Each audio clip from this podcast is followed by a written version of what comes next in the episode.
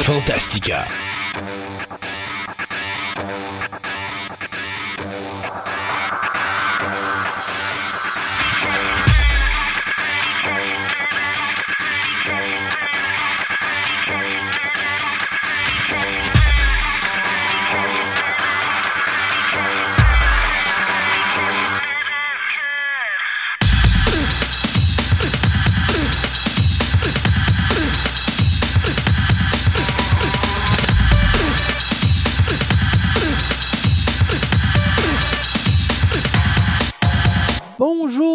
Mesdames et messieurs, bienvenue à ce, est-ce qu'on pourrait dire ce deuxième centenaire?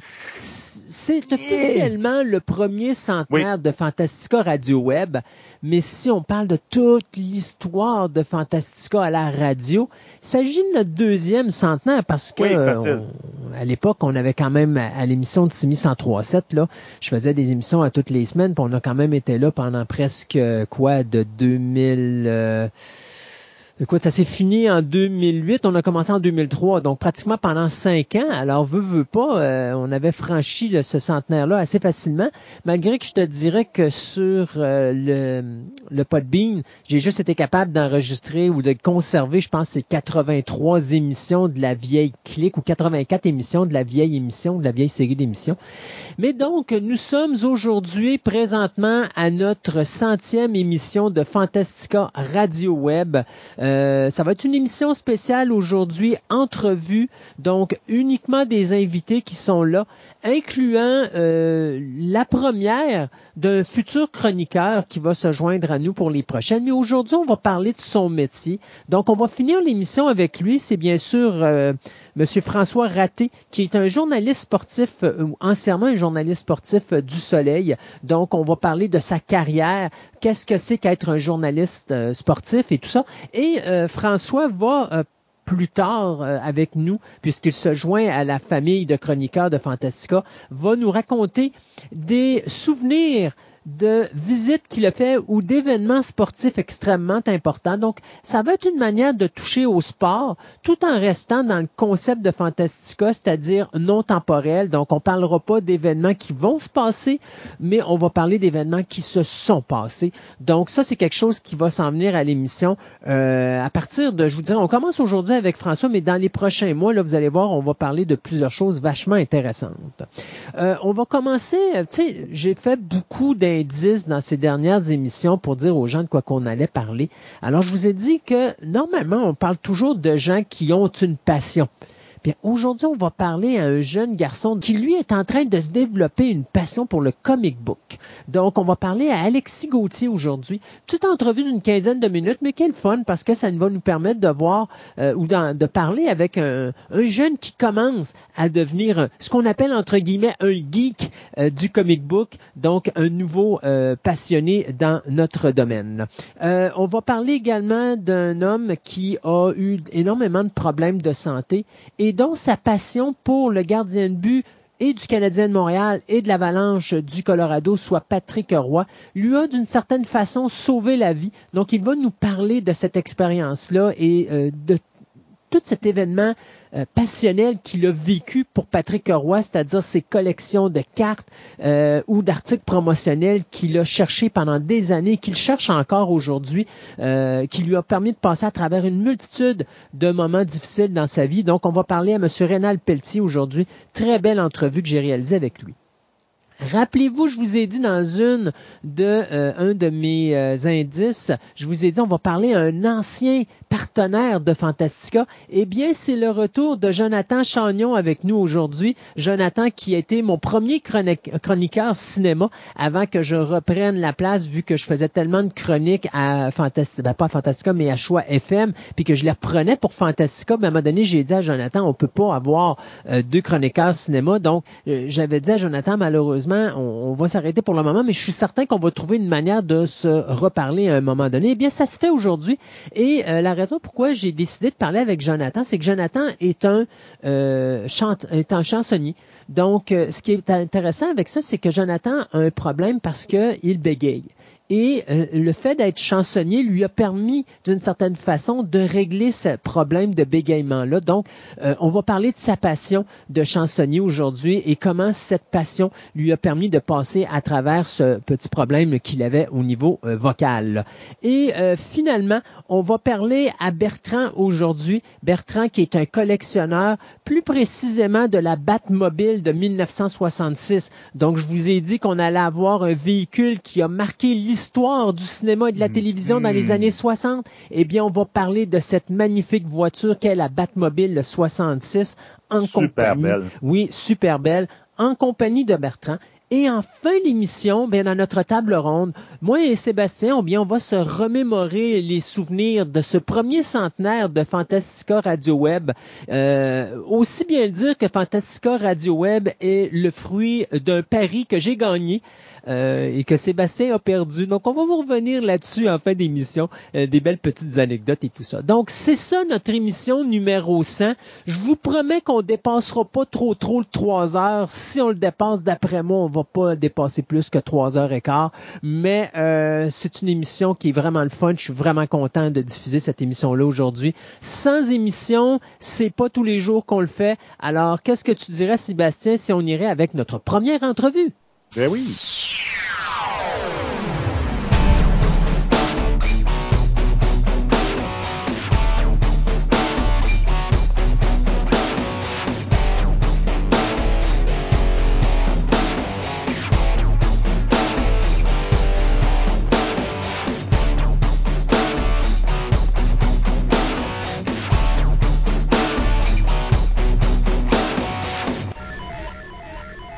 À Fantastica, ça nous arrive souvent de faire des entrevues avec des passionnés. Puis c'est des gens qui, ça fait plusieurs années qu'ils développent cette passion-là. Alors la première question qu'on leur pose tout le temps, c'est comment vous avez commencé cette passion-là, d'où viennent vos premiers souvenirs de vos premières passions ou de comment vous avez commencé vos collections et tout ça? Mais là, aujourd'hui, on fait quelque chose de totalement différent parce qu'on a avec nous en studio un jeune collectionneur du nom d'Alexis Gauthier qui, euh, lui, vient de commencer depuis très peu de temps. Donc, on parle de combien de temps, Alexis? Environ trois ans. OK. Pour que les auditeurs comprennent, tu as quel âge? J'ai 13 ans.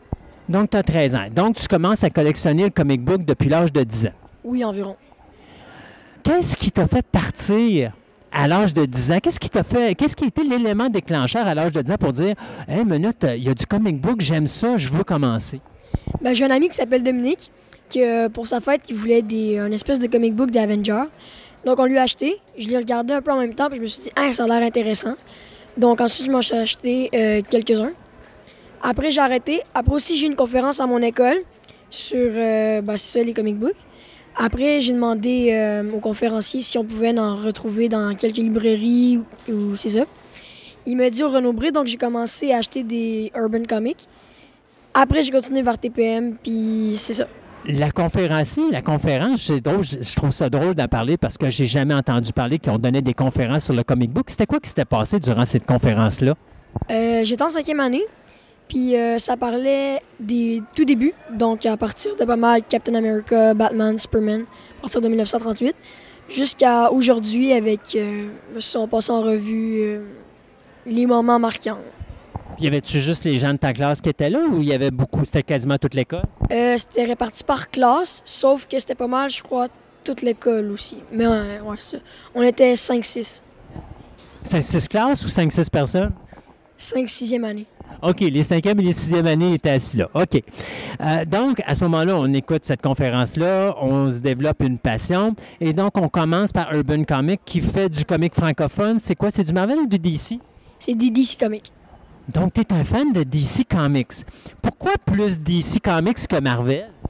Ben, les films, je préfère Marvel. Les séries, je préfère, euh, je préfère DC. Sauf que, par exemple, mes comic books, euh, c'est vraiment DC Comics du point de vue scénaristique. J'ai rien contre le Marvel, mais je trouve que DC, c'est mieux fait, puis c'est ça. Tantôt, tu disais les séries, tu parles des séries télé à ce moment-là? Oui. On a-tu un personnage favori dans tout cet univers de comics DC? Oui, Flash. Le Flash, c'est-tu parce que ça se lit plus vite? Non, c'est parce que j'ai accroché à partir de la série avec euh, Grant Gustin euh, qui a commencé en 2014. Puis à ce moment-là, qu'est-ce qui nous a intéressé dans le comic du Flash? Parce que, tu sais, on peut aimer un film, on peut aimer une série télé, mais on va pas nécessairement accrocher sur le comic. C'est quoi qui nous accroche? C'est-tu les dessins? C'est-tu l'histoire? C'est-tu le personnage? Qu'est-ce qui nous intéresse là-dedans? Je crois que c'est tout en tant que tel, mais c'est dès que j'ai commencé à partir de la série de 2014 avec euh, ce Grant Gustin.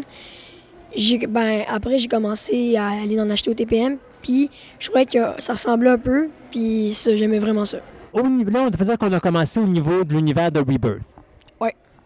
Puis à ce moment-là, quand on commence de Rebirth, on a commencé là, mais est-ce qu'on est revenu en arrière par intérêt d'en savoir ce qui s'était passé plus ou on s'est concentré juste sur le Rebirth? Euh, j'ai pas vraiment Flash New 52, j'en ai beaucoup de Rebirth. J'en ai quelques-uns des années 80, j'ai des Flash Héritage aussi. J'ai commencé avec les Flash Héritage. Après, j'ai fait DC Rebirth. Puis c'est pas mal ça. Est-ce qu'il y a d'autres personnages qui nous intéressent dans cet univers incroyable de DC Comics? Oui, euh, Green Arrow, Batman. Euh, ensuite, vite, euh, vite de même, je sais pas, mais les équipes Justice League, Teen Titans, puis etc. Es-tu du style, dans le niveau de la collection, à te dire ça me prend tous les numéros de la série ou tu vas juste chercher des histoires qui t'intéressent à droite et à gauche? Au début, j'ai commencé par des histoires qui m'intéressaient. Ensuite, j'ai vraiment aimé euh, collectionner les séries parce que c'est tellement mieux quand on a toute la série qu'il y a juste euh, une histoire, puis après ça finit, puis ça dit de retour au prochain numéro. Donc, euh, je commençais par des histoires un peu à droite, à gauche, puis là, maintenant, je suis vraiment rendu avec les, les, toute la série en tant que telle. Nomme-moi des histoires qui t'ont intéressé, là, celles qui t'ont vraiment passionné au niveau du Flash. Puis peut-être me dire aussi pourquoi ça te touche plus à ce moment-là. De DC Universe Rebirth? Vu que tu es un fan de Flash, premièrement, tu as lu des histoires de Flash. euh, parce que je pense que tu lis en français, mais tu lis aussi en anglais. Ouais. Donc, à ce moment-là, une histoire qui t'a vraiment accroché, puis là, pourquoi? Vite de même, je sais pas tellement. Mais sur une série que j'ai lue puis que j'ai vraiment aimé, c'est Rogues Reloaded, qui était du numéro 14 à 17 ou 18, je sais pas. Euh, de 14 à 17. Puis j'ai aimé ça parce que c'était comme le retour des Rogues. Euh, c'était ça, c'était le début aussi du euh, DC Rebirth. Donc, tu es un fan de comics. Tu te concentres aussi sur les séries télé. Qu'est-ce que tu préfères, les histoires dans les comics ou les histoires dans la série télé? Dans les comics. Puis, euh, qu'est-ce que t'aimes de plus dans le comic face à la série? Ou qu'est-ce qu'il y aurait, qu'il faudrait qu'il améliore dans les séries télé qui ferait en sorte que ça te donnerait plus d'intérêt que dans le comic book? Ben, principalement, je regarde les séries, puis après, après m'avoir attaché au personnage, puis après peut-être une ou deux ou trois saisons, ben, je commence à aimer le personnage, puis après, je m'en vais en acheter euh, ben, c'est ça en comique. Comme Flash, j'ai commencé comme ça avec euh, la série de Grant Gustin. Arrow, je l'ai commencé avec Stephen Amell, puis etc. Puis j'ai commencé à aimer les Green Arrow. Euh, DC Legends, je l'écoute, mais malheureusement, il n'y a pas de comic euh, DC Universe Super des Legends. Est-ce que tu commences à t'intéresser un petit peu aux scénaristes ou aux dessinateurs des comics? Ouais, euh, le un de mes artistes préférés, ben mes deux artistes préférés de Flash, c'est Carmine Di Giandomenico et Rafa Sandoval. Puis c'est quoi? Les... Explique-moi un petit peu ce qui te passionne dans leurs dessins. Euh, je sais pas, mais on dirait que je me retrouve dedans. Puis souvent, je lis un comic, puis quand je regarde les dessins, je suis comme un peu plus déçu, mais c'est sûr que je lis le comic pareil. Mais avec leurs dessins, ben, c'est- des, ben, des dessinateurs que j'aime, puis que je trouve qu'ils sont, qu'ils sont vraiment le fun. Est-ce que dans l'avenir, tu aimerais ça faire du dessin toi aussi puis faire des bandes dessinées ou est-ce que c'est juste être un lecteur? Plus être un lecteur parce que dans le dessin, je suis pas tellement bon. J'ai déjà pensé, mais je suis pas assez bon pour. euh, Scénariste? Non plus, parce que faudrait aller loin aussi, puis sûrement que ça s'écrit aux États-Unis, donc ça. Tu sais qu'il y a des dessinateurs et des scénaristes québécois qui travaillent de leur maison à Montréal et à Québec? Oh, ouais, je sais. Euh, OK, on a couvert le Flash.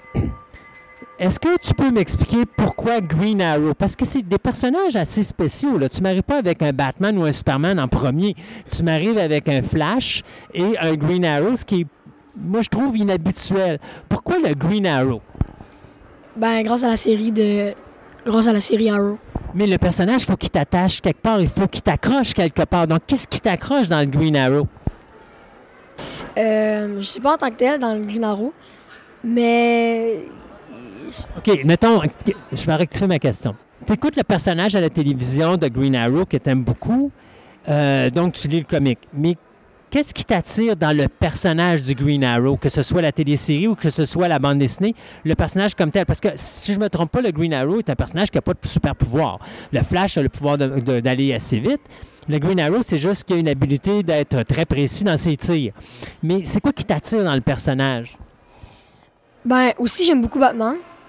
Puis, euh, j'avais entendu dire aussi que Green Arrow, c'est comme un peu un copie de Batman. Les deux sont riches. Euh, les deux n'ont pas de super pouvoir. Les deux ont un, acolyte, dont Green Arrow avait Speedy. Mais qui ressemble à Batman. Puis surtout, c'est les histoires que j'aime. Puis aussi les émissions. Mais vite de même, je ne sais pas tellement. On parlait de Batman tantôt. Est-ce que Batman, ça a commencé de la même façon? On a regardé les films, puis on a accroché sur le personnage de Batman, ou on a accroché sur le comic, puis après ça, on est allé dans les films? Euh, je me suis acheté premièrement un Joker Anthology, qui est du euh, Urban Comic. Puis après, ben, ça me disait des, histoires de Batman. Donc j'ai accroché pas mal comme ça. Après, j'ai écouté euh, Batman contre Superman, les films de 1980 avec Michael Keaton. Puis quelques films de 1990 aussi, mais j'ai pas écouté la, la, trilogie de Christopher Nolan, je crois. Ouais. Ça, c'est à voir. Surtout pour un fan, là, ça vaut la peine d'être écouté. On a donc Green Arrow, on a le Flash, on a Batman, on a parlé de Superman tantôt et de la Justice League. Est-ce que tu veux juste rester dans l'univers de DC Comics ou tu penses à un moment donné peut-être extensionner dans l'univers de Marvel? Mais bien sûr, genre, je collectionne des DC, mais je collectionne aussi des Marvel. C'est juste que ma collection des DC est plus grande. Je dirais que peut-être 75% euh, c'est des DC, puis 25% c'est des Marvel. Mais j'aime beaucoup euh, Amazing Spider-Man, Avenger, euh, pas mal les héros classiques. Pour l'avenir, mettons dans un futur éloigné, quand que notre Alexis sera dans la vingtaine et la trentaine, est-ce qu'il espère encore collectionner du comic book? Et si oui, est-ce qu'il euh, y a quelque chose qu'il espère voir arriver? Parce qu'on a une nouvelle évolution au niveau des, des comic books, mais en tout cas, pour la vieille génération, le comic book a cette tendance à stagner un petit peu sur place parce qu'il date des années 30 et 40, comme tu disais tantôt. Toi, tu commences. Fait que pour toi, c'est tout du neuf. Tu as des nouvelles aventures et tout ça. Mais est-ce qu'il y a des choses que tu aimerais voir arriver ou il y a des personnages que tu aimerais voir plus développés dans des futurs? Euh, en ce moment, oui, j'aimerais ça collectionner vers 20-30 ans. Sauf que ben, je peux pas savoir ce que je vais faire à ce moment-là. Ce que j'aimerais, c'est, pour l'instant, j'essaie de soit avoir des numéros par-ci par-là de différents super-héros ou souvent faire des séries. Flash est resté avec Barry Allen, Jay Garrick puis Wally West. Peut-être avoir un nouveau personnage pour Green Arrow, pour le développer. Si moins bon, ben de revenir avec euh, Oliver Queen. Euh, ouais, faire des nouveaux personnages. C'est sûr que c'est plate, mais des morts aussi, parce que c'est comme plus tripant, puis des affaires comme ça. Ben, ça, fait, ça fait du mouvement dans le monde du comique. Euh, on va aller dans le vieux comique, parce que tu me disais tantôt que tu avais du vieux comique. Euh, est-ce que tu aimes lire du vieux comique ou tu aimes mieux lire du comique récent? J'aime mieux lire du nouveau comique parce que je trouve que les vieux comiques, ils ont comme pas l'anglais d'aujourd'hui. Ça va me prendre plus de temps, mettons, parce que j'utilise Google Traduction. Donc, ça va me prendre plus de temps à, mettons, comprendre le comique, au lieu qu'à, mettons, un comique normal de DC Universe me prendre 45 minutes, va peut-être me prendre une heure et demie. Mais sinon, je trouve ça bon, mais j'aime aussi beaucoup l'héritage. Euh, c'est sûr et certain que le dessin de l'époque avec le dessin d'aujourd'hui, c'est pas du tout la même chose. Euh, puis les histoires non plus, parce qu'à l'époque, on se rappelle, la majorité, comme le Flash surtout, c'était des histoires uniques, euh, alors qu'aujourd'hui, tu as vraiment un storyline. Mais y a-tu dans. Parce que tu n'as pas beaucoup d'expérience au niveau du vieux comique, mais dans les vieux dessinateurs, y en a-tu des dessinateurs qui t'accrochent dans les vieux dessinateurs? Je dirais Carmine Gianfantino pour euh, le Flash. Sinon, je connais plus les nouveaux. Euh... Puis dans les vieux Tu as, juste le Flash que tu as été dans le rétro ou est-ce que tu as essayé le rétro dans d'autres affaires comme le Batman ou encore Justice League ou le Green Arrow? Ben, j'en ai quelques-uns de rétro, mais je les ai plus en anthologie. Donc, euh, c'est ça. Fait que les dessinateurs, je vais plus les apprendre dans les anthologies. Euh, mon plus vieux comic, c'est Namor, euh, Prince Namor de Submariner numéro 21 ou 22, qui date de janvier 1970. Fait qu'en janvier, il va fêter ses 50 ans. Puis euh, c'est mon plus vieux, donc ça. 50 ans et tu vas probablement t'acheter le spécial 50e anniversaire. Faudrait? Oh non, mais 50 ans pour mon comique, mais pas euh, Namor, parce que Namor, je crois qu'il est apparu dans les années euh, 1940. Tu vois, je voulais juste te tester pour que mes auditeurs comprennent que j'avais affaire à un vrai de vrai dans le monde du comique. Hey, Alexis, un gros merci d'avoir été avec nous aujourd'hui à l'émission. Puis, euh, on va espérer que tu puisses avoir une très longue passion du comic book. Puis à un moment donné, qui sait, peut-être dans une coupelle d'années, je te réinviterai à l'émission pour que tu nous développes un peu plus ta nouvelle passion du euh, comic book américain. Ben de rien, ça fait plaisir. Bye bye, Alexis. Bye.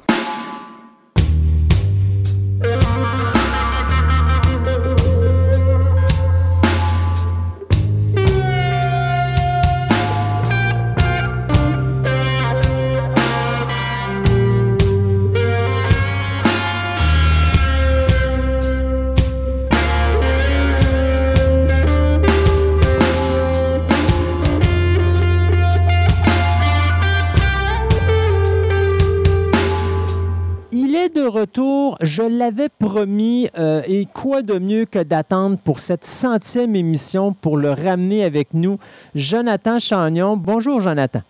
Salut, ça va bien? Ben oui, ça va très bien. Et toi? Oui, ça va très bien.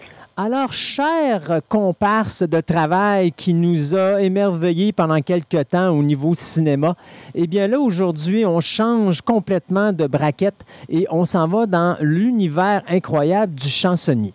Oui. Parce que le chansonnier, c'est le travail que tu fais, euh, est-ce qu'on peut dire à tes temps perdus, parce que tu ne gagnes pas nécessairement ta vie avec ça? Euh, je l'ai gagné pendant un petit bout de temps que j'ai que j'ai décidé de juste faire ça, que j'ai décidé de, euh, de me lancer, mais non, euh, effectivement, c'était c'était vraiment à temps à temps partiel la fin de semaine, euh, que c'est notre plus gros de la job, c'est- c'est surtout les vendredis, samedi soir. ouais. Avec la pandémie, euh, on peut dire présentement que euh, la carrière d'un chansonnier est pas mal terminée le temps que la pandémie est présente. Moi, j'ai vu Ouais. euh, des gens qui font, des chanteurs qui vont faire, mettons, des, des, des concerts via Internet, des choses comme ça. Est-ce que ça- est-ce que c'est un outil qui peut être utilisé pour un chansonnier pendant cette pandémie-là ou c'est un petit peu plus compliqué étant donné qu'on est moins connu? Euh, ben, j'ai eu quand même plusieurs amis qui l'ont fait. Moi, c'est c'est un truc qui m'a pas vraiment intéressé depuis le début. Euh, premièrement, parce que j'étais pas très très bien équipé non plus chez moi pour le faire. Mais euh, non, euh, il y en a qui s'en sont bien sortis, d'autres euh, qui se sont essayés de mes amis puis que finalement euh, c'était pas leur euh, c'était pas leur euh, c'était pas c'était- pas dans leur braquette, mettons. OK. Mais non, moi, j'ai j'ai comme j'ai quand même décidé de pas le faire. Puis euh, j'ai j'ai quand même un petit peu raccroché la guitare le, le temps que ça se passe un peu. Donc euh, la guitare attend dans le sous-sol et euh, moi aussi. Présentement, elle sert de résidence pour les araignées du secteur. C'est ça, Ouais. exactement. À prendre la poussière un peu. Là. Hey, Jonathan, c'est quoi qui a donné l'idée à notre ami Jonathan de devenir chansonnier et d'apprendre la guitare? Pour faire une histoire courte, c'est un peu cliché là, euh, de dire ça parce que je pense que je l'entends quand même souvent. Là, mais euh, ça vient de ma famille. Euh, du côté euh, du côté de ma mère, mes oncles et euh, mes tantes sont toutes musiciens, musiciennes. Donc euh, c'était des gros parties de famille euh, durant le temps des fêtes. Euh, on sortait les violons, les guitares, le drum, la bass, puis on, on jouait de la musique euh, jusqu'au jusqu'aux petites heures du matin. Donc ça m'a donné vraiment la, la, la piqûre dès le, dès le jeune âge, dans le fond. Là, mais mes oncles étaient mes oncles avaient comme un, un genre d'orchestre dans les années 80. Donc euh, moi j'ai je les suivais quasiment à tous les, les shows euh, euh, que mes parents étaient là aussi. C'était comme des soirées d'enfance, euh, comme il y en avait euh, dans les années 80-90. Donc je pense que ça a été ça ma piqûre. Puis par la suite, j'ai appris la guitare à l'âge de 14 ans. Que, que là j'ai appris de moi-même. Puis j'ai formé un groupe avec mes cousins, que eux c'était le drum et, et bass qui ont appris en, en même temps que moi. Donc euh, on, on, on a quand même joué 3-4 ans ensemble. Puis par la suite, là, j'ai été euh, dans une école euh, de musique aussi pour me pour me perfectionner. Puis par la suite, j'ai moi je viens de la, de la région de Granby, en fait un, petit village comme juste à côté. Puis ça a été là que ça partit. Fait que là, j'ai quand même été chanceux d'avoir pu pratiquer chansonnier parce qu'à Québec, il y a quand même beaucoup d'emplois. Donc, j'avais entendu parler que c'est à Québec que ça se passait pour chansonnier. Donc, j'ai pris, j'ai pris mes bagages et je suis parti. C'est quoi la différence? oui, effectivement, pour Québec. C'est quoi la différence entre un chansonnier puis un chanteur? Euh, ben, chansonnier, moi, moi, ce que je fais, c'est surtout des covers. Donc, euh, tu sais, je pense pas qu'il y ait de différence entre chansonnier et chanteur. Euh, je pourrais pas te dire, en fait, un chanteur et un chansonnier, c'est la même chose. C'est des gens soit qui, qui composent des chansons et qui les chantent eux autres mêmes, ou euh, qui chantent des, chansons des autres dans, dans les bars, dans les restos, les parties privées. OK. Puis toi, tu, fais plus des covers. Quand on appelle un cover, pour ceux qui ne sont pas habitués avec le terme, c'est euh, des genres de remake de chansons populaires. Oui, c'est ça. C'est des reprises qu'on c'est des reprises qu'on fait, des chansons euh, qu'on entend ou des chansons qu'on veut faire découvrir qui est moins connu aussi, tout dépendamment de quel endroit euh, on va jouer. Là. Mhm. C'est quoi la complexité pour un jeune chanteur de devenir chansonnier? Parce que ça ne doit pas être évident. Euh, non, c'est sûr que c'est pas évident. Il faut se faire un nom. Euh, la plupart des bars, euh, faut passer des auditions. Puis par la suite, euh, c'est le, patron qui te dit si te donne des dates ou, pas, ou si tu as des choses à t'améliorer ou quoi que ce soit. Moi, ça m'a pris quand même un certain temps. Mais vu que je voulais pas faire ça temps plein, c'est sûr que je l'ai pas forcé non plus. moi, j'ai été plus du côté des restaurants que j'ai vraiment plus aimé ça, euh, restaurants et euh, parties privées, que je prenais ma guitare, mon kit de son, puis je partais là à, travers le Québec à faire des contrats. Que ça, ça a été plus euh, mon point fort. Là. OK. Puis, à travers ça, on a une famille?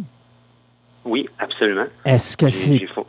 J'ai une famille depuis 2012, donc c'est sûr que le, le, côté chansonnier a été un petit peu plus mis de côté. Mais même encore là, euh, je partais quand même souvent, au moins une fin de semaine sur deux, si c'est pas à toutes les fins de semaine que je partais. Euh, parce que dans mon coin de Granby, j'avais aussi beaucoup de contrats. Donc, euh, je partais souvent toute la fin de semaine, soit avec les enfants ou tout seul, tout dépendamment de, de ma sorte de contrat. mais c'est ça, j'avais des fins de semaine pas mal très occupées. Mais est-ce que c'est est-ce que c'est quelque chose qui est difficile pour la vie familiale ou c'est quelque chose dans lequel, à un moment donné, on l'assimile puis on finit par s'habituer? Euh, ben, en fait, le plus gros désavantage quand on fait, mais c'est surtout quand on fait des bars. Euh, des bars, c'est sûr qu'on finit à 3 heures du matin. Hmm. Donc, euh, tu sais, le, temps de se rendre chez nous, il est 4 heures du matin, on se couche, les enfants se lèvent à 6 heures, 6 heures et demie. C'est peut-être pas l'idéal en tant que tel mais il euh, faut avoir vraiment une blonde euh, qui est compréhensive là-dedans, puis euh, qui nous laisse dormir, mettons. Mais moi, j'ai été chanceux, je l'ai eu tout de suite comme ça, fait que j'ai pas eu de problème là-dedans. Jonathan, dans dans notre relation, tous les deux, quand on a commencé à travailler sur Fantastica, tu me disais que tu avais des problèmes de bégaiement. Et tu me disais qu'une des solutions que tu avais trouvées pour régler ce problème-là, ça a été la chanson. Parle-nous-en un petit peu de cette situation-là, parce que je suis intrigué de, savoir comment la chanson a aidé une personne qui a des problèmes de bégaiement à régler ce problème-là euh, au complet, finalement, ou en partie. Ah, ben en fait, euh, c'est quand même simple. Je pense que c'est au primaire que j'ai développé euh, ce côté du bégaiement-là. puis quand j'ai appris à à chanter, euh, ça a été là que j'ai vu que je bégayais, que je bégayais pas. Donc c'est comme une sorte de, je pense que c'est comme une sorte de confiance qu'on a euh, quand on est devant des gens, euh, quand on a comme un micro, une guitare avec soi.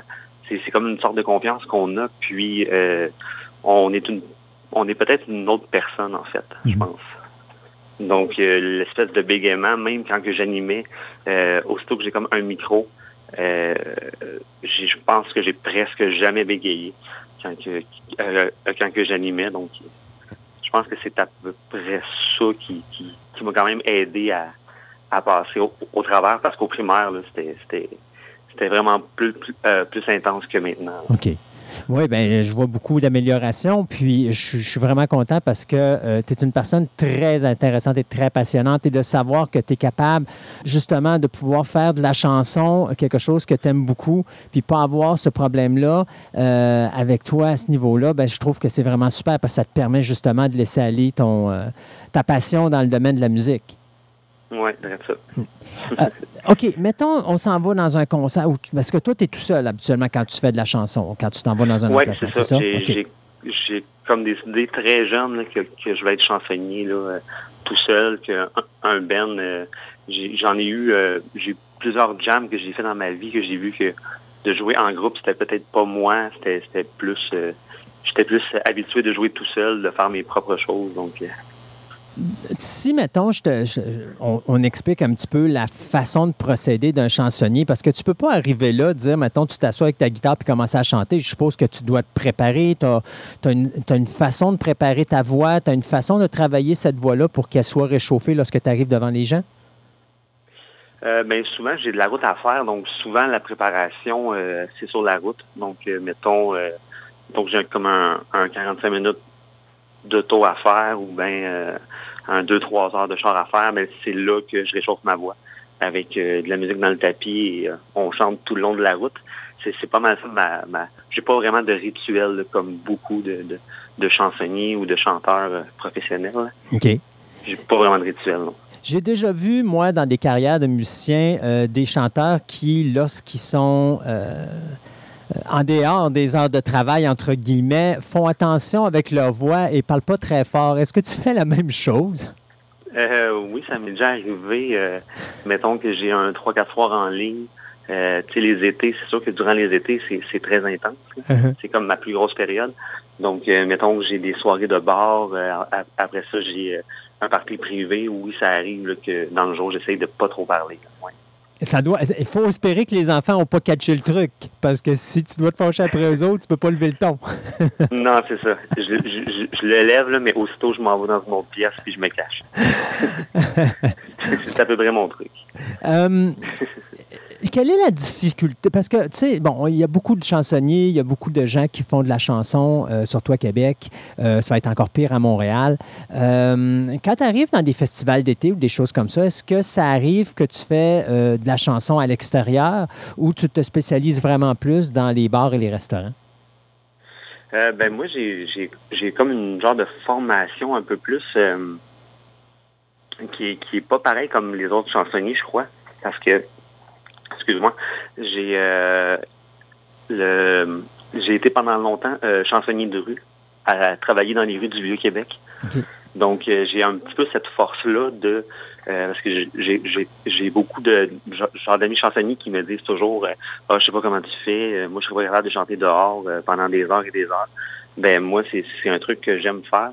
Donc, que ce soit à l'intérieur ou à, ou à l'extérieur, j'ai vraiment pas de difficulté. là je peux chanter pendant 5-6 heures en ligne, puis j'ai pas. Euh, le lendemain, je suis correct. Je, suis comme euh, genre top shape, ma voix est, est vraiment parfaite. Donc euh, non, j'ai j'ai pas vraiment de, de j'ai pas vraiment de préférence entre dehors ou en dedans. C'est quoi la différence de préparation entre les deux? Y en a-tu une ou c'est la même? Non, non, c'est sûr que la voix, c'est comme un muscle, donc ça se. C'est. Comment je pourrais dire ça? C'est un muscle qui se qui se contracte un peu. Donc, plus que tu chantes, mieux que la voix se, se euh, est, comme de mieux en mieux. Donc, mhm. euh, euh, donc c'est sûr que les premières chansons, j'arrive, c'est tout le temps un petit peu plus tout croche, puis à un moment donné, ça se place, puis là, je suis parti pour des heures. Donc, il n'y a pas vraiment de difficulté, là, non. Est-ce que le timbre de la voix doit être plus fort à l'extérieur que dans un bar ou un restaurant, ou tu as un système d'ampli puis tu vas chanter avec la même force, que ce soit à l'extérieur ou à l'intérieur? Euh, ben, c'est sûr que dehors, j'ai pas de système d'ampli quand je chante dans les rues. Sinon, euh, quand j'ai des parties privées dehors, j'emmène mon kit de son, donc là, je peux je peux chanter moins moins fort, mais oui, quand je chante euh, sèche comme ça, c'est sûr que là, il faut un petit peu plus un petit peu plus la pousser, mais ça n'a jamais été un gros problème. J'ai quand même une bonne voix pour la pousser pour qu'on m'entende de loin. Habituellement, Jonathan est en concert euh, où il est en présentation, où il est à l'extérieur, il calcule à peu près combien de temps maximum pour une prestation. Euh, parce que veut, veut pas, tu peux pas chanter toute la, toute la journée. Là. Euh, ben, en moyenne, c'est ce qu'on propose aux clients, comme dans les parties privées ou dans les bars, c'est trois sets d'une heure. avec le temps, c'est venu plus à trois sets de 45 minutes. Mais moi, je te dirais, tout dépendamment de ce que le client veut, euh, je peux toujours y en donner plus, en fait. Moi, j'avais vraiment pas de, de là je parle je, je, parle au passé parce que je sais pas si ça va revenir hein.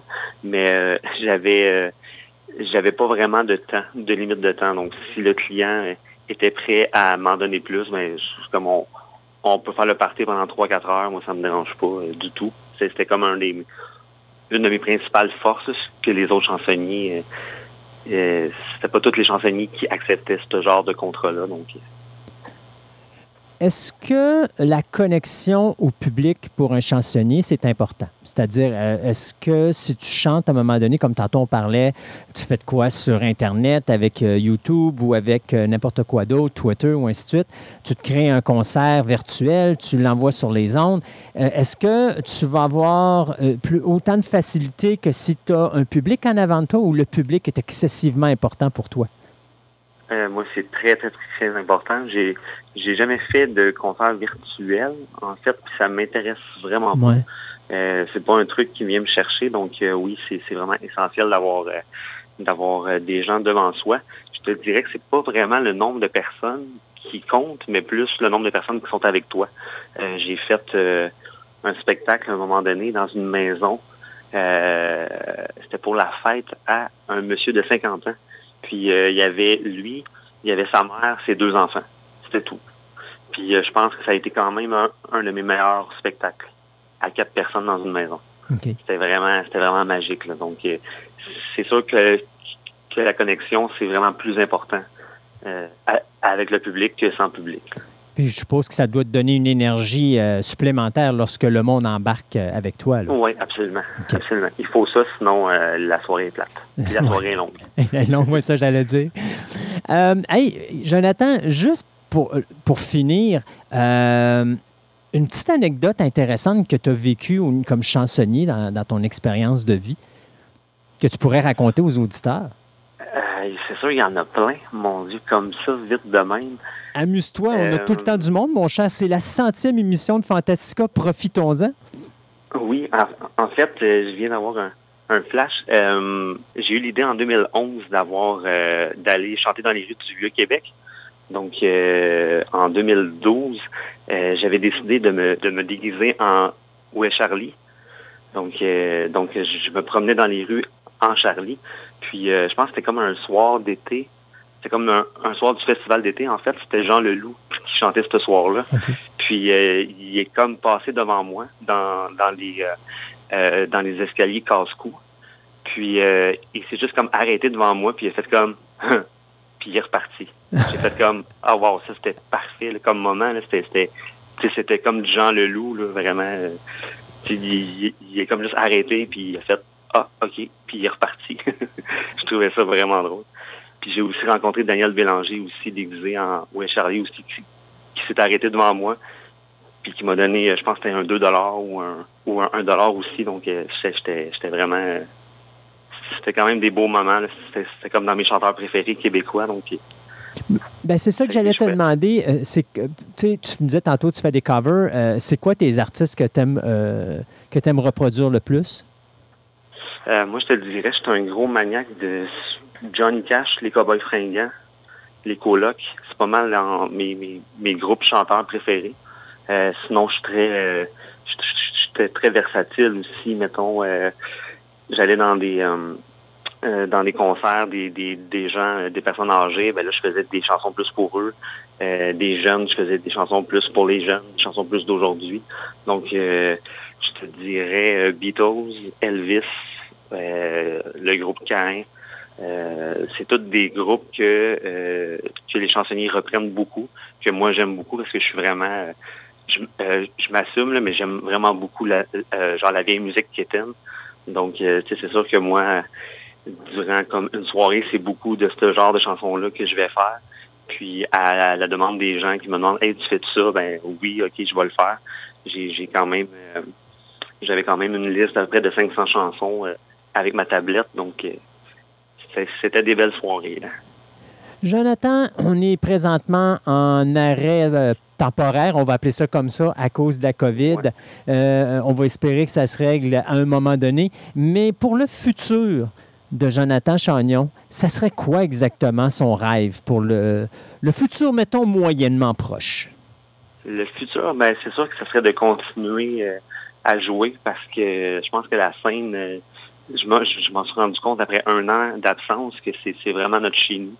Donc euh, là, je pense que ce serait vraiment important de, de qu'on reprenne un peu le contrôle de ça parce que ça commence à faire mal financièrement et aussi dans nos têtes aussi, ça commence à jouer un petit peu là-dessus parce que il y a beaucoup de musiciens qui, qui ne faisaient que de vivre que de ça avant. Donc euh, là, de se revirer de base sur un 30 sous, moi j'ai été capable, mais euh, je sais que c'est pas tous les gens euh, qui vont être capables et qui vont être d'accord à tout rechambouler leur vie pour ça. Donc non, ça serait vraiment très important que on retourne là-dessus. Moi, genre moi aussi, j'ai juste un contrat de prévu pour 2021. Donc jusqu'à maintenant, puis c'est ça, ça regarde pas bien pour l'été, mais euh, on se croise les doigts que ça va se régler au plus vite pour que l'été, on puisse euh, faire au moins un spectacle par semaine. Je serais, je serais aux anges euh, pour l'été qui s'en vient. ou du moins pour, mettons, fin de l'été, début de l'automne, si on est chanceux puis que les vaccins peuvent arriver enfin, là, faire en sorte qu'on puisse retrouver une normalité. hey, Jonathan, un gros, gros, gros merci de ton retour pour ce centième épisode. je suis tellement content. Ça faisait tellement longtemps qu'on ne ben, s'était pas parlé. Puis, euh, je te l'ai toujours dit, s'il y a quelque chose, tu as quelque chose que tu veux parler, tu m'appelles, on s'organise et puis on se fait une entrevue. Moi, c'est toujours plaisant d'avoir euh, des membres de la famille Fantastica qui, euh, qui viennent faire leur, leur petit saut dans, dans, le show par-ci et par-là. Ben, un, un gros merci à toi d'avoir pensé à moi. Pour ta centième, c'est vraiment gentil. Écoute, c'était un honneur de te recevoir à l'émission pour ce centième et puis je suis vraiment content de, voir que ça va quand même bien dans les circonstances et puis je suis sûr et certain qu'on va s'en reparler sous peu. Yes. Parfait, Jonathan. Un gros merci encore. Un gros merci à toi. Bye bye. Bye bye.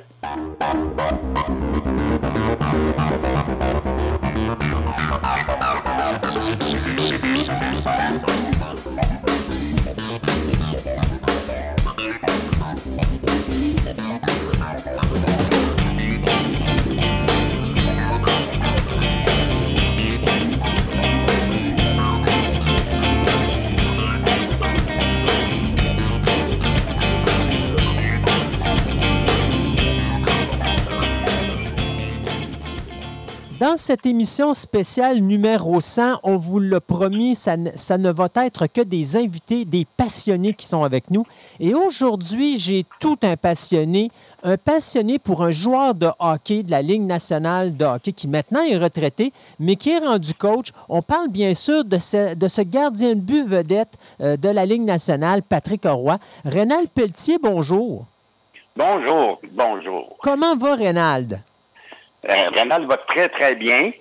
Malgré tout ce qui arrive, là, euh, la pandémie, tout ça, moi, je vais très, très bien. Bon. Euh, c'est beaucoup de télétravail à la maison. Et, comme vous l'avez si bien mentionné, je suis un passionné de Patrick Roy, donc je peux me, me, me, concentrer encore plus sur cette passion-là qui est de collectionner ces cartes. Je l'ai dit et je le redis encore, rien de mieux qu'une pandémie pour retrouver ses amours de jeunesse et retravailler ses passions. Euh, Patrick Roy, pour les gens qui sont de l'extérieur, parce qu'on est diffusé sur les ondes de Radio Biz qui nous diffusent à travers l'Europe, il y a des gens qui ne connaissent pas nécessairement ce qu'est le hockey. Donc, juste nous expliquer un petit peu qui est Patrick Roy ici sur le continent nord-américain. Le Patrick Roy, c'est un, gars de Québec, un gars de Sainte-Foy. Et euh, lui, sa passion, c'était de jouer au hockey. Puis dès son jeune âge, il, il a commencé à garder des buts.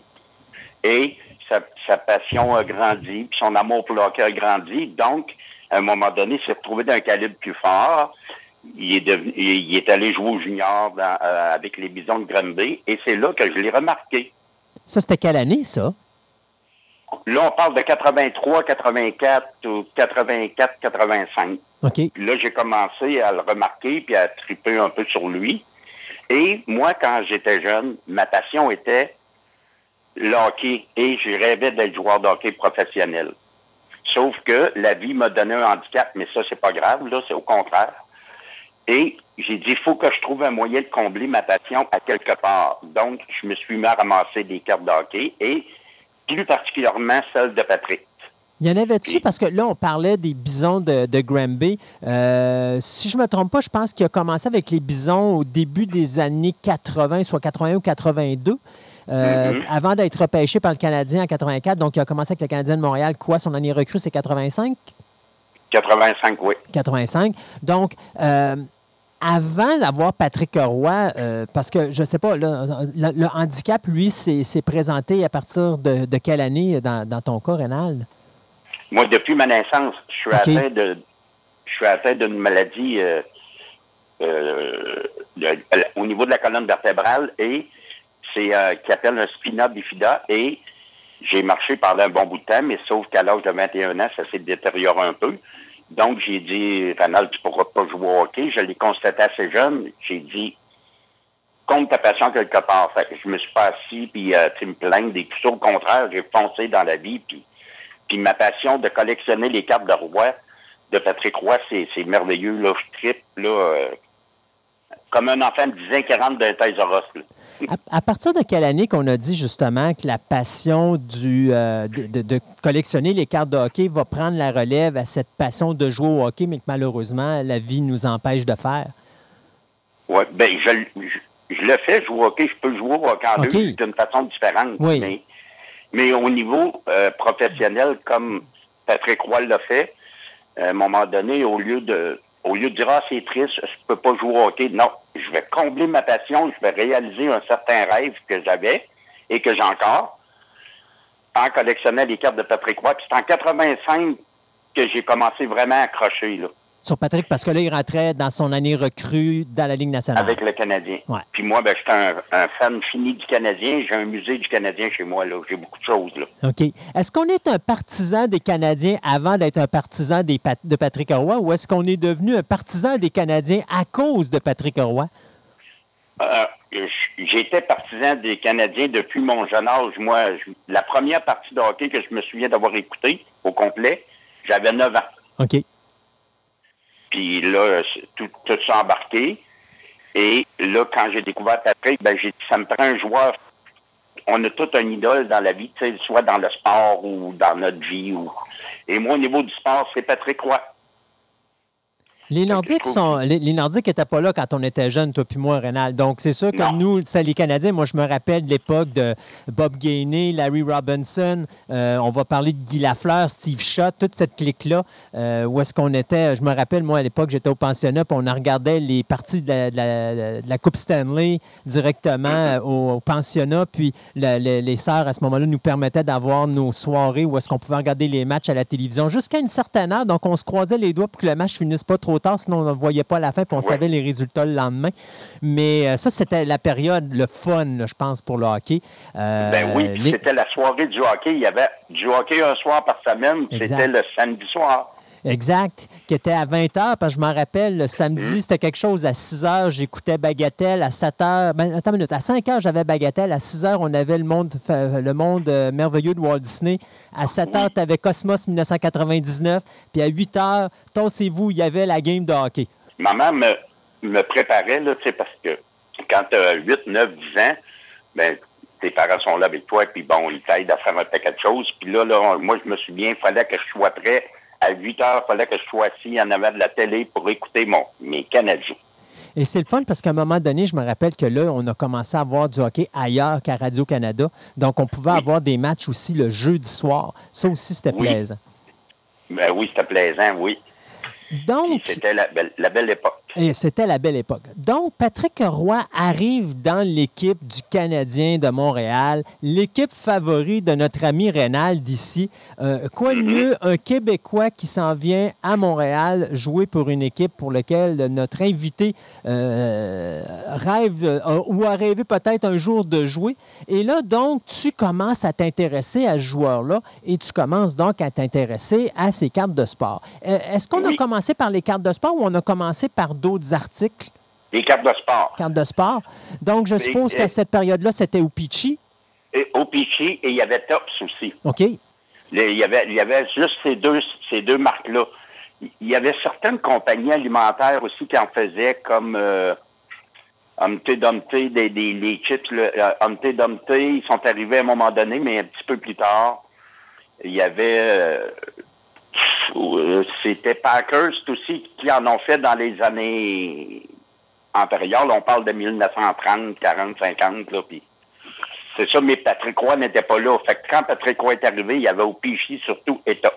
OK. Et là, je suis tombé malade. là. J'ai dit, wow, faut que je ramasse ce gars-là.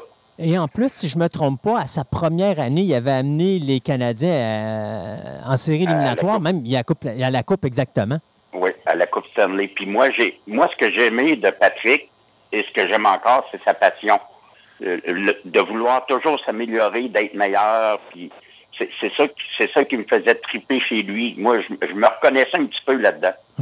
Puis je disais, waouh, quel joueur. Puis c'est, c'est ça. Je suis rendu à 1852 cartes de Patrick Roy différentes. Wow. Là, on parle, on parle depuis, depuis le milieu des années 80 jusqu'à aujourd'hui. Donc, euh, Exact. euh, on parle de quoi? Presque 35 ans? Oui, Donc, c'est- toute une collection? Oui. Impressionnante. J'ai même des toiles dans mon salon. Des toiles de lui. J'ai trois, euh, trois grosses toiles de Patrick faites à la main. Et oh oui, je suis un passionné. Là. Quand on parle de toile, on parle de peinture. Oui, des peintures faites à la main par des, des artistes là, que, qui m'ont donné, euh, qui m'ont fait ça euh, quand j'ai eu 50 ans, ou bien des euh, soit à Noël. ou- C'est. euh, moi, je suis un vrai passionné.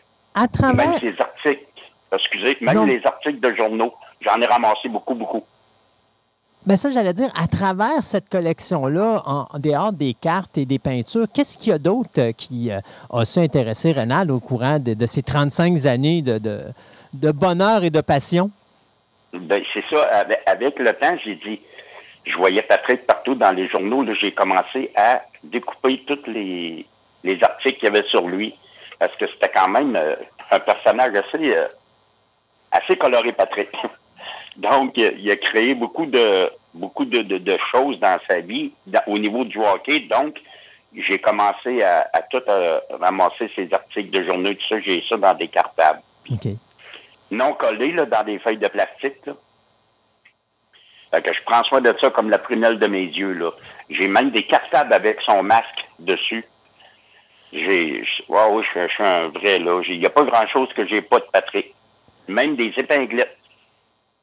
Il, y a- ben, il doit y avoir beaucoup d'articles euh, qui ont été faits. Euh, est-ce que la majorité des articles euh, qu'on a achetés, est-ce que c'est en boutique ou est-ce que c'est au Colisée, ben, pas au Colisée, mais je veux dire au forum, ou est-ce que c'est sur un site web? Est-ce qu'on est allé un peu C'est un partout? peu partout. OK. C'est surtout dans les boutiques, comme des boutiques de collectionneurs de, de- de cartes de sport ou de, de ou de monnaie ou peu importe. Mhm. Et j'en ai acheté aussi dans différentes boutiques qui vendent de- des choses spécialisées, comme justement un magasin d'épinglettes. Certains collectionneurs qui affichaient leur, leur épinglette là-bas. Donc, euh, il y, en avait du Canadien et de Patrick que je n'avais pas, donc je les ramassais. Et euh, ah oui, c'était une passion. Pas beaucoup sur le net, parce que je suis pas un, un gros fan de commander par Internet. Mais, puis mes amis qui me donnent en cadeau aussi, soit à ma fête ou à Noël, ou, et ils me gâtent là-dessus, là, des, des articles du Canadien, de Patrick Roy, de, de c'est ça. Rénal, Quand je parle d'articles, d'objets, là. l'avantage d'avoir une seule passion dans sa vie, c'est quand les gens savent c'est quoi ta passion, ils n'ont pas besoin de te demander ce que tu as besoin pour ta fête ou pour Noël. Et voilà. Ils Ils ont sont juste sûrs de ne pas se tromper. Ben, ça dépend. Il faut juste qu'ils s'assurent de connaître un peu ce qu'il y a dans la, dans la collection arénale parce que sinon, il y a des affaires qui pourraient Ouais. se retrouver en double ou en triple. Mais vous savez une chose, euh, j'ai euh, moi, moi, là, vous allez me montrer une carte de Patrick, là. Oui. Vous allez me demander est-ce que est-ce que vous l'avez, M. Pelletier m'a dit non, oui, non, oui, oui. On a une bonne mémoire. c'est assez visuel, là. Il y a euh, dix ans après ses débuts euh, chez le Canadien de Montréal, il arrive un événement qui fait que Patrick quitte Montréal et s'en va euh, avec le Colorado. Ce qui est assez drôle, c'est que l'avalanche du Colorado était anciennement les Nordiques de Québec. Donc, pour que Patrick vienne jouer dans sa ville natale, il a fallu qu'il aille aux États-Unis. Ça paraît drôle à dire. Est-ce que ça a changé de quoi dans la vision de Rénal face au Canadien de Montréal?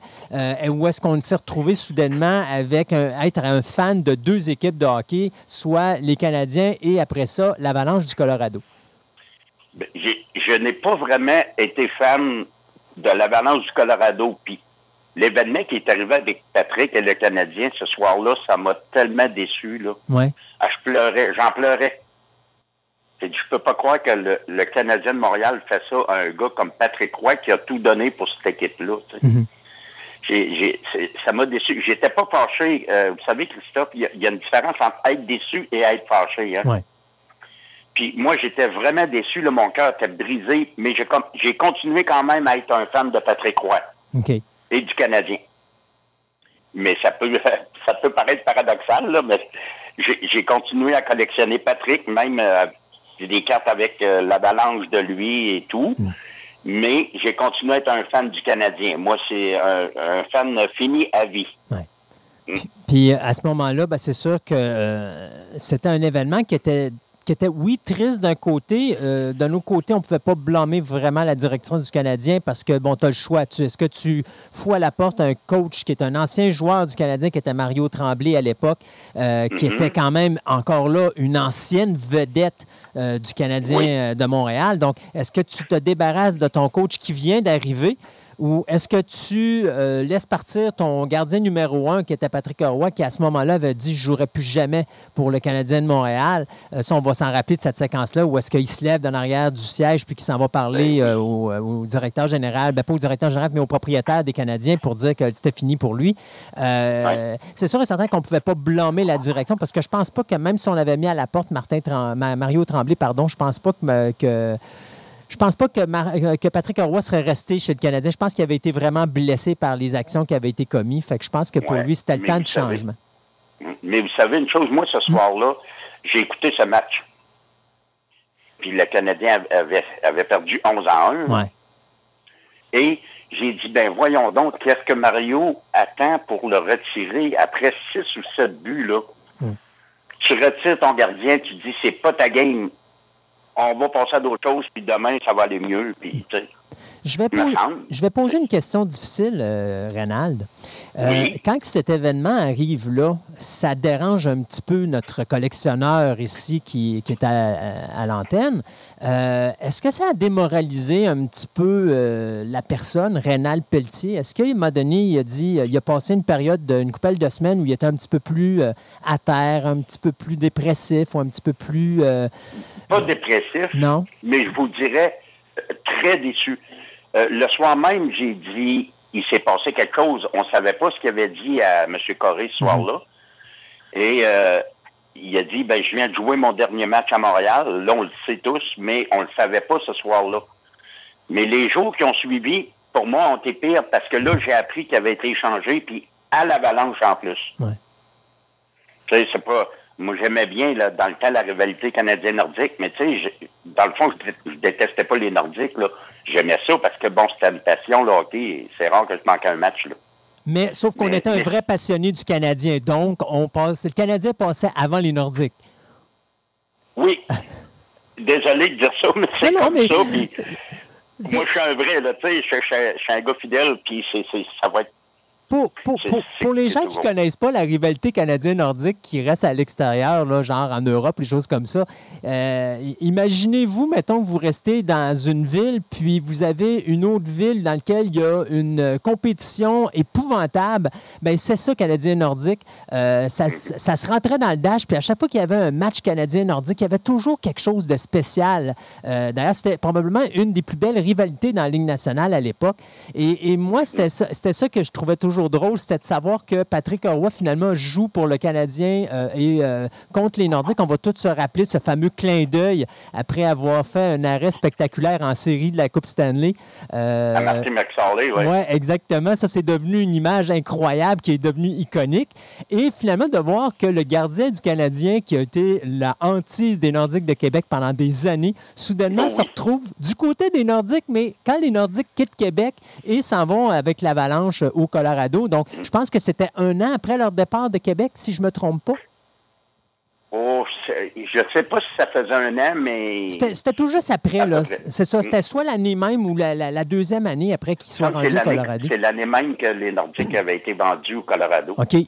Donc. Euh, mais, mais, vous savez, euh, le, quand, je pense que si les Nordiques étaient restés à Québec, je me demande si cet échange-là aurait eu lieu. Oh, c'est ça, ça n'aurait pas eu lieu. La rivalité Québec-Nordique aurait été beaucoup trop forte. Je pense que, je pense que M. Corré se serait jamais fait pardonner par les fans du Canadien de Montréal d'avoir échangé Patrick Roy au euh, Nordique de Québec.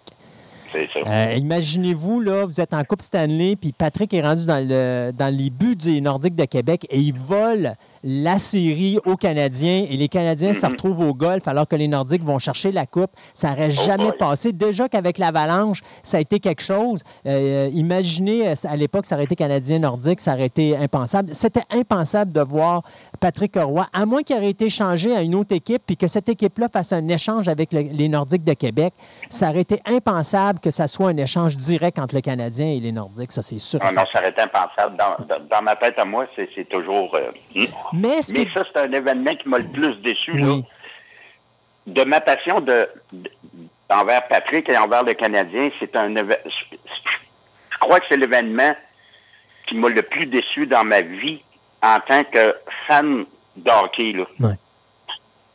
Ah oui, vraiment.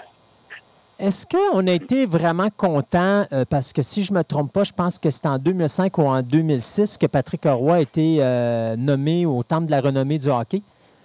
Oui. Euh, on était-tu content pour Patrick à ce moment-là? Très. Oui. Ah oui, moi j'étais fier. J'ai dit, il, est reconnu à sa juste valeur et tout ça. Puis, mais, mais par contre, euh, je vous dirais, monsieur, que il y a des choses que je trouvais un petit peu tristes autour de cet événement-là, dans le sens que il y, avait des gardiens de but qui étaient bons, excellents même, mais qui, qui n'étaient pas reconnus à leur juste valeur parce que Patrick, prenait tout le plancher. Ben moi, moi, je trouvais ça le fun parce que c'était le mien, là. Mais euh, pour, pour moi, moi, je suis un gars juste, hein, puis pour la justice ou euh, l'histoire d'être égal avec tout le monde, ben, il faut donner à César ce qui appartient à César. Comme un exemple, Martin Brodeur qui, qui, qui a eu plus de victoires que Patrick, ça a pris du temps avant qu'il soit reconnu à sa juste valeur. Puis je pense que c'est la différence entre euh, justement Martin Brodeur et un Patrick Roy. C'est que Patrick Roy a quand même amené beaucoup plus de Coupe Stanley aux équipes pour lesquelles il a joué que Martin Brodeur. Puis ça n'enlève rien à Martin Brodeur parce qu'il est un aussi bon gardien, mais quand même, mm-hmm. Patrick Roy était vraiment plus, je dirais. Tu sais, moi, je dirais que Martin Brodeur est un gars qui euh, est plus en retrait alors que Patrick Roy lui prend toute la place. Et je pense que c'est. Et c'est ça la différence entre les, deux joueurs. Euh, Martin, il est plus discret. Exact. On est en 2005, je crois, euh, au milieu des années 2000 en tout cas, et Patrick Roy devient euh, directeur général et entraîneur des remparts de Québec. Est-ce que euh, dans, pour le cœur du collectionneur, à ce moment-là, est-ce que c'est quelque chose qui nous relance au niveau de la collection? Est-ce qu'on avait ralenti un petit peu avec son départ euh, avec l'Avalanche du Colorado où ça avait continué pareil? Puis là, avec l'arrivée, le fait qu'il revienne à Québec, que ça a boosté un petit peu euh, cet ah esprit collectionneur? Ça l'a amplifié beaucoup. J'avais pas vraiment ralenti au niveau euh, collection, mais par contre, quand il est arrivé à Québec, j'ai dit, je vais pouvoir le voir euh, deux fois par semaine si je veux, tu sais. Fait que ça l'a comme amplifié, puis là, j'ai embarqué encore plus, là. OK. Mais il m'a même, j'ai même écrit au rempart à un moment donné pour mentionner à, Patrick que j'avais euh, beaucoup de choses de lui, et j'ai envoyé quelques photos de ma collection et tout ça. Et ils les remparts m'ont invité, et Patrick Roy m'a reçu dans son bureau. Wow.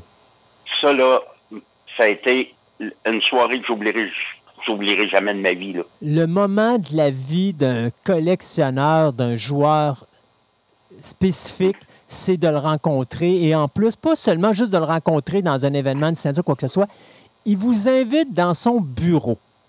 Ouais. Incroyable. Wow. Mais euh, racontez-nous donc cet événement-là pour le fun. Ben moi, euh, j'ai commencé par écrire au rempart. J'ai dit, j'aimerais ça rencontrer Patrick Roy, tu sais, c'est mon idole. Puis je l'avais déjà vu, mais euh, tu sais, avant un match de hockey, les gars sont tous pressés, tu sais, tout ça. Puis il m'avait donné la main à quelques reprises et tout ça. Puis signé quelques cartables, des choses que j'avais de lui, des photos. sauf que j'ai dit, j'aimerais ça avoir une rencontre pour de vrai avec lui, puis prendre le temps de lui jaser euh, un bon 15-20 minutes. Fait que j'ai écrit ça au rempart. Puis il y a une Madame Bouchard qui, était euh, qui s'occupait beaucoup des euh, qui était relationniste, je crois, pour les remparts. En tout cas, je me souviens plus de son titre, là, mais c'est une Madame Bouchard très gentille. Ils m'ont répondu. Puis Patrick Roy vous invite lors du match qui aura lieu, c'était un mardi soir, je crois, euh, vous invite à une rencontre. Euh, euh, si vous voulez le rencontrer, il va être disponible pour vous. J'ai été une demi-heure avec lui. Quelle belle rencontre. Ah oui. Et de quoi Très généreux. Généreux, sympathique. en tout cas, puis là, à un moment donné, j'ai dit Bon, ben, M. Roy, je vais vous laisser aller. Vous avez un, match à coacher, tu sais, tout ça. Il dit, il n'y a pas de problème. Il dit, si je peux faire autre chose pour toi, mon ami, il n'y a pas de problème. Puis moi, je le vous voyais parce que j'ai dit bonjour, M. Roy, vous savez, vous réalisez un rêve et tout ça. Là, euh, Patrick, il me dit, dit, il dit, vous êtes le seul qui me vous voit. Il dit, ah, il dit, appelez-moi Patrick comme tout le monde, tu sais. J'ai dit, M. Roy, moi, je vous connais par l'entremise de la télévision. Je vous ai vu beaucoup à la télé, mais personnellement, on n'est pas des amis, on se connaît pas. Hmm. C'est normal pour moi de vous voyer, tu sais. Ah, j'étais tellement impressionné, là. Oh. C'est, De quoi, de quoi qu'on parle avec Patrick Roy pendant une demi-heure? Euh, hockey, beaucoup, c'est sûr.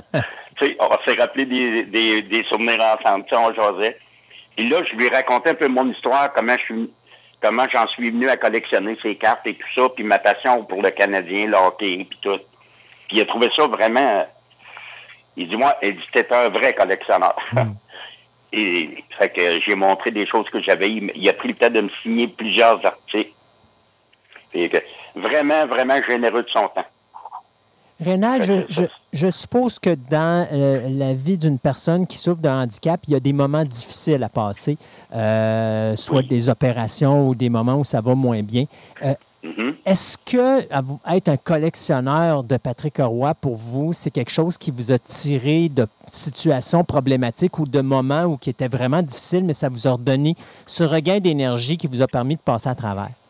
C'est vous savez, quand, quand je travaille dans ma collection, euh, quand je dis travail, c'est je regarde mes cartes, je les classe d'une façon différente parce qu'il y a toujours de quoi faire d'une collection. Là. Ça me donne le goût de vivre encore plus fort. Dire, Rénal, ça valait la peine que tu te battes dans ta vie. Parce que moi, j'ai été opéré 51 fois. Puis, euh, ça m'a toujours donné l'envie de me battre. De dire, regarde, Rénal, ce que tu vis là aujourd'hui, tu réalises une, une, une partie de ton rêve, dans le fond, d'être joueur de hockey, puis j'ai une passion incroyable, ça me tient de bonne humeur, ça me... C'est rare que je fais de mauvaise humeur. La vie m'a, la vie m'a gâté malgré tout, là. OK. Vraiment. un gars soigné. Ben, c'est, puis, puis euh, euh, d'avoir une belle passion comme ça, et moi, ce que je trouve le fun, c'est non seulement de continuer à l'entretenir, cette passion-là, et d'entretenir votre collection, mais d'avoir pu échanger avec la personne ressource qui est le point central de votre passion. Moi, je trouve ça remarquable. Ah oui, ça a été un, des beaux cadeaux de la vie que j'ai eu. Dans toute... À part, à part la santé, là, c'est... Ben oui, ça, c'est sûr. À, travers toute cette magnifique collection comme M. Rénal Pelletier, quelle est la pièce de résistance, celle qu'on adore le plus? Celle qu'on... Euh, ça, c'est difficile comme question. Il y en a un paquet. Mais j'ai une lithographie faite par un Québécois autographié par Patrick avec un certificat d'authenticité, qui, qui lui a remis une toile avec l'uniforme du Colorado et du Canadien sur la même sur la même euh, euh, figure, figure là, c'est mhm. ça, c'est une lithographie. celle-là, j'ai un amour particulier pour euh, cette lithographie-là. Et une carte que j'ai, euh, une carte spéciale que j'ai, euh, une de une de M. Patrick avec Martin Brodeur. Ça aussi, c'est une belle pièce. Oui. C'est rare, en plus, des cartes une de une à pogner ça, là. C'est pas évident. Oui, ouais, c'est ça. Puis les toiles, évidemment, que j'ai de lui faites à la main, là, des 11 par 20, puis des 16 par 20, puis en tout cas, j'en ai un paquet, là. Fait que c'est ça. Ça, c'est des pièces qui me. Je les vois tous les jours, sont affichées dans mon salon, là. Avec maintenant le fait que Patrick Roy est dans la Ligue junior majeure de Québec, donc il n'est plus dans la Ligue nationale, est-ce que ça devient difficile d'avoir des articles euh, avec le visage ou que ce soit des cartes, que ce soit justement des, articles, des choses comme ça en rapport avec Patrick Roy? Est-ce que ça devient difficile d'avoir des nouveaux articles dans la collection? Bien, ça l'est de plus en plus. Par contre, je vous dirais que maintenant, il y a tellement de compagnies qui fabriquent de cartes d'hockey. Ben, il y a Upper Deck, entre autres, mhm. Mais qui ont plusieurs euh, ils ont plusieurs marques de cartes. Dans Upper Deck, là, bon, ils font euh, il y a peut-être 15 sortes de cartes différentes. Ils en font encore de Patrick. Mais je crois qu'il y en a 6 ou 7 000 différentes cartes de Patrick Roy. Fait qu'on a encore euh, pas mal de place dans le cartable pour en rajouter. Euh, s'il n'y a pas assez de cartables, non, on va en acheter d'autres. euh, pour finir, euh, Rénal, est-ce qu'on a euh, une pièce quelque part dans la collection qui serait, je pourrais dire, connectée à une anecdote spéciale? Une pièce que j'ai ramassée au Colisée. C'est une pièce en bronze. Et j'avais vu ça sur Internet, puis les gens ils ont dit Rénal, tu ne trouveras jamais ça. OK. Puis euh, là, je cherchais cette pièce, puis je cherchais cette pièce. À un moment donné, je rencontre quelqu'un, puis il y avait cette pièce. Puis j'ai dit, j'ai dit, est-ce qu'elle est à vendre? Puis le gars, il dit, ah, il dit, moi, je collectionne les cartes d'hockey de tel et tel et tel joueur. J'ai dit, garde, j'en ai un paquet. J'ai dit, je peux te, te, le déchanger. Puis il a accepté. OK. Ouais. Donc, c'est quoi? C'est une pièce de monnaie en bronze, c'est ça? Ou c'est juste un... C'est un genre de pièce de monnaie, mais en bronze. OK. Ouais, celle-là, un spécial aussi, je l'aime bien, là. Et donc, on a croisé un autre collectionneur. Et, comme quoi que le monde de la collection est vraiment passionnant des fois parce que justement, au moment où tu n'y attends pas, quelque chose que tu cherches depuis un certain temps va t'arriver devant toi. Et en plus de ça, tu as un individu qui a cette, en, main cette pièce-là, qui lui cherche autre chose que toi, tu peux, d'une certaine façon, combler son rêve tout en lui comblant le tien. C'est ça. Fait que j'étais à la bonne place au bon moment ce soir-là. Rénal Pelletier, merci beaucoup d'avoir été avec nous aujourd'hui. Euh, ben, c'est moi qui vous remercie. Ça m'a donné la chance de parler de ma passion et d'être encore plus passionné. Ben, et j'espère que cette passion-là, on va la garder très, très, très longtemps. Euh, quitte à essayer maintenant. Je suis sûr qu'à un moment donné, on va trouver des stand-up de Patrick qu'on n'a pas dans, le salon ou dans la chambre à coucher ou dans, ou dans, ou dans le reste du logement là, euh, pour mhm. justement permettre d'afficher euh, cette passion-là qu'on a pour ce joueur de hockey qui est probablement probablement un des meilleurs gardiens de la Ligue nationale et qui est probablement également un des hommes, euh, je dirais, les plus intègres dans le sport parce que Patrick Roy, moi, de la façon que je vais toujours me rappeler de lui, oui, c'est un gars qui sait ce qu'il veut, mais c'est un gars qui va chercher ce qu'il veut, puis c'est un gars qui a beaucoup de tonus. Et euh, je pense que euh, c'est exactement ça à qui, ben, la personne à qui on a affaire présentement, M. Pelletier, qui a l'air de savoir ce qu'il veut dans la vie. Puis ça a l'air d'être un gars qui a beaucoup de tonus, puis qui se tient sur ses, sur ses deux jambes, puis qui se dit Hey, moi, quand je veux quelque chose, je vais aller le chercher. Reynald, un gros merci. Continuez cette merveilleuse passion et puis euh, je suis certain qu'à un moment donné, on va trouver une manière de se reparler pour autre chose. Il n'y a pas de problème. Puis merci à vous. Puis si je peux faire quelque chose pour vous, j'en ai ou pas, je serai disponible. Ça me fait plaisir, Rénal. Fait qu'on va dire à la prochaine. Bye bye.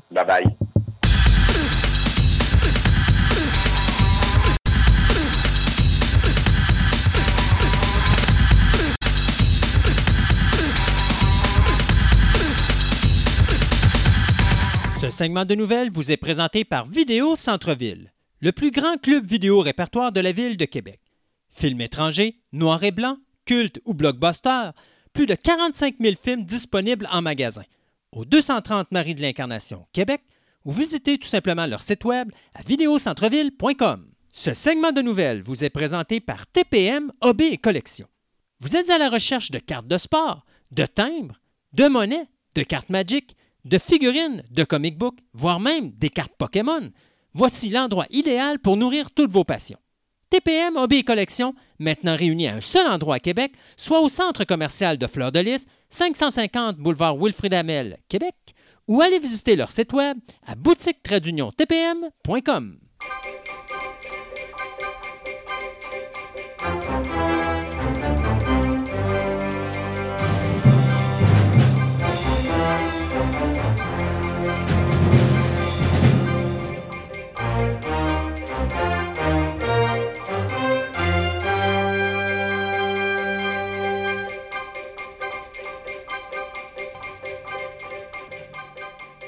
Et pour commencer ce cet unique segment de nouvelles à l'émission, eh bien, on va parler des euh, cancellations, reports euh, et euh, autres nouvelles dans le domaine de la télévision et du cinéma. Donc, on va commencer avec MacGyver, CBS qui a annoncé la cancellation du show après cinq saisons. Donc, la présente saison de MacGyver sera la dernière. Il reste d'ailleurs, je crois, trois épisodes à diffuser.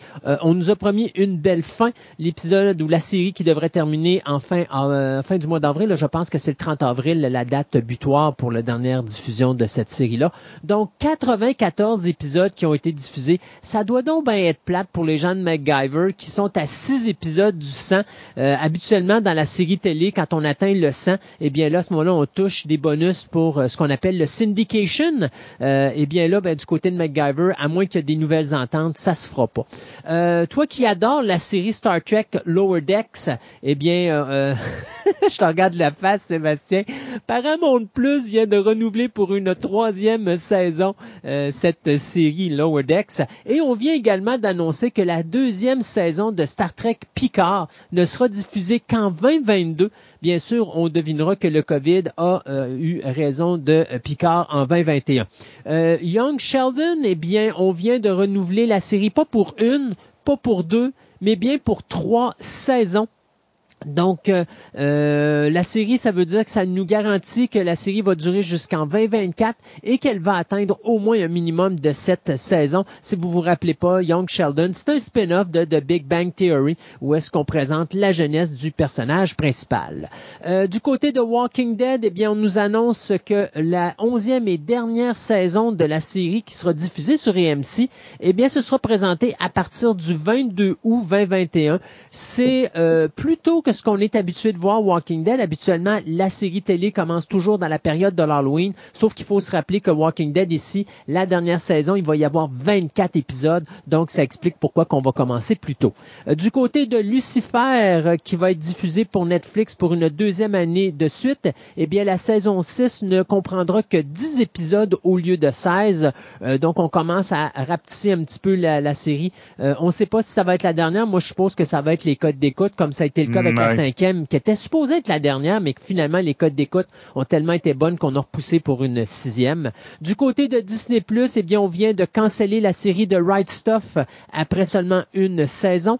Et du côté de Stars, eh bien, on vient d'annoncer la fin de la série American Gods. Donc, après trois saisons, le show est cancellé. C'est plate, ça finit en queue de poisson, mais il n'y aura pas de quatrième saison. Sauf que j'ai entendu dire entre les branches qu'on essaie euh, présentement de magasiner sur d'autres euh, chaînes ou même des postes de streaming pour peut-être continuer la série American Gods. Du côté du cinéma, je vais faire ça très rapidement. Top Guns Maverick, qui était prévu en juillet, eh bien c'est décalé au 19 novembre 2021. Mission Impossible 7, qui lui devait sortir le 17 novembre, est décalé au 27 mai 2022. Euh, ce qui veut dire que Mission Impossible 8, qui lui devait sortir le 2 novembre 2022, est repoussé au 19 juillet 2023. Donc vous aurez deviné, que là, la COVID, on commence à replacer nos choses parce qu'avec euh, euh, la vaccination, aux États-Unis qui va bon train, eh bien là, on commence tranquillement pas vite à réouvrir les salles. Donc, on veut essayer de d'aller chercher le maximum qu'on peut au niveau des revenus pour les gros titres. Resident Evil, le reboot, bien lui devait sortir le 3 septembre, il est reporté au 24 de novembre. Venom, Let, euh, Let There Be Carnage, pardon, euh, lui vient d'être repoussé d'une semaine et au lieu d'ouvrir le 17 septembre, va finalement ouvrir le 24 septembre 2021. Et finalement, Mortal Kombat, qui lui également est reporté d'une semaine, euh, qui passe du 16 avril au 23 avril prochain. Donc, Donc, si vous pensiez voir Mortal Kombat la semaine prochaine, n'oubliez ça, ça va être l'autre semaine d'après. Encore là, juste pour laisser la chance aux salles de cinéma aux États-Unis de recommencer à réouvrir. D'ailleurs, parlant de déconfinement. Euh, C'était le fun de voir le WrestleMania avec du monde dans l'aréna. Euh, ça fait plaisir de voir des événements sportifs avec du monde présent sur place. Euh, dans le bon vieux temps, pour ceux qui écoutaient, qui étaient beaucoup plus jeunes que nous, on avait le Cartoon Network qui, avait, qui a passé une série entre 1998 et 2005 que les très jeunes doivent se rappeler, les Powerpuff Girls que c'était quoi ça? Ben, c'était un, dessin animé, je te dirais, euh, euh, avec l'animation, moi, que je qualifie de bas de gamme, là, c'est genre des dessins... Euh, pour les tout petits. Ouais, pour les tout petits, puis c'est pas pas des gros graphiques très, très développés. Du 2D mal fait. C'est ça, exactement. Donc, il raconterait l'histoire de, de trois super-héroïnes, donc Bubble, Blossom et Buttercup, qu'eux autres avaient euh, des super beaux noms. Donc, euh, qui. J'imagine, j'imagine le visuel qui va avec les noms. Ouais, ben c'est ça. tu vois des petits bonhommes quasiment, quasiment des deformes pour ceux qui connaissent un peu les animés japonais. Là. Tu sais, des petits bonhommes tout la tête tellement grosse avec le corps, ça n'a pas d'allure. Je pense que Buttercup était ma favorite. donc, euh, c'est ça. Donc, c'était des, des jeunes filles très très jeunes, donc qui vivaient un peu, on peut dire le le, les défis de grandir en même temps en étant des super-héros. Ben finalement, on va avoir droit à une version live action de ce show-là. Mais live action, les trois personnages principaux vingt dans la vingtaine, donc qui ont vieilli et qui ont euh, qui sont devenus des, des, des, des, grandes filles, mettons. Puis on va avoir droit donc euh, le casting est pas mal sorti. Euh, Bubble va être joué par Dove Cameron, qu'on a eu dans Descendant. Blossom va être Chloé Bennett, qu'on a vu dans Agent of S.H.I.E.L.D., donc c'est celle qui jouait Quake dans Agent of S.H.I.E.L.D. Buttercup, c'est Broadway Yana Perrault qui, euh, qui va jouer le, rôle. Et après de ça, on a eu droit à aussi au professeur, ça, Utonium, qui, est qui va jouer par Donald Faison. Euh, le personnage de Sarah Bellum dans la série, qui était un peu le love interest du professeur en question, ça va être joué par Robin Lively. Euh, le personnage de Mojo Joe Junior, je pense c'était le méchant, mais garde, j'ai justement pas écouté ce show-là, va être joué par Nicolas euh. Et finalement, le il y a un narrateur dans le show original, il va y avoir un narrateur dans le, show euh, avec des, vrais personnages, va être euh, fait par Tom Kenny, qui est un, un gros nom dans, justement dans les dessins animés pour faire des voix. Donc, qu'est-ce qu'on va avoir droit là-dessus? Le pilote va, c'est une série, le pilote va être écrit par Diablo Cody et Heather euh, qui ont, on leur doit entre autres Veronica Mars et Sleepy Hollow. Puis euh, c'est le dans les producteurs, les exécutifs producteurs, on va avoir droit, entre autres, à Greg Berlanti.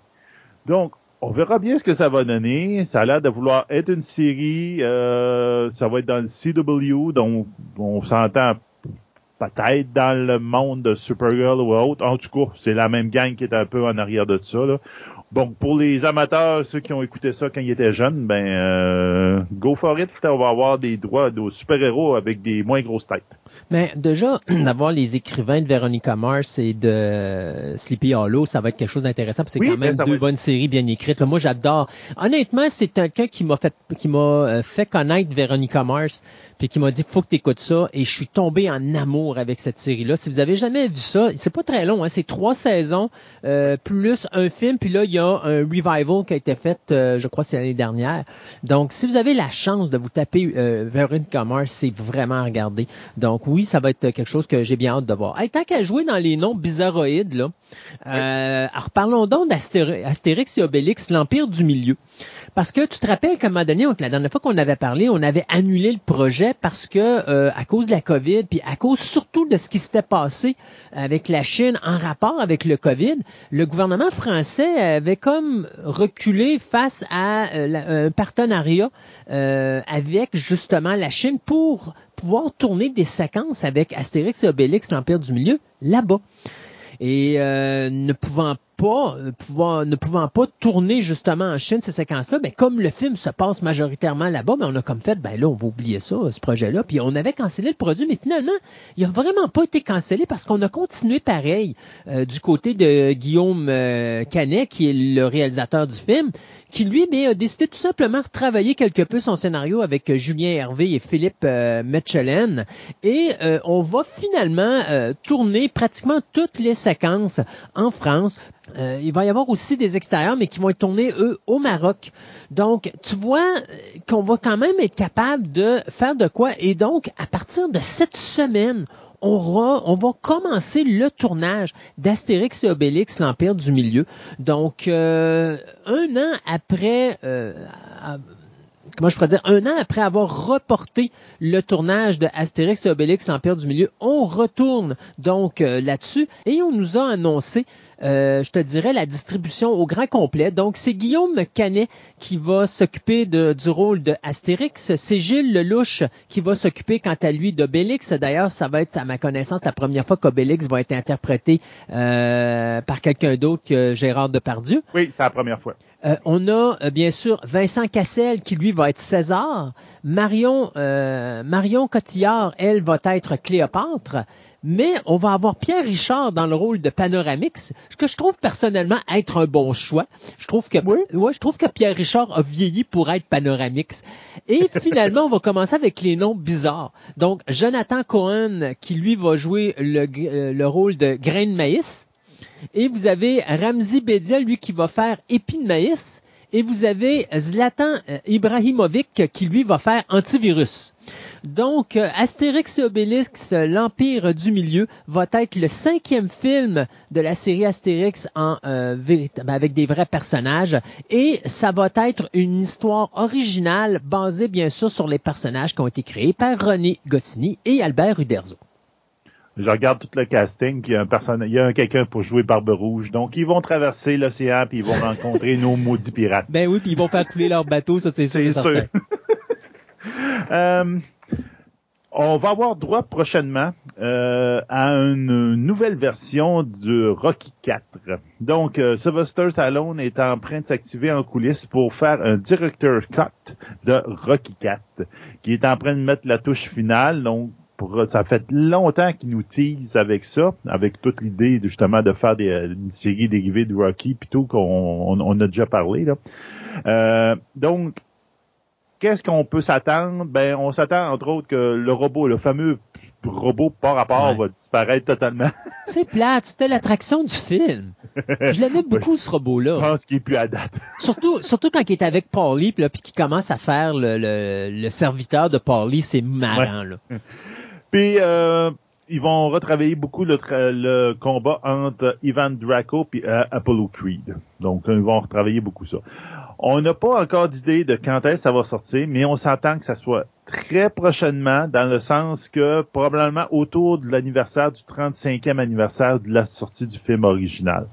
Donc, on verra bien, là. Donc, Sylvester Stallone, il est sur la table à montage, puis il s'amuse beaucoup avec ça. D'ailleurs, euh, parlant de Sylvester Stallone, ben oui, on en a parlé, là, de la série télé, là, qui s'en vient. Là, on parle de quand même, euh, je pense c'est Stallone travaille sur quelques saisons au niveau de la série de Rocky Balboa, qui serait l'enfance de Rocky Balboa, où est-ce qu'on va justement euh, se situer plus dans les années 60. Donc, il veut couvrir le mouvement hippie, il veut couvrir l'arrivée du rock and roll, la guerre du Vietnam, l'assassinat de JFK, Martin Luther King, puis nous ont présenté la rencontre première entre Rocky Adrienne et Paulie. Donc, parce qu'on se rappelle qu'Adrienne, c'est la sœur de Paulie, et bien sûr, donc Rocky va se marier avec Adrienne un peu plus tard dans l'histoire, mais on va faire leur première rencontre, qui probablement va mal se passer, parce qu'habituellement, c'est toujours comme ça que ça se passe, les ben premières rencontres, c'est ça.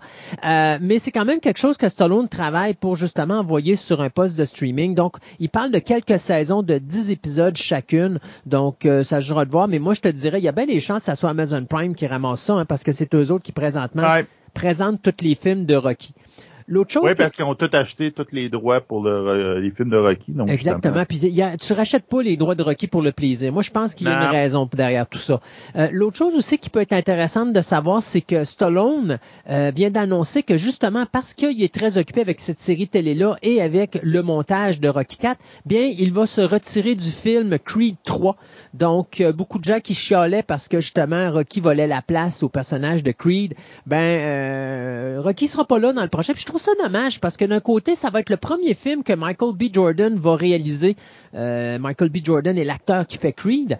Donc, c'est le premier film qu'il va réaliser lui-même. Puis je pense que ça aurait été bien d'avoir un Stallone sur le plateau de tournage comme pour être son mentor puis le guider dans comment être un acteur en même temps qu'être un réalisateur. Mais bon, faut croire que quand on va voir Creed 3, il n'y aura pas de Rocky Balboa. Bien hâte de voir si le film va vraiment avoir du succès parce qu'il faut pas se le cacher. La majorité des gens écoutaient Creed pas à cause de Michael B. Jordan ou de son personnage de Creed, mais beaucoup plus pour le personnage de Rocky Balboa. Donc, bien hâte de voir ce que euh, ce qu'on ça va donner comme résultat au box-office. Donc, se rappeler que euh, Creed 3 va sortir en salle le 23 novembre 2022, que du côté justement, comme tu disais, du DVD ou du euh, DVD Blu-ray disc, enfin de ce qui va sortir de Rocky 4, le Director's Cut, bien on suppose que ça va tourner autour du 35e anniversaire, mais surtout, Ouais. faut se dire que la série télé présentement, il n'y a rien de signé, c'est vraiment euh, en idée de départ, donc moi je m'attends pas qu'on voit quelque chose là-dessus avant 2022-2023.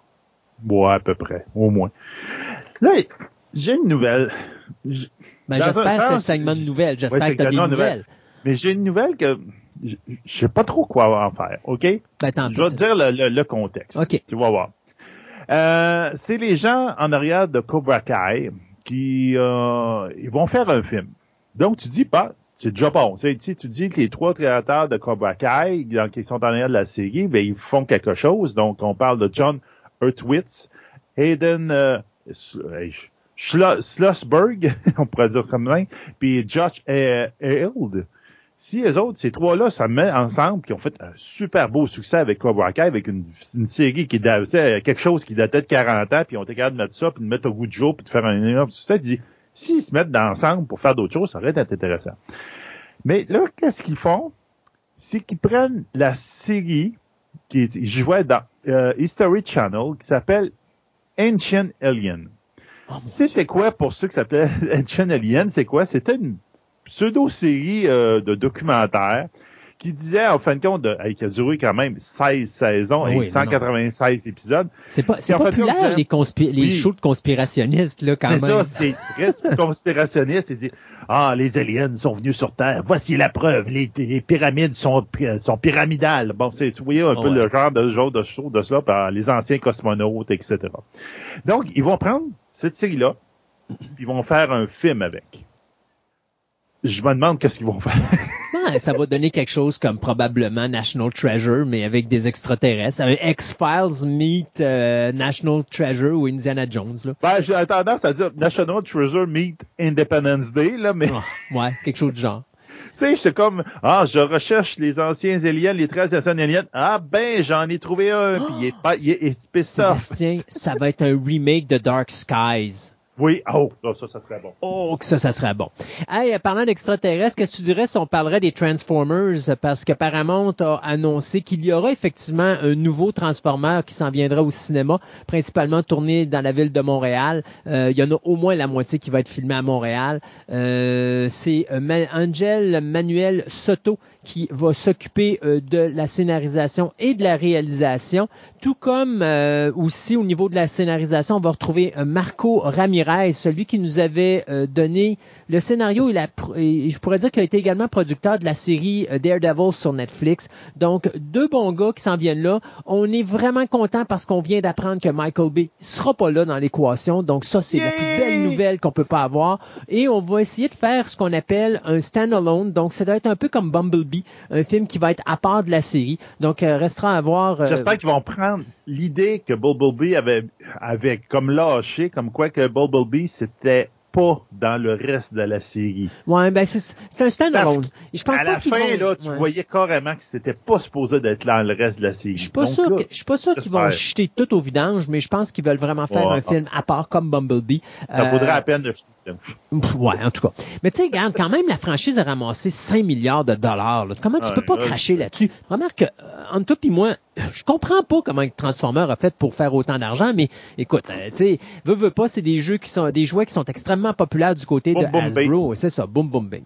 D'ailleurs, euh, parlant de Hasbro, euh, Hasbro One, E1, qui est la compagnie de production de Hasbro, vient de s'associer avec Nickelodeon pour faire une série télé, euh, ce qu'on appelle un Animated Action Comedy Series sur Transformers. Donc, ça va être une série de 26 épisodes d'une demi-heure qui va nous présenter une nouvelle série, euh, ou plutôt une nouvelle espèce de Transformers qui essaie de trouver leur place à travers les Autobots, les Decepticons et les humains qui vont les adopter. Donc, euh, c'est une série qui va être diffusée uniquement sur Nickelodeon, euh, Nickelodeons, pardon, aux États-Unis, mais euh, avant d'être envoyé euh, au niveau international où là, il y aura d'autres compagnies qui vont s'en occuper. Euh, c'est euh, Ant Ward et Dale Malinowski qui nous ont donné Rise of the Teenage Mutant Ninja Turtles qui vont s'occuper de la production, alors que Nicole Dubuc, qui elle a travaillé sur Transformer, Rescue Bots, elle va se joindre à ces deux hommes-là pour la production de Transformers. Ben, regarde, euh, une autre affaire, que, ben, ça, ça tombe un peu dans ton affaire. On se demande, à dire, Transformers, c'est- qu'est-ce qu'ils vont faire avec, puis tout. Ben là, euh, Paramount vient de confirmer que le 9 juin 2023, il va y avoir un nouveau film de Star Trek. La Ouais, question ça fait que tout le longtemps monde se que je- pose. ouais, ça fait longtemps que monde- j'entends parler de ça. Euh, là, ça, ben, ça fait longtemps qu'ils en parlent, mais là, ils ont vraiment mis une date sur leur horaire. Donc, ils se disent, OK, finalement, ils laissent pas tomber les films, parce qu'on avait une grosse rumeur de ça. Mais là, tout le monde se demande que c'est qu'ils vont faire. Donc là, la seule chose, justement, le projet qu'on se parlait depuis un petit bout, et il parlait que c'était euh, Kalinda Vasquez, qui était le qui avait écrit un scénario pour Star Trek, puis qui allait, après ça, euh, être produit par J.J. Abrams, ainsi que les personnes qui étaient en arrière de Star Trek Discovery. Euh, ça regardait mal, mais bon, Discovery que j'ai maintenant, là, c'est vraiment, vraiment pas bon.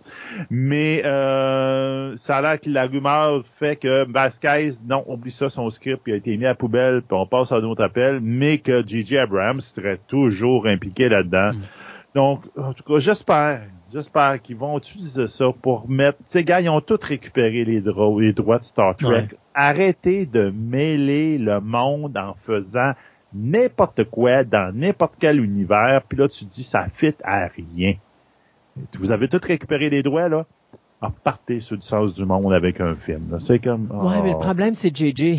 Tant que JJ va être là, il va continuer à faire Star Wars avec Star Trek. C'est pour euh, ça que j'aime pas. JJ est encore atta- attaché à Ouais. ça, donc ça va faire encore... euh, Mais, hey, sais-tu, je suis en train d'écouter Supernatural présentement. Oui, je sais, mesdames et messieurs, ça fait longtemps que ce show-là, j'aurais dû commencer, mais j'attends toujours que les séries soient terminées avant de les commencer. Donc, comme ça a fini l'année dernière, je me, me le tape maintenant. Euh, je trouvais, tu sais, l'acteur Je- Jensen Hackles, qui a fait le personnage de Dean, je trouve Mhm. qu'il fait un excellent Captain Kirk. Je trouve qu'il y a Oui. des mimiques à William Shatner, puis ça serait tellement bien d'aller le chercher puis de le mettre comme un vieux Kirk là, ça serait parfait. Moi, je, je, je, je serais partant pour ça. Hey, je finis le segment de nouvelles avec Warner Brothers. Euh, Warner Brothers qui vient d'annoncer trois euh, nouvelles. La première, euh, ben, les deux premières sont très négatives. On vient d'annoncer d'abord euh, du côté de DC Comics qu'on vient de canceller la série, euh, pas la série, mais le film The Trench, cette espèce de spin-off de la série Aquaman qui devait être produit. Il y avait eu quelque chose à faire avec ça. Oui, oui, euh, ça devait être produit par le producteur James Wan, celui qui nous avait donné The Conjuring. Et on Ça parlait ici, de- oui, on parlait de films d'horreur qui étaient centrés sur les créatures amphibiques qu'on avait aperçues dans le film euh, de 2018 d'Aquaman. Raison de cet arrêt-là, bien c'est on veut se concentrer beaucoup plus sur Aquaman 2 et euh, peut-être Aquaman 3 si Aquaman 2 fonctionne bien.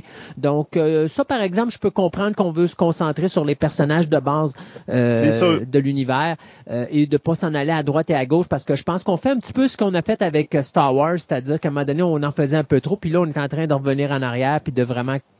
La seule chose que je trouve plate, là, c'est que euh, The Trench, Ouais. il- ça aurait été quelque chose d'extrêmement différent. Ça aurait été horreur. Pareil comme euh, Doctor Strange 2, le, gars original voulait faire un, film plus horreur. Ou ça aurait été le fun. Puis là, en deux, les deux ont décidé de de carrément aller ailleurs. Mais il y a quelque chose ailleurs justement. Warner Brothers ont quand même annoncé qu'ils allaient quand même conserver le scénario de Noah Gardner et Aidan Fitzgerald. Donc ils jettent pas à poubelle à 100%, mais pour le moment c'est arrêté. L'autre projet qu'on arrête, c'est The New Gods, euh, cette adaptation cinématographique euh, de cette œuvre merveilleuse que Jack Kirby avait réalisée. Donc euh, c'est une d'ailleurs des dernières œuvres que Kirby avait fait, si je me trompe pas, dans l'univers de DC Comics. Donc, c'est la réalisatrice Ava DuVernay qui, elle, vient d'annoncer la nouvelle. Euh, elle qui avait travaillé avec l'auteur euh, dans le domaine du comic book Tom King. Donc, euh, l'idée qui était centrée derrière de New Blood, c'était cette espèce de regroupement féministe, les Female Furies qui travaillaient pour Darkseid, ou Darkseid, pardon, et qui allaient sur Terre et qui étaient confrontés à différents super-héros de l'univers de DC. Du côté de Warner Brothers, la façon qu'on annonce la nouvelle, c'est que là, ce qu'on veut faire, on veut étendre l'apparition des différents personnages entre les différents films de l'univers de DC Comics. Donc, comme on vient de présenter Darkseid dans euh, la Justice League version euh, Zack Snyder, bien, euh, à ce moment-là, on a décidé de tout simplement écarter le projet pour le moment. Encore là, on le met pas au vidange, on fait juste retasser le produit à plus tard, mais quand même, l'acteur Ray Porter, qui devait interpréter le personnage de Darkseid, lui, s'est montré quand même très déçu de cette nouvelle. Donc, donc, DC qui cancelle deux projets de Trench et de New Gods. Finalement, du côté de Warner Brothers, eh bien, euh, faut croire que Adam Wingard, eh bien, ça va bien pour son Godzilla vs. Kong qui bat présentement des records mhm. incroyables au niveau du box-office. Présentement, 300, presque 300 millions de dollars au box-office international après euh, quoi? Euh, quelque chose comme presque 20 jours de, de, sortie. Donc, c'est quand même extraordinaire. Eh bien, Warner Brothers vient de lui donner euh, une autre adaptation cette fois-ci, il va réaliser l'adaptation de la série animée Thundercats mais avec des vrais personnages. Et là, ce qu'il dit, parce que ceux qui se rappellent pas de Thundercats, c'était une série d'animation, je pense qu'il y avait 130 épisodes qui avaient été diffusés entre 1985 et 1989.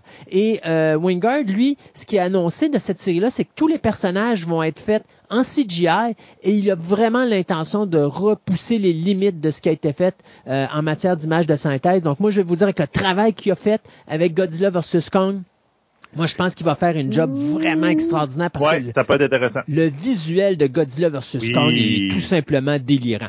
Euh, pour ceux qui se rappellent pas Thundercats, c'est quoi? Eh Bien, c'est une équipe de félins humanoïdes qui est menée par un jeune seigneur qui vont s'échapper de leur planète Thundera avant que celle-ci n'explose, elle qui a été détruite par des mutants, qui vont pourchasser nos héros, qui eux vont se rendre après un très long voyage à travers l'espace sur une planète étrangère qui s'appelle bien sûr la Terre.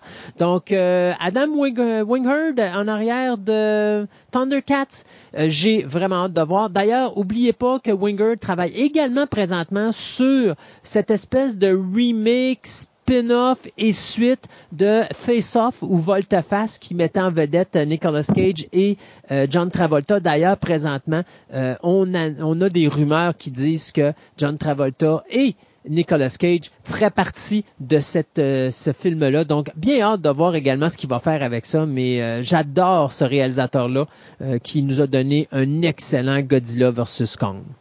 On s'arrête pour d'autres chroniques avant d'aller à notre table ronde où on va se rappeler, moi et Sébastien, de notre dernier centenaire.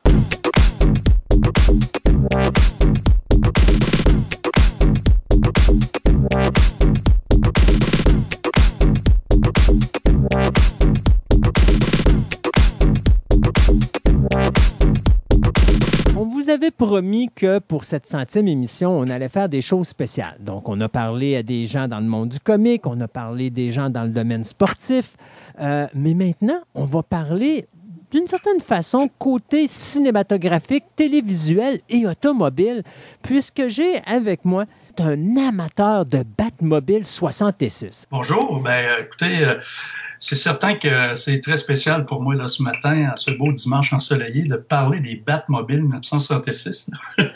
Parce que euh, c'est comme un peu euh, c'est quelque chose que par la bande, je m'attendais jamais, moi, d'avoir une collection de Batmobile 66.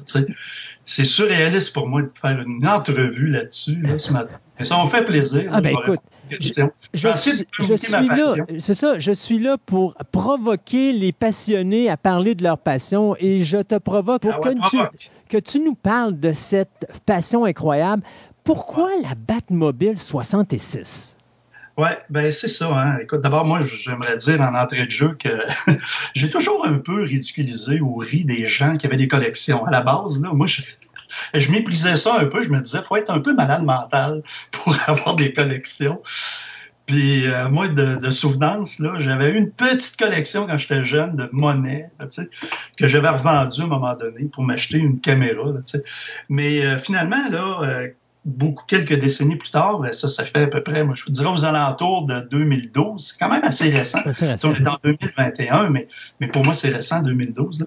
Puis euh, j'ai euh, j'ai un, un ami qui est venu ici à un moment donné, qui a à peu près le même âge que moi. Moi, je suis né en 1961. Puis euh, là, on a commencé à parler de no- notre enfance, no- notre adolescence. Puis il me disait, Régent, tu te souviens-tu, dans le temps, on, on jouait avec des, des petites autos en métal, je vois, oui, puis là, on passait toutes les autos dans le temps, là, tu sais, la, la, la, la Fab One, là, la, rose, là, avec les deux roues en avant, puis il y avait la, la James Bond, puis ça, puis là, à un moment donné, il me parle, il dit, tu sais, la Batmobile, je dis, ouais, ouais, ouais, ouais, il dit en métal, puis tu sais, il dit, on pesait sur un piton, puis il dit, il y avait une, une scie qui ouvrait en, en avant, puis Ouais. on faisait ça, avec le petit feu qui sortait en plastique, ben, je dis, ben oui. Hey, je dis, écoute, moi, je, puis là, à un moment donné, il, me dit dans la conversation, il dit si à un moment donné tu tombes là-dessus, parce que il savait que moi à l'époque, j'aimais beaucoup euh, visiter les, antiquités, les antiquaires. Je cherchais des meubles, je cherchais des lampes, des affaires dans le même, je cherchais pas du tout des Batmobiles. Mais il disait à un moment donné, si tu te rends compte pendant tes recherches d'antiquité, si tu vois une Batmobile, que je sais maintenant que c'est une, une Batmobile de marque Corgi, une marque euh, très célèbre euh, en Angleterre, et qui ont tiré à 4,9 millions dans le monde. C'est un des jouets les plus populaires au monde en passant. Fait que là, là j'ai dit, ben oui, si j'en une, écoute, euh, je vais en acheter. Puis là, ben, bonhomme allant, ben là, moi, euh, je connaissais pas eBay à ce moment-là. Ça existait, mais je n'étais pas là-dessus du tout. Puis à force de, chercher, à un moment donné, là, je suis tombé, je cherchais tout le temps, je disais aux gens, avez-vous des Batmobiles? Puis ils disaient, ah oui, on a déjà eu ça dans le temps, des petites Batmobiles en métal, je. Puis finalement, euh, là, je suis allé à un moment donné m'acheter des caisses de son euh, chez Mike Electronic, je pense que ça s'appelait. Puis lui, il avait une Hot Wheels. Euh, là, on n'est pas dans Corgi, mais on est avec la marque euh, Hot Wheels, une, une Batmobile euh, grandeur 1,18. Puis euh, là, je m'étais dit, hein, c'est pas la Batmobile Corgi, mais je vais l'acheter. Et là, moi, j'ai mis le doigt dans un engrenage. Là. Je m'attendais pas du tout. Fait que là, j'ai dit, bon, ben moi, je veux ma Batmobile. Je suis content. Puis elle est en métal en plus. C'est vraiment une belle pièce. Mais là, bonhomme allant, euh, c'est que là, je me suis fait prendre à mon jeu. Puis là, ben, à force de voir des, toutes sortes de Batmobiles, je, je, je les achetais. Et c'est là que là, j'ai eu le bonheur de te connaître, toi, là, avec ton magasin. Là. Je savais que quelque part j'allais copier dans cette entrevue-là. Ah, c'est sûr, oui. c'est toujours ma faute. Ben, toi, tu m'as aidé, puis tu m'as pas aidé d'une certaine manière, parce que moi, je rentre dans ton magasin. Puis moi, je savais même pas qu'il y avait des magasins là, de, de collectionneurs comme ça, parce que tu sais, toi, ton magasin, je sais qu'il y a de la monnaie, il y a des timbres, il y a toutes sortes de jouets, plein d'affaires. Puis là, je suis rentré, puis là, je t'ai rencontré, puis je t'ai dit, hey, y a-tu ça, toi, les Batmobiles? 1966? Là, wow, oui, je sais de quoi tu parles. Puis là, t'en avais une en plus. T'avais, t'avais la, la- une Batmobile, euh, mais toi, c'était, euh, je pense qu'elle datait des années 73. Parce qu'après, j'ai compris, bon, pendant l'entrevue, je vais en reparler un peu plus tard, là. Moi, je, dans ma grande naïveté, je pensais des Batmobiles 1966, il y en avait peut-être euh, genre une dizaine, tu sais. Fait que, hey, là, moi, je suis tombé des nues, pour ne pas dire d'autre chose. là. Quand je me suis rendu compte que des Batmobiles 66, il y en avait, mais des centaines, des centaines de modèles, ben, de le même modèle, mais de, de, de variantes des marques différentes. Là, euh, là j'ai fait, ouais, là, euh, comme toute personne qui a des collections, puis euh, sûrement des auditeurs, des auditrices qui m'entendent, puis qui, qui ont des collections, eux autres aussi. Puis qu'à un moment donné, tu as deux limites. Hein. Tu as d'abord une limite budgétaire, parce que c'est bien beau collectionner, mais il y, a des- il y a des objets, là, euh, tu sais que ça vaut quand même cher. Puis tu as des limites aussi euh, d'avoir accès à ces objets-là. Mhm. Puis là, c'est là que moi, quand je suis sorti de ton magasin, puis que là, j'avais enfin ma fameuse Batmobile Corgi 73, je pense, avec le bateau, le Batboat là, qui allait avec. Oui, Mais toi, tu n'avais pas la, le- la boîte qui allait pas avec. la boîte, c'est ça. styrofoam puis tout ça. Fait que là, mais moi, là, déjà, j'étais content. Tu sais, je m'étais dit, au moins, j'ai ma Batmobile Hot Wheels 1.18, j'ai ma Corgi, ça me va, c'est merveilleux. Mais là, je suis tombé sur un site euh, que je recommande d'ailleurs s'il y a des gens qui veulent aller plus loin puis qui veulent avoir vraiment les tenants et les aboutissants de tout ça, les Batmobiles Corgi. Parce que je dois faire une parenthèse, c'est que j'ai beaucoup de Batmobiles de différentes marques, mais je me suis surtout spécialisé dans les, les Batmobiles Corgi, de marque Corgi, en Angleterre. Il y a un site, là, je vais vous le nommer, ça s'appelle batmobile.free.fr en français, parce que tu as la version anglaise et française. Donc, je le répète, c'est batmobile.free, R- ben, F-R-E-E, là, point .fr. Vous allez là-dessus, là, il y a tout là-dessus, mais vraiment, vous en avez pour des semaines et des mois de plaisir. Puis là, moi, c'est là que là, je suis vraiment tombé, là, vraiment à plat. Là, je me suis dit, oh mon Dieu, juste les corgis, là, le nombre de variantes. Là. Mais moi, je vous dirais aujourd'hui, à l'heure où je vous parle, en 2021, ma collection est pas mal complète dans le sens que mon, mon budget il est complètement à terre là-dessus.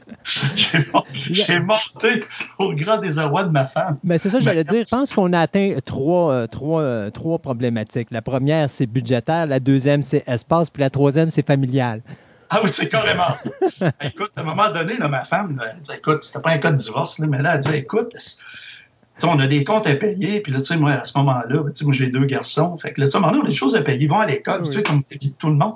Mais c'est là que, euh, tu sais, je me suis posé la question, comment ça, je me suis fait pogner d'une collection comme ça, puis, tu sais, dans le fond, c'est je me rends compte que les Batmobile 1966, c'est quasiment de la thérapie, je fais là en direct, là, mais c'est que ça m'a connecté sur mon enfance, ça m'a reconnecté sur mon enfance, une espèce de, de, de lassitude ou un goût dans le temps. Puis, c'est pour ça, des fois, quand j'écoute des, des films euh, ou quand je vois des objets de mon enfance, euh, ça, j'aime bien ça. C'est comme là, dernièrement, j'écoutais la série sur Netflix, là, euh, Cobra Kai, qui fait un écho euh, Karate Kid, les films de Karate Kid dans le temps. Tu sais, moi, j'aime ça. Fait que, première raison pourquoi j'ai une collection de Batmobile 66, c'est que, premièrement, c'est un, un ami qui m'a aligné là-dessus. Deuxièmement, ça me reconnecte sur mon enfance. Puis, troisièmement, surtout troisièmement, c'est que ça permet aussi de briser le quotidien. Parce que, tu sais, la vie n'est pas toujours facile. Puis, je dois quand même avouer qu'à ce moment-là, quand j'ai vraiment commencé ma collection, là, aux alentours de 2014, moi, j'ai eu à un moment donné un gros problème personnel. Puis, euh, je rentre pas dans les détails, mais ce que, c'est que le fait de collectionner des Batmobiles, d'aller sur eBay, d'aller, euh, mettons, euh, dans ton magasin, c'est que pendant ce temps-là, tu penses pas à tes problèmes. Tu changes de mal de place. Ah, complètement. C'est, thérapeutique. Fait que moi, là, euh, ben, je ridiculise plus maintenant les collectionneurs parce que T'en fais partie. j'en fais partie. puis, tu sais, tu sais quand ça commence, mais tu sais pas quand ça finit. Ouais. Puis même si ça fait euh, à peu près deux, trois ans, je te dirais que je collectionne plus vraiment, j'achète plus vraiment. La dernière Batmobile que j'ai acheté, c'était avec toi la Encore? semaine passée. Ben oui. Là, j'ai fait, ah oui, tu sais. À chaque fois, je fais, ah merde, encore une autre, je vais l'acheter, tu sais. Mais là, c'était quand même, euh, financièrement, ça allait, là, tu sais. C'était pas, c'était pas comme une Batmobile japonaise en métal, là, qui vaut genre 6 000, 7 8 000 piastres.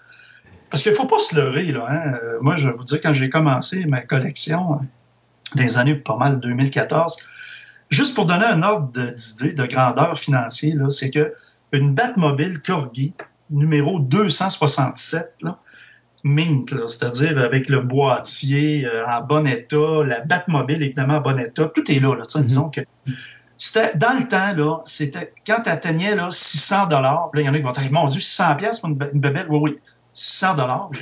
C'est d'ailleurs c'est le prix le plus que j'ai payé pour une Batmobile que je regrette pas du tout d'ailleurs que j'ai acheté à Paris B en Angleterre. Maintenant le- les Batmobiles, si vous allez sur eBay puis vous allez voir là, mais vous allez vous rendre compte là, que le 1500 dollars, 1800, 2000 pièces, on l'atteint facilement. Avec la, la Corgi 267 là, mint là.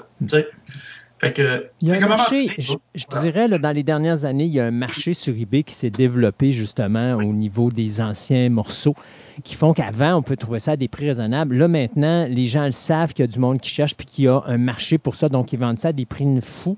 Il y a toujours quelqu'un qui va trouver le moyen d'acheter quelque part à ces, montants-là parce qu'ils veulent la, la, voiture en question. Donc, tu sais, par exemple, on va revenir sur quelque chose. Tantôt, tu parlais de ta Batmobile à 600 Tantôt, on parlait de dimension de 1,18. Bon, pour que les gens qui ne sont pas familiarisés avec le monde du diecast, quand on parle de 1,18, c'est calculer que la voiture est 18 fois plus petite que la version originale. Donc, dans ton cas, toi, je pense à, à ce prix-là, à 600 ça devait être quelque chose comme une 1,43 ou une 1,50 parce que je pense que c'était les plus petits modèles, c'est ça? Oui, c'est ça, exactement. Euh, c'est 1,43, tu sais, ce que je parle, là, surtout. Là. Mais euh, c'est certain qu'il y a d'autres compagnies qui ont fait plein d'autres choses. D'ailleurs, euh, je, même je te confiais ça la semaine passée, c'est que là, il y a une compagnie euh, que là, ils font la Batmobile 66, le 1.6, donc 1.6 de la grandeur réelle. Euh, ça, c'est grand, là. Ça, c'est pour mettre des figurines 12 pouces dedans. Donc, imaginez le véhicule. Là, normalement, le véhicule est fait grandeur. Comme si vous écoutez le show télé, ben, mettons que Adam West est 6 pieds de haut. Mais ben, là, vous avez sa figurine qui va faire un pied de haut, vu que c'est un 6.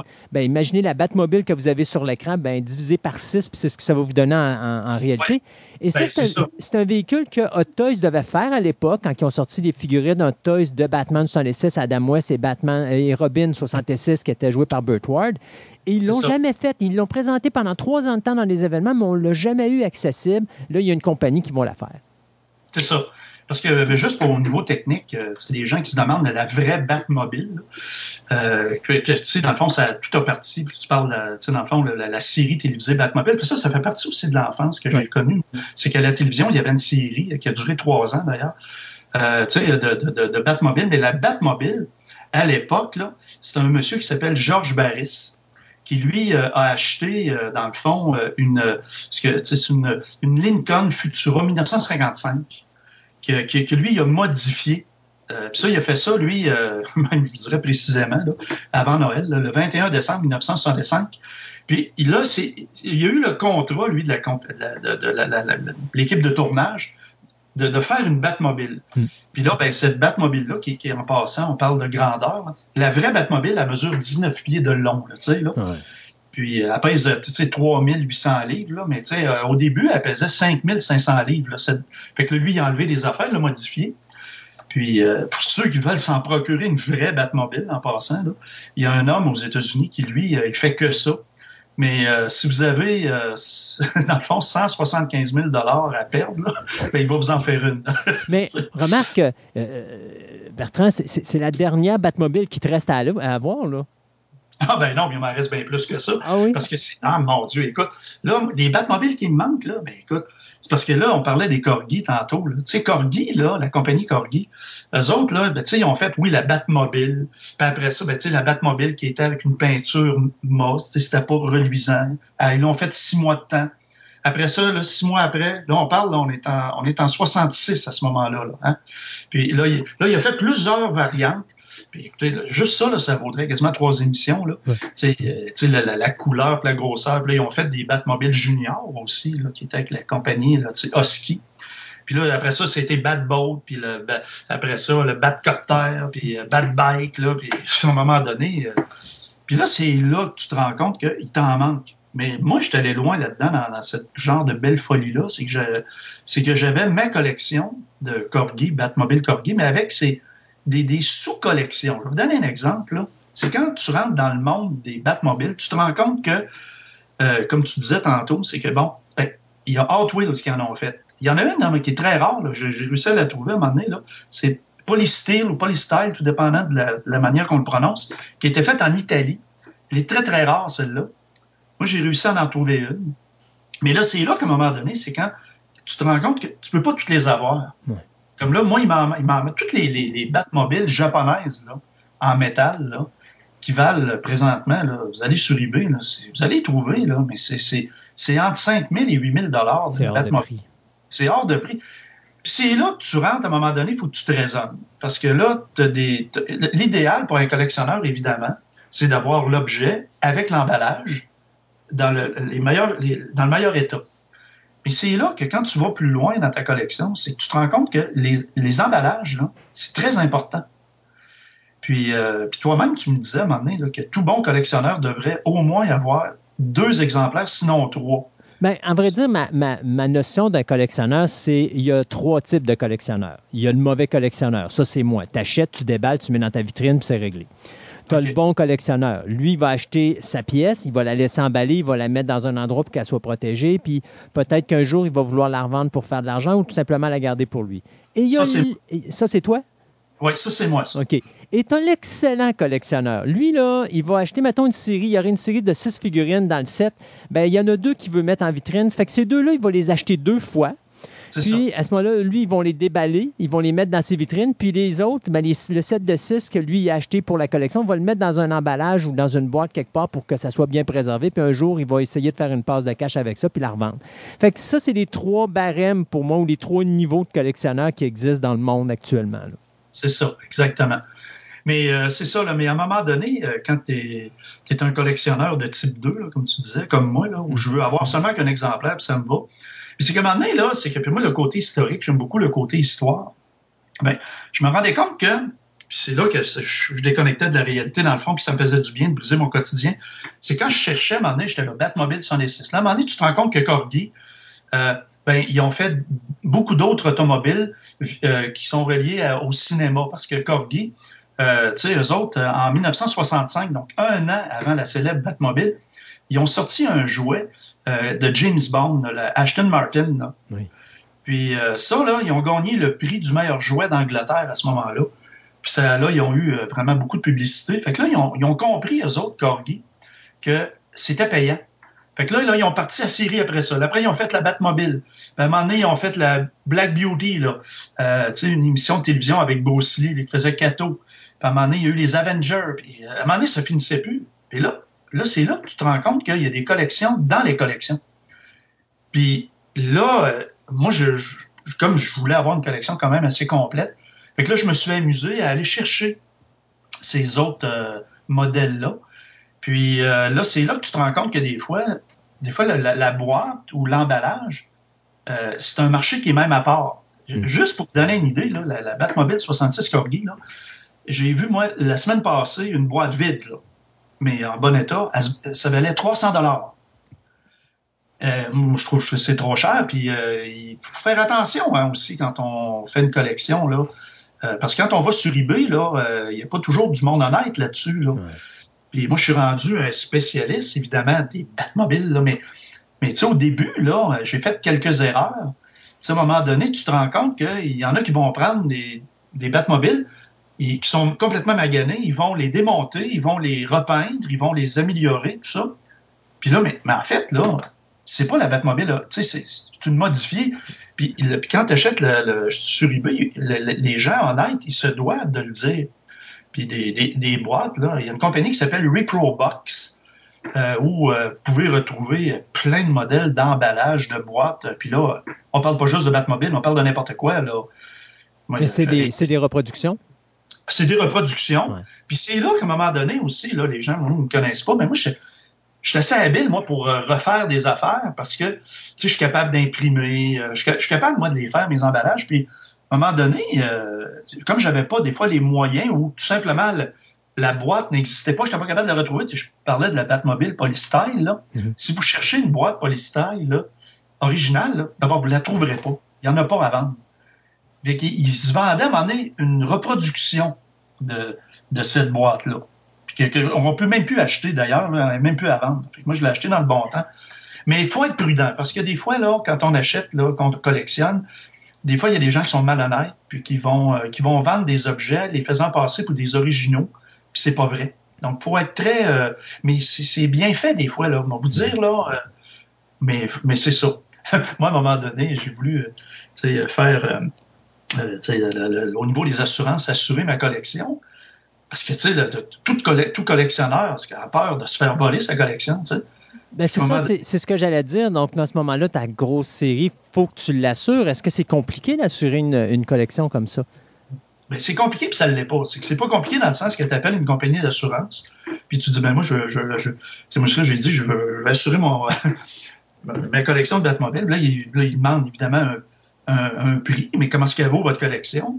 Ben là, si tu dis un chiffre, admettons, tu dis, ben là, moi, ma collection, présentement, j'ai investi pour, euh, je dis un chiffre comme ça, là, admettons, j'ai investi pour euh, 20 000 Mais en réalité, ta collection, elle, elle vaut peut-être plus que ça parce que parce que moi, là, je réussissais, parce que j'étais patient, là, quand j'allais sur eBay, ben, j'achetais des, des fois des Batmobiles, euh, tu sais, mettons, je payais euh, 75 dollars, mais qui, en réalité, en valait peut-être 300. Donc, je faisais un, certain profit, entre guillemets. Fait que, mais là, la compagnie d'assurance, ils vont te demander, ben là, nous, on aimerait avoir une évaluation faite par quelqu'un euh, de professionnel pour dire le montant. si tu veux faire évaluer ta maison, c'est facile. Tu vas avoir un évaluateur, il va rentrer, il va dire ton terrain vaut autant, il va dire. Mais une collection de Batmobile. C'est pas évident. C'est qui, tu sais, au Québec, qui est, qui est assez, euh, dans le fond, professionnel, tu sais, pour. Tu sais, dans le fond, c'est quasiment, là, présentement, là, au Québec, c'est peut-être moi, peut-être le plus grand spécialiste des Batmobiles 66. Ouais. Il y en a peut-être d'autres, sûrement, là, qui peut-être qui m'entendent.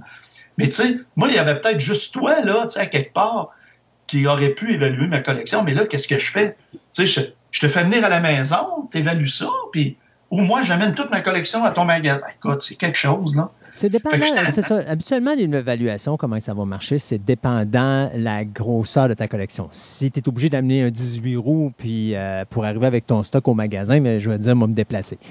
Mais si, mettons un exemple, tu as quelques modèles, ben là, tu l'amènes, puis moi, à ce moment-là, je le fais devant toi, puis on, on, on fait une évaluation des, des, choses.